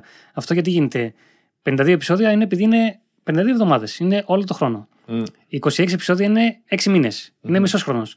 Άρα σου λέει ότι τα, τα κανάλια κάνουν προγραμματισμό. Και σου λέει ότι εγώ θα βγάλω μια σειρά, θέλω μια σειρά άνεμε για 52 επεισόδια. Αν εσένα είναι ξέρω εγώ, 40, δεν μου κάνει. Ή θα βάλουμε filler, ξέρω εγώ. Γιατί εγώ πρέπει να καλύψω όλο αυτό το, το slot. Γιατί μετά εσύ θέλεις 40. Μετά εγώ θα βρω έναν άλλον που θέλει, ξέρω εγώ, 10 επεισόδια, 12. Θα μπορεί να βρει κάποιον, αλλά είναι μπελάς. Ναι. Και γι' αυτό πολλά, πολλές σειρές ε, είναι... Βλέπεις ότι είναι, ξέρω εγώ, 26-52 επεισόδια, δεν θα δεις κάτι στο ενδιάμεσο. Το Death Note είναι 37 επεισόδια. Μμ. Και αυτό είναι μεγάλη μαγιά, γιατί ε, εκεί πέρα είπανε, παιδιά, ε, το, εμείς θέλουμε να ακολουθήσουμε το, την πηγή, το μάγκα, το αυθεντικό μάγκα, μας βγαίνουν 37 επεισόδια. Μπορούμε να τα βάλουμε αυτά. Δεν θέλουμε να βάλουμε fillers. Και τους λέγανε, από ό,τι είχα ακούσει τότε, δεν ξέρω αν ισχύει, αλλά λέγανε να βάλουν filler αυτά κτλ. Και, και τελικά βρήκανε ένα κανάλι που είπε ότι τέλο πάντων του πείσαν ότι εμείς θα βγάλουμε 37 επεισόδια. Βάλτε 37 επεισόδια και τα άλλα, ξέρω εγώ, όσα είναι της σεζόν, καλύφθητε εσείς. Δεν μας νοιάζουν. Μμ. Και δεν βάλανε filler, καλύψαν ακριβώς το μάγκα και βγήκε φοβερή σειρά. Ναι, πολύ καλή. Δεν βάλανε filler, Πολύ ήταν πολύ ωραίο, πολύ ωραίο. Μάλιστα. Ωραία, ωραία. Κλείνουμε. Μπορούμε να κλείσουμε τον κύκλο των, Ό,τι ε, θες. των μάγκα. Ό,τι θες. αν, αν, αν σου θυμηθείς κάτι να. Θα επανέλθουμε, αλλά ήρθε η ώρα να κάνουμε την κορύφωση που λέγαμε. Για πες την Έτσι, κορύφωση. Τώρα έχω έρθει.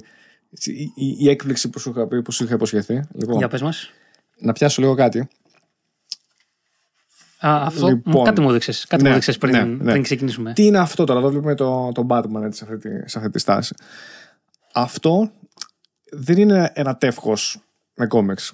Αυτό είναι ένας κατάλογος από ένα αμερικανικό ε, πρακτορείο, να το πω, γραφείο Ε, που κάνει ε, πληστηριασμούς. Ναι, γραφείο Λέγεται πληστηριασμών. Heritage. Ναι. Και είναι από τα Εντάξει. πολύ γνωστά. Ναι, είναι Dallas, Texas, έτσι, νότος τώρα πολύ χαμός. Λοιπόν, θα το ξεφυλίσω λίγο απλά να δείτε. Έχει διάφορα έργα τέχνης, έχει original art. Δηλαδή, αυθεντική τέχνη από τους δημιουργούς. Είτε είναι κάποιες είναι ελαιογραφίες, κάποιες είναι ε, τεύχη πολύ παλιά τα πρωτότυπα, κάποιες Όχι, είναι... Απλά θέλω να βλέπω. Δεν, μπορώ- Παρακαλώ. δεν, δεν μπορώ να αντισταθώ. Βεβαίως. κάποια είναι, είναι πανέμορφα κάποια έτσι. Δηλαδή, ας πούμε αυτό. Πολύ ωραίο. Αυτό είναι, ας πούμε, παράδειγμα έτσι για να δούμε. ε, Μια τέτοια σκηνή με τον Τζόκερ να χορεύει και στο πίσω στο φόντο ο Batman. Είναι πρόσφατο για του 2020. Ε, λέει συγκεκριμένα ποιος είναι ο καλλιτέχνης, ποιος είναι ο δημιουργός, τι και τα λοιπά. Ξέρω, ink, ink on Bristol board measuring, ποιες είναι οι διαστάσεις, in Excel condition και τα λοιπά. Ε, και όλα αυτά λοιπόν, αυτό συγκεκριμένα τον Οκτώβριο. Δηλαδή, ο πληστηριασμός έγινε τώρα, αρχές Οκτωβρίου του 2022. Που είναι physical, δηλαδή είναι άτομα εκεί που κάνουν μπιντάρουν, όπως έχεις δεις ταινίες. Πάμε. Εδώ, τόσο. αλλά αν ο Αλαντού είναι κανονικά, κανονικά. Έχει πολύ πλάκα να το παρατηρήσει. Και έχει και μ, άτομα που θα χτυπήσουν ηλεκτρονικά. Το ξεφυλίσω λίγο. Παρακαλώ. Η πρώτη σελίδα αυτό, για να πω έτσι ενδεικτικά, για να καταλάβουμε τι τιμές λέμε, έτσι.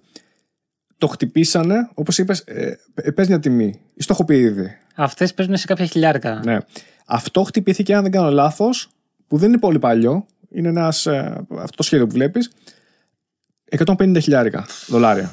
Αυτό δεν είναι κάποια, θα είναι κάποια παραπάνω. ναι, εντάξει. Αυτά χτυπιούνται πολύ. Και αυτό επίσης.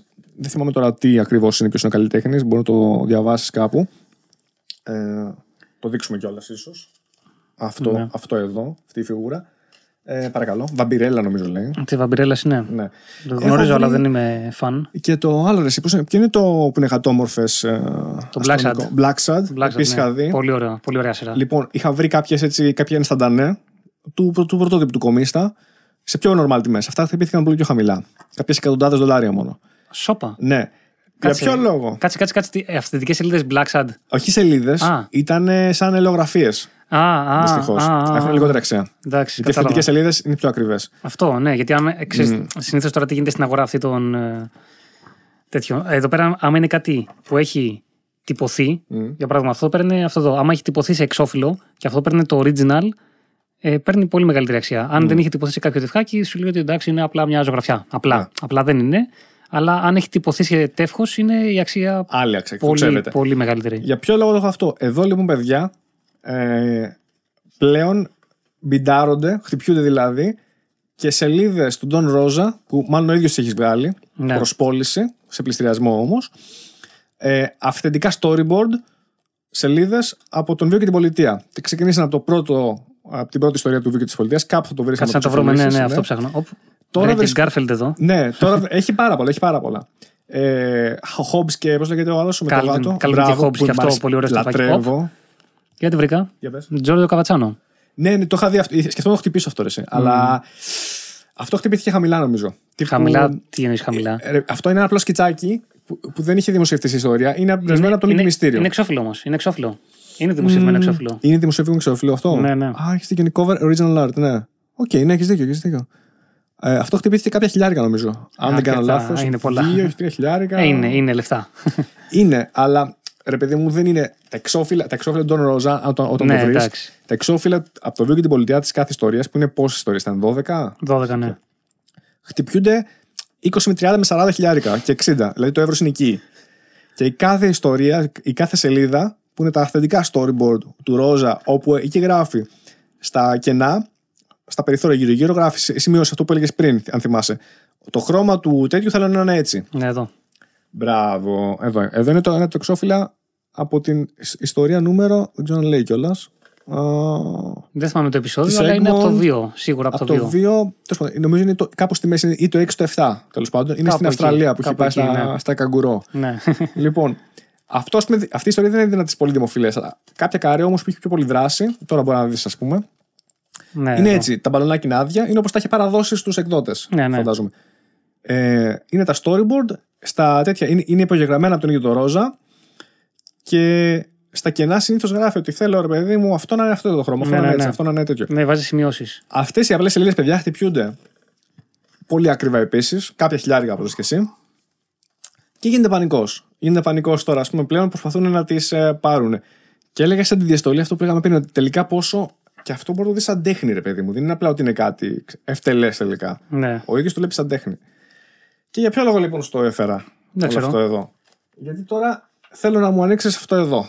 Τι είναι τούτο. Αυτό μπορεί να το διαβάσεις, να το δείξεις κιόλας. Κάτσε με, με ιντριγκάρει. Ναι. Item enclosed, λέει lot, μπορεί να διαβάσεις. Lot. Σιγά σιγά. Και θέλω, Αχ, τώρα, κάτσε, τώρα κάτσε. θέλω να μου δώσεις και τον Barks. Κάτσε Τότε, να κάνω καμιά ζημιά. σταδιακά. Μην αγχώνεσαι. Ε, μισό, Οκ. μισό λεπτό. Λοιπόν, πάρε τούτο. Ναι. Άμα θέλει, μπορώ να το ανοίξω εγώ να το κάνουμε έτσι. Μπορείς να το τραβήξεις απλά σιγά σιγά. Ναι, μπορώ να το κάνω. Προσοχή- με προσοχή. Τι είναι αυτό; Αυτό Πλάκα είναι. είναι το αυθεντικό storyboard από μία από τις σελίδες που χτύπησα εγώ ίδιο. Αυτό Να το φύγεις εσύ. δείξει. Πω. Του Don Rose. Άμα δεις στο πλάι. Όντως Είναι, τώρα. ναι, είναι τα δικά του γραμμένα και γράφει Ω. το χρώμα. Το χρώμα εδώ λέει τα διαμάτια θέλουν να είναι έτσι. Το χρώμα από το, από το τάβρο Έχω θέλουν να είναι πάθει έτσι. σοκ. Είναι το αυθεντικό του Don Rosa το storyboard από μία από τις σελίδες. Δεν ξέρω αν θυμάσαι ποια σε- ιστορία είναι. Ε, με τον Χρυσοκούκι. Και Δεν όπως θυμάμαι τώρα ποια βλέπεις, είναι. μπράβο. Εδώ είναι η πρώτη εμφάνιση του Χρυσοκούκη υποτίθεται στο βίο. Ναι. Και όπως βλέπεις, είναι όλα αυθεντικά, το μελάνια, όπως όπως ήταν και του Μπάρξ. Ναι, Γι' αυτό ήθελα ναι, να ναι, δείξω. ναι, ήταν ναι. ακριβώς έτσι. Και τι παρατήρησα, τα, Κάτσε να το- τα storyboard, παιδιά. Ε, αυτή είναι η μισή σελίδα. Είναι το πάνω μισό. Ναι, αυτό έχει δύο. Πρέπει να έχεις δύο εδώ Έχει, μέσα. έχει δύο μέσα. Ναι. Άμα το ανοίξεις, άμα θες να το ανοίξουμε, να το βγάλουμε. Θα ήθελα με να το πολύ ανοίξεις εσύ. προσοχή. Μην το... Όχι, όχι, αυτό εσύ. Κρατάς Αυτό το- αυτό. Κάτσε, κάτσε, κάτσε. Παρα... Δώσ' μου, δώσ' μου αυτό. Λοιπόν. Αυτό, παιδιά, το χτύπησε σε πλήστερ. Δεν έκανα ξενύχτησα. Κατάφερα και το χτύπησα. Γιατί το ήθελα πολύ. Μπράβο, μπράβο. Είναι, εντάξει. Είναι κομμάτι Είναι- για μένα τέχνης και ήθελα να το δείξουμε εδώ. Τώρα, να ξέρεις ότι ε, μόλις εγώ τα έπιασα στα χέρια μου αυτό χθε το βράδυ. Με το που ήρθα. Πω, Λοιπόν, μπράβο, λοιπόν, μπράβο. λοιπόν, λοιπόν, λοιπόν. Τι να πω τώρα είναι. Για να μην Ναι. το λυπηθούμε. Άμα δεις, έχει πάνω και τον μπλάνκο που έχω χρησιμοποιήσει. Ναι. Λοιπόν, ήταν συσκευασμένο, ξέρεις και τα λοιπά. Άμα δεις. Λοιπόν, αυτό είναι το πρώτο storyboard Κάτσε. και αυτό το κάτω. Δηλαδή η σελίδα, άμα δεις την υπογραφή του, Ω. είναι εδώ. Δες το. Πω, Με όλη τη λεπτομέρεια, θα το δούμε εδώ. Φοβερό. Παρακαλώ. Φοβερό, φοβερό. Ναι. Λοιπόν, είναι η σελίδα, η μία σελίδα από τον Και Video να Editor. μπαλονάκια. Μπράβο. Ω. Με όλη τη λεπτομέρεια που το δει σε προσοχή. Έτσι τα παρέδιδε λοιπόν ο Ρόζα. Σε αυτά τα χαρτονάκια παρέδιδε στι ιστορίε του. Και μετά πηγαίνανε και γράφανε οι άλλοι τα ηχητικά εφέ και τα λοιπά. Και βλέπεις, είναι σαν κομμάτι τέχνης. Εγώ θέλω να το βάλω τώρα σε πίνακες, να τα, Ναι, ναι, να ξεκάθαρα. τα εκθέσω, Ξεκάθαρα, ξεκάθαρα. να τα έχω σε μια γωνιά στο σπίτι μου, ξέρεις, ας πούμε και τα λοιπά. Ξεκάθαρα, ξεκάθαρα. Βλέπεις εδώ πέρα λεπτομέρειες, πράγματα. Άσε, εδώ. Είναι- Και ναι, που λες, λέει το χρώμα, αυστηρά λέει στο περιθώριο, άμα διαβάσεις. Εδώ, άμα διαβάσεις αυτό. Ναι. Water, water Buffalo is grey. Water Buffalo, αυτό. δηλαδή είναι grey, δεν μπορεί να βάλεις άλλο χρώμα. Ναι, εσύ- που έλεγες πριν. ε, Σίγουρα δεν τηρήθηκε από κανέναν αυτό. σίγουρα, σίγουρα. Δηλαδή, σίγουρα. Και άμα δείτε, υπάρχει ακόμα και το μπλάνκο που είχε χρησιμοποιήσει γιατί κάτι είχε σβήσει και κάτι είχε γράψει, βλέπεις. ναι, ναι, ναι, ναι. Και σε έναν. Όπω το βλέπεις εδώ. ένας του είχε Λοιπόν, πάει- Ευχαριστώ πολύ. Κάτσε παρέ... Μπράβο, βάζω πίσω. μπράβο, μπράβο, μπράβο. Χίλια μπράβο. Αυτό, Μπράβο. παιδιά, θα γίνει σε. Θα το βάλω λοιπόν κάπου. Θα το βάλω σε περίοπτη θέση. Το, τα πτυχία μου, ξέρεις, δεν, τα έχω- δεν τα έχω βάλει ποτέ. Τα έχω βάλει σε αυτό μια κούτα. Αυτά θέλει. θα τα βάλω κάπου σε περίοπτη θέση. Λοιπόν, για να τα δείξουμε. Ναι, έπρεπε. Αυτό, μπράβο, μπράβο. Είναι, καλή είναι το, κίνηση. το lot. Να βλέπεις, είναι τα lots πώς τα Ναι, χτυπάς, ας ναι, πούμε. ναι, το ναι, κάθε ναι. τι. Είναι αυτά που βλέπεις στον κατάλογο. Όπως τα Ναι, βλέπει στον μια σελίδα, κατάλογο, ναι. τα χτυπάς. Έχω, είμαι ενθουσιασμένος. Είμαι... Δεν έχεις Εντυπωσιασμένος πολύ, Έχεις τίποτε πολύ, πάρα storyboard πολύ. από κοντά; Αυτό ήθελα να σε ρωτήσω. Αυτό δεν είναι storyboard, είναι, Πώς ε, λέγεται; είναι αυθεντικές σελίδες. Αυτή τη σελίδα είναι, αλλά δεν είναι- το storyboard τι είναι; Το storyboard είναι άλλο. Είναι Άμα πριν. το ξέρω, θα σου, θα σου αφαιρεί. Είναι αυτό που κάνεις με μολυβάκια. Ε, με μολυβάκι. Ε, την κεντρική δομή της ιστορίας. Α, είναι Ό,τι πριν. θα είναι έτσι, ναι. Είναι ο προάγγελος. Ναι, είναι αυτό και αυτό και αυτό και αυτό για να δεις, δηλαδή θα βγάλεις ε, 20-30 σελίδε να δεις πόσο ακριβώς θα σου βγει και τώρα θα πεις Α, ωραία, ξέρω ακριβώς το καρέ, ξέρω ακριβώς αυτό κτλ. Σχεδιάζω τώρα αναλυτικά και βάζει λεπτομέρεια. Τα storyboard είναι πολύ, πιο, λιγο, πολύ λιγότερο λεπτομερή. Αυτό είναι οι τελικές σελίδες. Η Τελικές μελανωμένη. σελίδες, όπως την η παρα- την τελική, παραδίδει. ε, μελε- αυτή η σελίδα, ναι. Ναι. Που λες, άλλοι φλεξάρουν ε, Ναι. ε, ορολόγια και τέτοια. Εμένα μου άρεσε να φλεξάρω αυθεντικούς ρόζα. Αυτό να το προσέξεις. να το προσέξεις τώρα. Πλάκα μου κάνεις. Θα σου πω με το που τελειώσουμε ακριβώς. Τι θα κάνω; Ε, αντιόξινα χαρτιά αυτά και τα λοιπά. Τέτοια. Αυτό είναι ολόκληρο άλλη ιστορία τώρα Ναι. Σκεφτόμουν για απλά να διατήρηση. πάρω πίνακα με τζάμι, ξέρεις, κάπως να το. Ναι, να ναι, ξοδεύεται μια από- κορνιζούλα θέλει, ναι. Ή να το βάλω σε κανένα ανήλιαγο να μην το ξαναδεί ήλιος. να μην φτύρεται. Αλλά ήθελα να πω ότι αυτό ρε παιδί μου είναι άμα παρατηρήσει, επειδή τώρα πρώτη φορά παρατήρησα το σχέδιο από τόσο κοντά. Είναι τέχνη. Είναι το σχέδιο, είναι πολύ λεπτομέρειες του Ρόζα. Είναι, είναι. Είναι υπέροχο. Θα σου Είναι δώσω τέλειο, να είναι το τέλειο. δεις με λεπτομέρεια. να Ναι, σου ναι, ναι. δείξω. Να το βάλω μια φωτογραφία. Ήταν. Και- ε, εντάξει. ε, έχει πολύ λεπτομέρεια. Βλέπεις πόσο το έχεις σχεδιάσει, πόσο είναι υπέροχα βαλμένο από τον ίδιο. Βλέπεις την τέχνη του τεχνίτη, ρε παιδί μου. Έτσι. Είναι αυθεντική. Άλλοι παίρνουν αυθεντικούς Van Gogh, άλλοι παίρνουν αυθεντικούς Μονέ. Εγώ θέλω αυθεντικούς Κομπλέ, Ρώσα. κομπλέ. Μια χαρά, μια χαρά. Όπως την βρίσκει ο καθένας. Εντάξει. Άμα τα έχεις, τα δίνεις και εσύ και χαρούμενος και ξέρεις ότι έπιασες τον τόπο. Ρε παιδί μου, είναι αυτό. Άλλοι, σου, άλλοι γουστάρουν. ε, Είναι ο καθένας με το βίτσιο του. Άλλοι γουστάρουν αμάξια, άλλοι γουστάρουν ε, κρυβά ρολόγια. Ναι. Αυτό ξέρεις ότι Εγώ δεν μόνο θα το ρόζα. μετανιώσεις. Δεν θα το μετανιώσεις. Τώρα. Είναι Άλλος μπορεί να το μετανιώσει, να μην το θέλει. Εσύ άλλοι, το θέλεις. άλλοι που τα χτυπάνε, ξέρεις τι παρατηρούσα. Νομίζω ότι πολλοί μπαίνουν στις αγορές αυτές απλά σαν πώς αγοράζουν bitcoin γιατί πιστεύουν την Ναι, παραξία. ναι, ναι. Που είναι πιθανό, όντως. ναι. Αλλά μας χαλάνε την αγορά γιατί εμείς τα θέλουμε και ανεβάζουν τις τιμές. Μπράβο. ναι, εγώ νομίζω ότι αυτό, χωρίς πλάκα τώρα, είναι το. Ήμουνα πολύ τυχερός Γιατί το χτύπησα, ήταν νομίζω το πιο φθηνό που υπήρξε και υπάρχει από όλες τις σελίδες που έχουν χτυπηθεί. Και είναι και καλό, είναι αξιόλογο πολύ, πολύ καλό. Είναι πολύ αξιόλογο ωραίο. κομμάτι. Το είχα- ε, Εγώ πάντα χτυπάω, τα βλέπω από πριν και λέω θα χτυπήσω αυτά μέχρι αυτό το ποσό και εκεί. Ό,τι Δεν κάτσει, μπορώ να κάνω ό,τι κάτι κάτσει, άλλο. Ναι, ναι. ό,τι βγει. Ό,τι βγει. Ήμουνα παιδιά πάρα πολύ τυχερός γιατί. Γιατί η προηγούμενη σελίδα και η επόμενη ήταν η- σε πολύ ψηλή ζήτηση. Οπότε αυτή πέρασε λίγο στα ψηλά. Α, και ήταν. Είχε, είχε χτυπηθεί πολύ η προηγούμενη, οπότε είχε ανέβει εκεί το μπιντάρισμα. Ναι. Και πάω εγώ μετά στην επόμενη και ξεκινάω χαμηλά. Βλέπω δεν με χτυπάνε. Λέω: Οκ, χτυπάει ένας μικρός και μετά χτυπάω κι εγώ δεύτερη φορά και από τη δεύτερη φορά το πήρα. Σόπα. ναι, κάπως έτσι έγινε. ε, και είναι αυτό που σου λέω: Ότι ήμουνα, λέω, πω, πω, παιδιά, είχα χαρεί πάρα πολύ. Μπράβο, ήμουνα μπράβο. τώρα μεσάνυχτα, πρώτες πρωινές ώρες, εγώ ξέρω εγώ, αντίστοιχα Αμερική, τι ώρα ήταν εκεί, ας πούμε. Και λέω: Τέλεια, ναι. Αφού το χτύπησα, ήμουνα μετά. Μπράβο, μπράβο, μπράβο. ξέρεις, Μπράβο, ένιωθα μπράβο. σαν να Χίλια πήρα μπράβο, χίλια πρωτάθλημα. μπράβο. Α, Μπράβο, εγώ δεν έκανα τίποτα, παιδιά. Δεν είναι Μια χαρά, μπράβο. δεν, δεν πειράζει. Είναι ότι, το, ότι ήθελα να έχω original art, αυτό που λέγαμε. Και όποιος τον ενδιαφέρει, όποιος θέλει να δει, ας δει την αγορά του original art και αν μπορεί από κατευθείαν τον καλλιτέχνη. Εγώ τώρα ψήθηκα να, βρω, να προσπαθήσω να μιλήσω κάπως με τον ε, Καβατσάν ή με άλλους, τον Γκάστη, ας πούμε, Ναι, ναι. αν θα τους ενδιαφέρει να μου πουλήσουν δικά τους original σελίδες. Πριν, Να τους πάνε- βρεις, ναι, παίζει. πριν πάνε σε πληστηριασμό. Παίζουν Γιατί, τέτοια. παιδιά, όταν πάρει σε πληστηριασμό μετά είναι γεια σου. Γεια, γεια, γεια. γεια.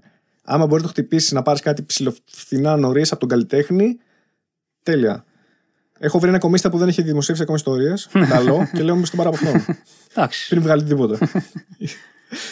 Ωραίο, Αυτά, ωραίο, ωραίο, αυτά, κλείσιμο, παιδιά. ωραίο κλείσιμο. Ωραίο, Αυτό έκανε για την- μπαμ. για την Ήταν κορύφωση πολύ ωραίο, ξανά. πολύ ωραίο, ναι. Όποιος μπορεί να το δει, να ρίξει μια ματιά. Κάτσε είναι πολύ κρατάω. ωραίο. Ποιο κρατάω. Όποιο θες. Όποιο θες. Εδώ. Απλά ήμουν τυχερός γιατί. Να, με την υπογραφή εδώ του, με την υπογραφή εδώ του, του Ρόζα. Δεν ξέρω τι φαίνεται. Τέλος πάντων, να τα βάλουμε και εδώ. Ε, είναι χαρτονάκια. Μπορείτε να δείτε. Μπράβο, μπράβο. Ωραίο. Λοιπόν. Αυτά για κλείσιμο. Γιώργος, Ωραίο εσύ πες. κλείσιμο. Ωραίο. Εσύ, Δεν, δεν, έχει, δεν, έχει, δεν μπορώ να κάνω κάτι άλλο. Μπράβο και μπράβο. μπράβο. Ό,τι θες εσύ να πεις, ό,τι Μια γουστάρεις. χαρά, μια χαρά. το Γουστά- σου. Γουστάρω να τα βλέπω αυτά. Να τα μπράβο, βλέπεις. μπράβο. Ναι, ναι. Χάρηκα που τα πάμε. Πολύ ωραία. Ήταν ε, νομίζω Και εγώ χάρηκα πάρα πολύ. κομπλέ όλα. Και εγώ χάρηκα. Ε, καλή συνέχεια σε αυτό που κάνεις και μπράβο που έκανες τη μεγάλη αλλαγή επαγγελματικά ζωής να μπεις, επα- να, πεις, να το κάνεις δουλειά σου αυτό πλέον έτσι, όχι απλά απολάμβανες, ε, πώς το, το απολάμβανες σαν on the side, αλλά πλέον το κάνεις full επαγγελματικά, έκανες φοβερή δουλειά, το είπαμε και δεν το λέω εγώ αυτό έτσι. Ευχαριστώ, ευχαριστώ. Το έχουν πει πολλοί άλλοι επίσης, το ξέρεις αυτό και στα σχόλια και γενικά. Φαντάζομαι και από αυτοπροσώπως τα έχουν πει. Μου έχουν πει, ναι, εντάξει, Ε. είναι, δεν ξέρω πώς να το διαχειριστώ, αλλά μου αρέσει να. Άμα ακούω καλά λόγια, εντάξει. Γιατί τα- όχι; Τα δέχομαι. Γιατί ναι. Αφού έκανε καλή δουλειά. Και τα καλό άσχημα τα αποτέλεσμα. δέχομαι, αλλά εντάξει. Όλα Τα άσχημα καλά. σε όλα βοηθάνε καλά. πιο πολύ. Ναι, ναι, ναι. Λοιπόν. Και ναι, νομίζω μπορούμε να κλείσουμε. Εκτός αν θέλει να προσθέσει κάτι άλλο. Νομίζω πως τα έχουμε πει όλα. Ωραία, ωραία. Σε ευχαριστώ ξανά πάρα πολύ. Σε ευχαριστώ πάρα πολύ που ήσουν εδώ. Και εγώ ευχαριστώ Λοιπόν, για τη και φιλοξενία. πάμε για το νούμερο 3 κάποια στιγμή στο μέλλον. Κάποια στιγμή. Με επόμενες, με νέες εκδώσει, με νέα. Με νέο αυθεντικέ υλικό. σελίδε Καρλ Μπάρξ την άλλη Με φορά. αυθεντικέ καλμπάρξ. Πού, πού να βρω, δεν ξέρω, παιδιά. θα πρέπει να βρω τους collectors και θα μου ζητάνε ένα πνευμόνι και ένα νεφρό να δώσω. Άστο, άστο. Αλλά ναι, ναι. Άμα βρω, θα φέρω. Λεωγραφία αυθεντική. θα πάω να πουλήσω ό,τι έχω και δεν έχω σε μπάρξ. και θα το βάλω εδώ μπροστά μετά και θα είμαι έτσι. Με αυτό θα μείνεις μια ηλιογραφία Τίποτα. και θα αξίζει τον κόπο. Τίποτα. ναι, ναι, ναι. Λοιπόν, ευχαριστώ πολύ, Γιώργο. Ε, είχαμε μαζί μας λοιπόν τον ε, Phantom. Ήμουν ο Γιώργος Ζαχαρόπουλος. Μέχρι την επόμενη φορά. Θα πεις ένα χαιρετισμό. Μ, Ό,τι θες. Ε, Αγωνιστικούς χαιρετισμούς. Χάρηκα που τα είπαμε. Ε, διαβάζετε κόμιξ. Αυτά. Περνάτε καλά. και εδώ είμαστε. Έγινε. Over and out.